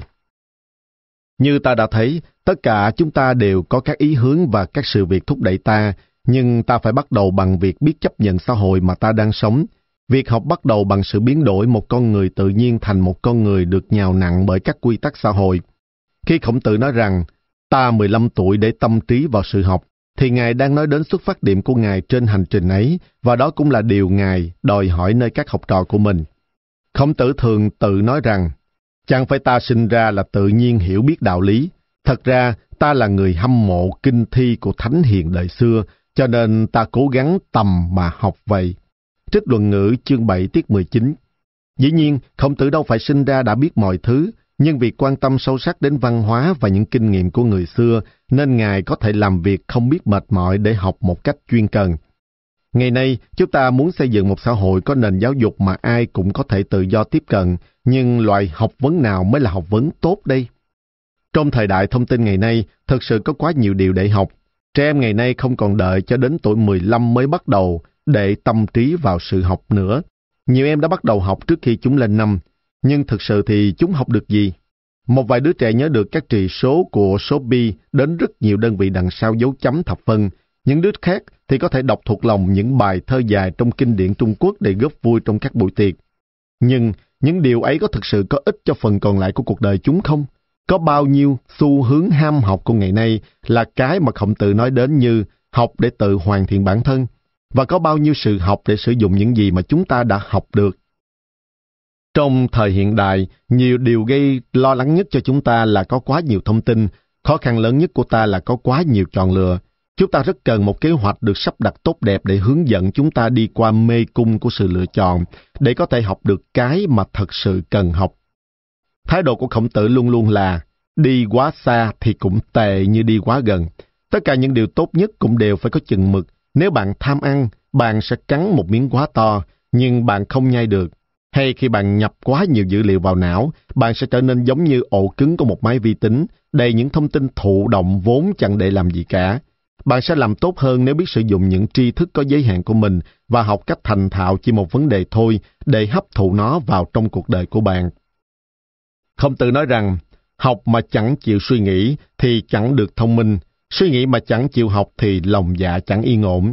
Trích luận ngữ chương 2 tiết 15 Bạn phải học song song với việc suy nghĩ và sử dụng những gì bạn đã học được. Thông qua việc học, kinh nghiệm và luyện tập, chúng ta sẽ dần dần tiến bộ, đi đến chỗ hiểu được. Các sự việc, cả về mặt trí tuệ lẫn về mặt trực quan, đấy là trạng thái mà ta có được khi đến tuổi 30. 30 tuổi vẫn chí mà lập thân. Có lẽ tam thập nhi lập vẫn là một câu nói mà bạn thường được nghe. Vào tuổi này, gần như tất cả mọi người đều nhìn lại bản thân và tự hỏi, vị trí của tôi là ở đâu? Vậy vị trí của một người có được là gì? Có phải bạn phải có xe, có nhà hoặc có sự nghiệp trước khi bạn có thể được xem là một vị trí? Và quan niệm tam thập nhi lập có ảnh hưởng đến ta như thế nào? Ngày nay dường như chúng ta ngày càng đạt đến tuổi trưởng thành chậm hơn, đặc biệt là trong các thành phố lớn, nơi những người ngoài 30 tuổi vẫn còn bị gọi là những cô bé cậu bé. Vậy chúng ta phải đánh giá một người có hay không có vị trí trong thế giới này như thế nào cho thỏa đáng, và việc có vị trí bao hàm những trách nhiệm gì. Ví dụ khi trẻ em bắt đầu đến trường mẫu giáo, chúng tin rằng mặt trời thì sáng, hoa thì tươi thắm đẹp đẽ, tâm hồn con người đều tốt, thế giới đầy những tình cảm yêu thương, một thế giới mà hoàng tử và công chúa sống bên nhau hạnh phúc trọn đời, không có bất kỳ phiền não hay đau buồn nào. Nhưng khi đến tuổi thiếu niên, ở trẻ sẽ xuất hiện xu hướng muốn nổi loạn mạnh mẽ, và đến tuổi 20, khi trẻ bắt đầu bước vào xã hội của người lớn, chúng sẽ cảm thấy rằng thế giới này không diễn ra như chúng nghĩ. Thế giới của người lớn đã lừa gạt chúng, cuộc sống chỉ toàn những điều xấu xa, tồi tệ và giả dối. Đó là những người trẻ giận dữ mà chúng ta thường nghe nói đến. Thời gian trưởng thành này có sự trống vắng đặc biệt là kết quả của một phản ứng không thể tránh được trong tâm trí người trẻ. Nhưng khi đến tuổi 30, chúng ta đạt đến một trạng thái hiểu biết đầy đủ, nghĩa là ta không còn nghĩ rằng mọi thứ trước mặt ta đều đẹp đẽ và tươi sáng như khi 10 tuổi nữa, và cũng không nghĩ rằng mọi thứ đều xấu xa đen tối như lúc ta ở độ tuổi 20. Tam thập nhi lập, trước hết và trên hết là một thế đứng nội tâm, còn việc tìm kiếm một vị trí trong xã hội là hệ quả từ đó. Từ điểm nhìn của sự độc lập tinh thần nội tâm, sự học thật sự tốt có nghĩa là áp dụng tất cả những gì chúng ta đã học vào cho bản thân ta, để những gì ta đã học trở thành vốn riêng của mình. Đây là quan niệm về việc học mà văn hóa Trung Quốc từ xưa đã đặt ra và còn giá trị mãi đến hôm nay. Vì vậy, khoảng thời gian từ 15 tuổi đến 30 tuổi là khoảng thời gian dành cho việc học. Nhưng làm thế nào một người đạt đến được trạng thái thống nhất nơi mà mọi điều chúng ta đã học được trở thành của riêng ta. Theo truyền thống, người Trung Quốc tiếp cận việc học theo hai cách. Một là cái mà chúng ta gọi là tôi cắt nghĩa lục kinh, cách khác là lục kinh cắt nghĩa tôi. Chú thích, lục kinh là sáu bộ kinh sách cổ điển của Trung Quốc gồm kinh thi, kinh thu, kinh lễ, kinh dịch, kinh xuân thu, kinh nhạc. Sau này kinh nhạc bị thất lạc nên các bộ sách kinh điển này thường được gọi là ngũ kinh. Tiếp, Phương pháp đầu đòi hỏi một sự học cả đời về các kinh điển, kéo dài mãi cho đến lúc già. Vào lúc tóc đã bạc trắng và đã đọc hết mọi sách vở, bạn sẽ đủ sức để bình giải về các kinh điển. Nhưng phương pháp thứ hai tức lục kinh cắt nghĩa tôi, nói chung là nằm ở một mức độ cao hơn, nó gồm việc sử dụng tinh thần của các kinh điển để cắt nghĩa và thể hiện toàn bộ cuộc đời của chính bạn. 30 tuổi là tuổi bắt đầu xây dựng sự tự tin nội tâm. Sự tự tin này không được đưa ra trong sự đối lập với những sự vật bên ngoài. Đúng hơn, nó tạo ra một sự hài hòa, trong đó cái bên trong và cái bên ngoài đều được nâng lên. Điều này giống như hai câu đối trên núi Thái Sơn. Biển vương xa tận cùng cực, trời là bờ. Leo đến đỉnh cao nhất của ngọn núi, ta trở thành đỉnh của ngọn núi đó. Nguyên tác là Hải đáo tận đầu thiên tố ngàn sơn đăng tuyệt đỉnh ngã vi phong. Đây là một trong những cách thức mà người Trung Quốc thể hiện sự cảm thông với sông núi. Mục tiêu của chúng ta không phải là chế ngự hay khuất phục chúng, mà thay vào đó, núi và sông đều được xem như nâng cao chúng ta lên. Giống như biển trải dài vô tận, không có bờ bến nào ngoài bầu trời, làm cho chúng ta có cảm giác như toàn bộ thế giới được trải rộng ra trước mắt ta, và khi ta lên đến đỉnh cao nhất của một ngọn núi, vấn đề không phải là ta đang đạp chân lên ngọn núi cao, mà là đỉnh ngọn núi đã nâng ta lên một tầm cao mới. Đây là trạng thái mà chúng ta gọi là lục kinh các nghĩa ta. Khổng tử luôn dạy các học trò của mình phải sống mộc mạc và giản dị, tức làm tốt hết mức có thể đối với những gì có ngay trước mắt mình, không cần phải lo lắng gì về các sự việc khác. Ví dụ chúng ta đều biết rằng, khổng tử không giảng luận về bốn việc này, quái dị, dũng lực, phản loạn, quỷ thần. Trích luận ngữ chương 7 tiết 20. Khổng tử không thích nói về những việc như quỷ thần vì sự quan tâm của Ngài tập trung vào những hành vi hữu hình, có thực. Có lần khi tử lộ hỏi Ngài về đạo thờ quỷ thần, Khổng tử bình thản nói, Đạo thờ người còn chưa biết, sao biết được đạo thờ quỷ thần? Trích luận ngữ chương 11 tiết 11 Trong tâm trí của mình, thậm chí bạn còn chưa thể hiểu đúng được việc của những người đang sống, thì làm thế nào bạn nghĩ đến việc đi thờ những người đã chết? Nghĩa là, trước khi bạn bắt đầu học, bạn phải luôn ghi nhớ và bắt đầu với những gì đang có trước mắt bạn, đừng suy nghĩ ngay về những điều thâm sâu, khó nắm bắt. Tứ lộ vẫn chưa từ bỏ, ông hỏi tiếp. Dám hỏi thầy về sự chết. Lần nữa khổng tử lại trả lời rất từ tốn. Sự sống còn chưa biết, sao biết đến sự chết. Lời khổng tử cho đến nay vẫn còn dạy ta được nhiều điều. Khi học, trước hết phải gắn hết sức để hiểu những sự việc trong cuộc sống mà chúng ta có thể với đến được. Đừng vươn mình quá xa để suy nghĩ về những gì vượt khỏi giới hạn của bạn hay những gì quá thâm sâu. Đến khi nào đạt đến tuổi nhi lập thì chính thông qua việc học mỗi lần một ít mà chúng ta thực sự lập thân được. Do đó, đối với tôi, tam thập nhi lập không phải là một phương tiện để đánh giá liệu bạn có xứng đáng với những tiêu chuẩn xã hội bên ngoài hay không, mà đúng hơn, nó là một cách đánh giá cuộc đời của bạn dựa vào các tiêu chuẩn bên trong của tâm và hồn, để xác minh xem bạn đã bắt đầu đạt được nội quan sáng rõ, điềm tĩnh và không vội vã hay chưa. Qua đó cho biết bạn đã đạt đến một trạng thái mà bạn có thể tự tin giải quyết những công việc của chính mình hay chưa. Vượt khỏi lợi lộc vật chất và tập trung vào những điều bên trong, đối với tôi, đó là minh chứng vĩ đại nhất rằng một người đã nhi lập. Trong văn hóa Trung Quốc, chúng ta có thể bắt gặp rất nhiều minh chứng cho thái độ sống như vậy. Thơ ca có hình ảnh ông lão câu trong bài thơ Giang Tuyết, tức là sông Tuyết, của Liễu Tông Nguyên, đang một mình ngồi thả câu trong tuyết trên sông lạnh, đu đưa lưỡi câu của mình mà chẳng vì cái gì cả. Hay chẳng hạn như chuyến đi của đài Thi Hào và học giả Vương Hy Chi trên một chiếc thuyền nhỏ trong một đêm tuyết phụ để đến thăm người bạn đới quỳ của ông. Khi ông đến trước cửa nhà người bạn, ông quay trở về nhà mà không buồn gõ cửa. Tại sao vậy? Vì đầu tiên ông có một động lực thúc đẩy, đó là việc nhớ người bạn ấy. Nhưng khi đến trước cửa nhà bạn, động cơ ấy biến mất, thế là ông đi về. Những người xưa đều rất trung thực với tâm hồn của riêng họ, hướng đi mà tâm hồn chỉ ra cho họ quy định hướng đi trong các hành động của họ. Giữa tuổi 30 và 40, người ta đi từ những năm tháng lập thân để đến cái mà khổng tử gọi là những năm tháng chẳng còn nghi hoặc. Đây hẳn là những năm tháng đẹp nhất trong cuộc đời của ta. Nhưng có phải là ai cũng có thể đạt đến việc chẳng còn nghi hoặc khi đến tuổi 40? Trong xã hội hiện đại của chúng ta, những người ở tuổi 40 là đã đạt đến nửa đời người. Họ đã có tiếng tâm và được tôn trọng trong nghề nghiệp. Nhưng trên họ có một thế hệ già hơn, dưới họ có một thế hệ trẻ hơn. Điều này gây áp lực rất lớn lên họ. Vậy trong tình huống thử thách ấy, đâu là con đường tốt nhất để giúp tâm hồn ta chẳng còn nghi hoặc, hoặc và lo sợ? Khổng tử thường xuyên đào sâu ý tưởng, chẳng còn nghi hoặc. Làm thế nào một con người có thể thoát khỏi những nghi hoặc và lo sợ? nó đòi hỏi phải thật sự có trí. Những năm tháng từ lúc lập thân đến khi chẳng còn nghi hoặc là thời gian ý nghĩa nhất của đời người. Trước khi đến tuổi 30, người ta sống bằng sự thêm vào, không ngừng tiếp nhận từ thế giới, như kinh nghiệm, của cải, những mối quan hệ, danh tiếng vân vân. Nhưng càng có nhiều của cải vật chất, chúng ta càng trở nên nghi hoặc và bối rối. Sau tuổi 30, chúng ta phải bắt đầu học cách sống bằng sự loại ra, tức bạn phải học cách buông bỏ những điều mà tâm hồn của bạn thực sự không cần đến. Tâm hồn của bạn giống như một ngôi nhà, khi người chủ vừa mới dọn vào ở, họ muốn bày biện đầy đồ đạc, rèm cửa, những đồ trang trí khác. Kết quả là ngôi nhà bị chồng chất đầy những thứ linh tinh đến nỗi ta không còn chỗ để chứa chính bản thân mình. Chúng ta trở thành nô lệ cho tài sản của mình. Học cách sống bằng sự loại ra, có nghĩa là bỏ đi những người mà ta không muốn làm bạn, từ chối làm những việc mà ta không muốn làm, không màng đến tiền tài mà ta không muốn kiếm. Chỉ khi chúng ta dám buông bỏ và biết cách buông bỏ, thì chúng ta mới có thể thực sự giải thoát bản thân khỏi những nghi hoặc. Vậy, việc thoát khỏi những nghi hoặc là gì? Đó là khi một người có thể nghĩ và làm theo những ý tưởng được trình bày trong học thuyết trung dung. Trung Dung là một trong tứ thư vốn đã trở thành những bản văn cốt lõi của học vấn nho gia, giúp xác định những chuẩn mực cư xử cao nhất trong xã hội Trung Hoa cổ đại.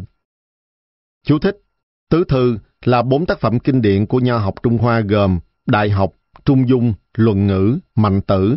Cùng với ngũ kinh, tứ thư hợp thành bộ chính bộ sách chủ yếu của nho giáo thường gọi tắt là Tứ thư ngũ kinh.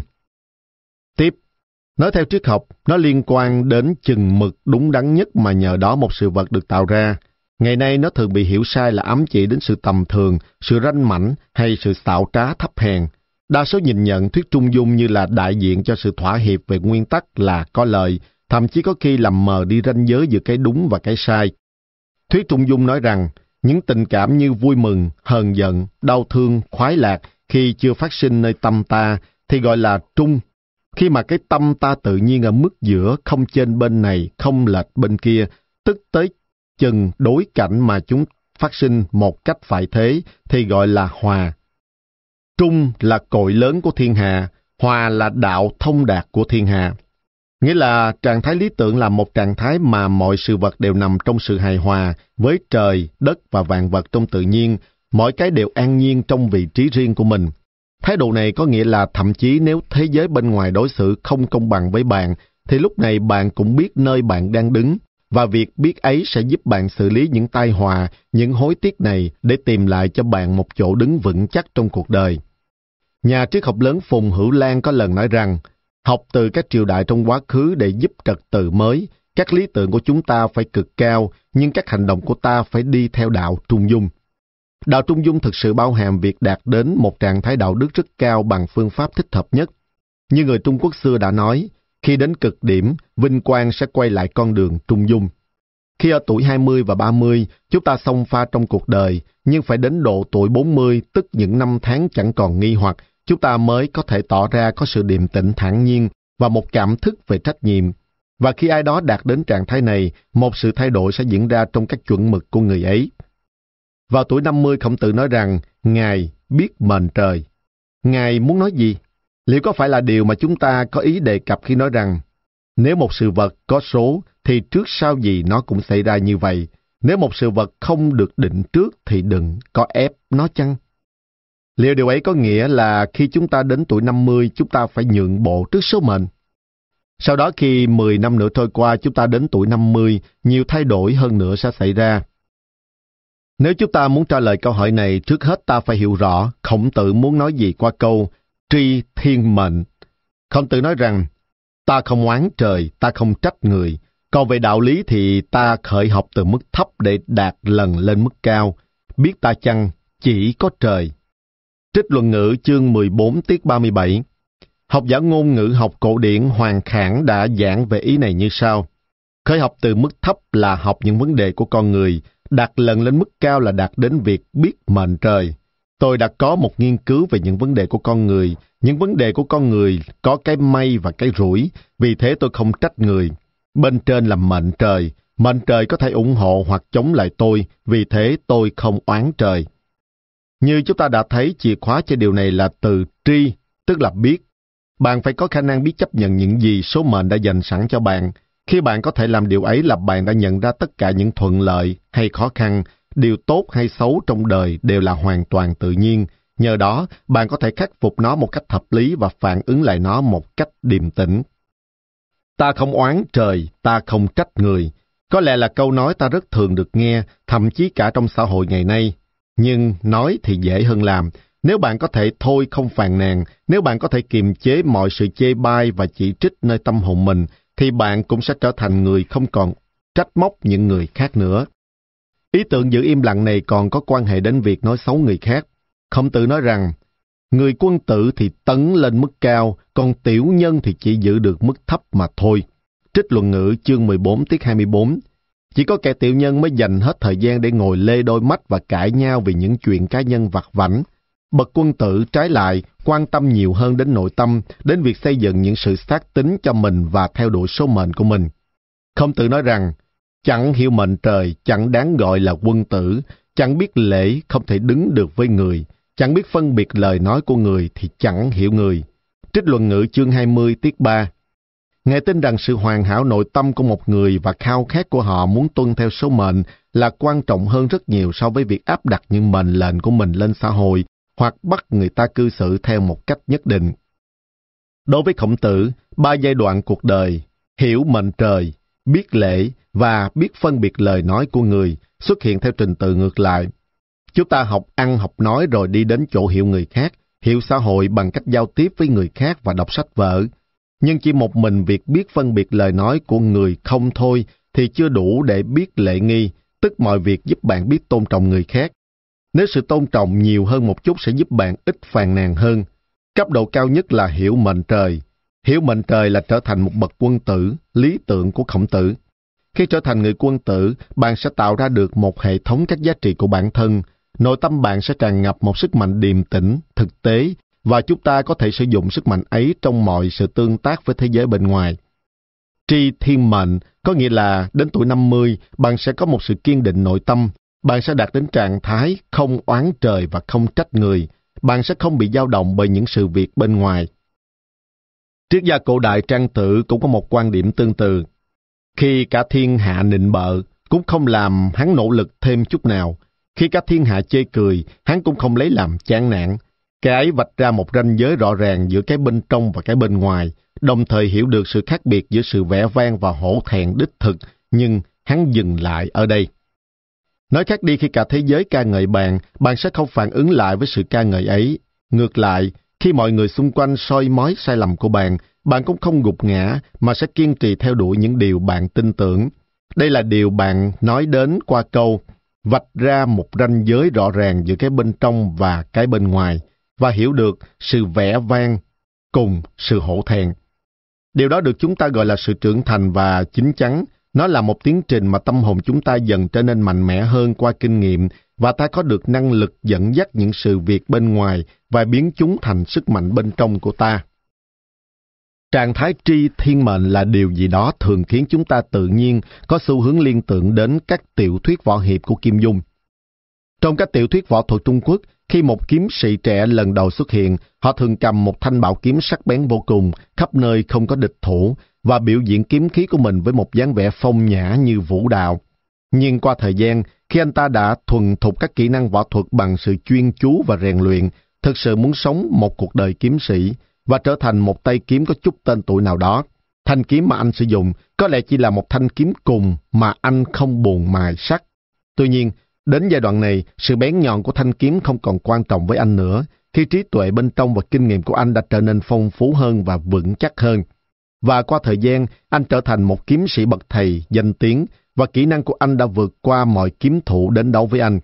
Đối với anh, sự sắc bén và chất lượng của kim loại lúc này không còn quan trọng nữa. Tất cả những gì anh cầm trong tay đều là kiếm cả. Anh đã đạt đến trạng thái cao nhất, trạng thái độc cô cầu bại. Người anh hùng đã tìm kiếm không mệt mỏi một đối thủ có thể đấu với mình một trận. Anh không mang vũ khí nào cả. Mọi kỹ năng kiếm thuật của anh đã hòa vào trong tâm hồn và tâm trí anh qua những tháng năm tập luyện miệt mài và anh ta có thể tạo ra một thanh kiếm chỉ bằng cách duỗi cánh tay của mình ra. Vào lúc này, những kẻ thù của anh không có chiến lược hoặc mưu mẹo nào để đấu với anh vì anh đã đạt đến trạng thái không cần gì nữa rồi. Vì anh chiến đấu mà không có bất kỳ chiến lược hoặc mưu mẹo nào, đối thủ của anh đều thua cuộc, không thể đoán được anh sẽ làm gì và bất lực không thể đánh bại được anh. Trong văn hóa Trung Quốc, trạng thái cao nhất mà ai cũng có thể đạt đến là trạng thái tinh thông. Điều mà khổng tử gọi là tri thiên mệnh đạt được thông qua những năm tháng học tập và luyện tập miệt mài, hấp thụ mọi chân lý và cuối cùng thông qua chúng đạt đến sự hài hòa cao nhã. Và chỉ khi ấy bạn mới sẵn sàng đạt đến trạng thái cao hơn nữa. không tự nói rằng, 60 tuổi thì hiểu thông, thấu đáo những gì nghe được. Nhưng điều này có nghĩa là gì? Như ta đã thấy, một sự hiểu thông, thấu đáo những gì nghe được là năng lực biết lắng nghe mọi điều, bất kể những điều ấy thuộc loại nào, và khi xem xét bất kỳ vấn đề nào cũng luôn đứng trên quan điểm của người đang nói những điều ấy. Tuy nhiên, trong cuộc sống thực, chúng ta thường gặp những điều không như ý muốn và nghe những điều mình không muốn nghe. Làm sao ta có thể thực sự đạt đến việc hiểu thông, thấu đáo những gì nghe được? Một khi bạn có sự hiểu biết thấu đáo về thiên mệnh và có một sức mạnh kiên định nội tâm, bạn sẽ đạt đến trạng thái mà khổng tử mô tả, hiểu thông, thấu đáo những gì nghe được. Bạn sẽ đạt đến năng lực cao nhất có thể khi biết tôn trọng người khác. Bạn có thể hiểu lập luận đằng sau mọi vấn đề. Bạn có thể nghe mọi điều bằng một tinh thần cởi mở, biết đặt mình vào vị trí của người khác để hiểu những điều họ nói. Có một thành ngữ Trung Quốc thường được dùng để mô tả điều này đã ý là buồn cho đời và tiếc cho người. Nói khác đi, qua việc hiểu những động cơ và ham muốn của mọi người, bạn sẽ đạt đến một sự hiểu biết và khoan dung nhiều hơn. Khi chúng ta nhìn lối sống của những người khác bằng hệ thống giá trị của riêng mình, chúng ta có thể bị sốc. Nhưng nếu chúng ta biết điều gì đã đưa người ấy đến chỗ đứng hiện tại, thì có lẽ chúng ta sẽ hiểu họ hơn. Trong ngôn cổ có câu, hai đám mây chỉ có thể hội tụ để tạo ra mưa khi chúng gặp nhau ở cùng một độ cao. Vậy, ai là người hiểu thông, thấu đáo những gì nghe được?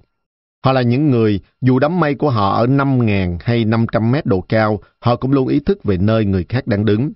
Đây là cách mà khổng tử đã áp dụng với mọi học trò của mình, giúp cho mỗi bài học phù hợp với từng học trò. Những người muốn đạt đến tầm hiểu thông, thấu đáo những gì nghe được, phải để lòng mình rộng mở để gặp gỡ những tinh thần khác ở nhiều độ cao khác nhau, chứ không bám vào những chuẩn mực bất biến của riêng mình và ngoan cố bảo vệ chúng. Sau khi đã có đủ kiến thức và được tôi luyện qua những trải nghiệm cuộc sống, mọi sự học hỏi và lao động vất vả của ta sẽ mang lại cho ta sự tinh thông thật sự. Trạng thái, hiểu thông, thấu đáo những gì nghe được của khổng tử là sự hội tụ những quy tắc của thế giới bên ngoài vào bên trong tâm hồn ta. Có lần tôi đọc được câu chuyện sau. Ngày xưa, trong một ngôi đền có một bức tượng Phật được khắc từ đá granite hết sức tinh xảo. Hàng ngày đều có nhiều người đến khấn vái cầu nguyện. Những bậc thang dẫn đến bức tượng Phật cũng được cắt gọn từ cùng loại đá đã làm ra bức tượng ấy. Đến một ngày nọ, những bậc thang trở nên bất mãn và đưa ra lời phản kháng rằng Chúng ta vốn là anh em, cùng sinh ra từ một tảng đá, cớ gì mà họ có quyền chà đạp lên chúng tôi mà lại cúi đầu trước anh? Anh có gì hay nào? Phiến đá tạo nên bức tượng Phật điềm tĩnh trả lời. Đó là vì anh chỉ phải chịu bốn nhát dao là đã có hình dáng như ngày nay rồi, nhưng tôi đã phải chịu mười ngàn nhát cắt và đục thì mới trở thành một bức tượng Phật. Hãy nhìn vào trạng thái của cuộc đời con người mà Khổng Tử đã nói, chúng ta càng đi xa trong cuộc đời, chúng ta càng có nhiều hơn cái mà Ngài nhấn mạnh là nội tâm, và chúng ta càng trở nên điềm tĩnh thư thái hơn. Nhưng trước khi bạn có thể đạt đến trạng thái điềm tĩnh này, bạn phải được trui rèn và phải bị biến đổi hàng trăm hàng ngàn lần. Chúng ta nên xem sự tiến bộ của cuộc đời con người từ tuổi 15 đến tuổi 70 mà Khổng Tử đã nói như một tấm gương nâng đỡ cho ta. Trong đó chúng ta có thể kiểm thảo bản thân mình tại mỗi giai đoạn khác nhau của cuộc đời mình. Thông qua đó, chúng ta sẽ có thể thấy liệu tinh thần của riêng ta có vững hay không, chúng ta có dần bớt đi sự nghi hoặc hay không, chúng ta có bắt đầu gặt hái được những chân lý lớn lao của thế giới hay không, chúng ta có thể tỏ ra hiểu biết và cảm thông với những thất bại của người khác không, hoặc chúng ta có thể đi theo khao khát của tâm hồn mình không. Nếu vào tuổi 20 hoặc 30, chúng ta có thể đạt đến, vượt kế hoạch, trạng thái mà chúng ta sẽ có ở tuổi 40, 50 và đã xây dựng được một hệ thống các giá trị rõ ràng và sáng sủa, có khả năng biến những áp lực của xã hội lên ta thành một sức mạnh linh động cho phép ta phục hồi lại. Và nếu chúng ta có khả năng đạt đến sự điềm tĩnh vững vàng của khao khát tâm hồn mà ta đang theo đuổi, nhưng không đi quá ranh giới, thì chúng ta có thể chắc chắn nói rằng mình đã sống một cuộc sống thật sự có ý nghĩa. Các nhà khoa học có lần đã tiến hành một thí nghiệm sau. Để đạt được một sự đo lường chính xác khả năng chịu đựng của quả bí ngô, họ đặt một vật nặng lên máy quả bí trong hạn mức cao nhất mà mỗi quả có thể chịu đựng được. Trong số quả bí ngô được thí nghiệm có một quả đặc biệt chịu được nhiều áp lực nhất, từ một vài gram một ngày cho đến 10 gram cho ngày tiếp theo, đến hàng trăm gram, rồi cuối cùng là hàng kg. Khi quả bí ngô ấy lớn, nó chịu được một sức nặng hàng trăm kg đặt lên nó. Kết thúc cuộc thí nghiệm, các nhà khoa học cắt trái bí ngô ấy và các trái khác ra để xem có gì khác thường giữa chúng. Họ cắt những trái bí ngô khác rất dễ dàng, ngay nhát dao đầu tiên. Nhưng đến trái bí ngô đặc biệt kia thì con dao cứ nảy ngược trở ra. Cuối cùng, họ phải dùng một cưa gỗ để cắt nó. Ruột của nó cứng như một thân cây trưởng thành. Đây là thí nghiệm gì? Nó là một thí nghiệm về cuộc đời, một bức chân dung về tất cả chúng ta trong môi trường hiện đại mà chúng ta đang sống và về sức mạnh linh động trong tâm hồn ta. Học về luận ngữ của khổng tử, về bất kỳ kinh điển nào, về mọi kinh nghiệm của những bậc hiền nhân, những nhà thông thái xưa, sau cùng đều có một mục đích thiết yếu là làm cho cuộc sống của ta có ý nghĩa hơn dưới ánh sáng hiền minh của họ. Nhờ đó, ta có thể rút ngắn con đường ta phải đi, giúp ta bắt đầu suy nghĩ và cảm nhận, phát triển lòng nhân ái và sự bao dung như người quân tử càng sớm càng tốt. Chúng ta sẽ có khả năng sống tốt với những tiêu chuẩn công bằng xã hội của bậc quân tử, có khả năng đứng dậy với sự kiêu hãnh, cân bằng về nội tâm và những bổn phận xã hội, bổn phận nghề nghiệp của ta. Tôi tin rằng điều quan trọng nhất về những bậc hiền nhân là cách họ mô tả cuộc du hành lớn của đời người bằng ngôn ngữ giản dị, cách mà con cái, cháu chắc và những hậu duệ sau này của họ đã thực hành, từ thế hệ này qua thế hệ khác, dù có ý thức hay không, dù khổ đau hay vui sướng. Theo con đường này, tâm hồn của một dân tộc đã được thành hình.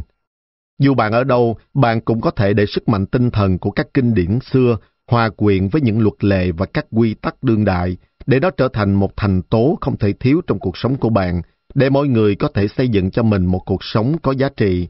Đây chắc chắn là ý nghĩa tối hậu mà tư tưởng của khổng tử mang đến cho chúng ta trong cuộc sống hôm nay.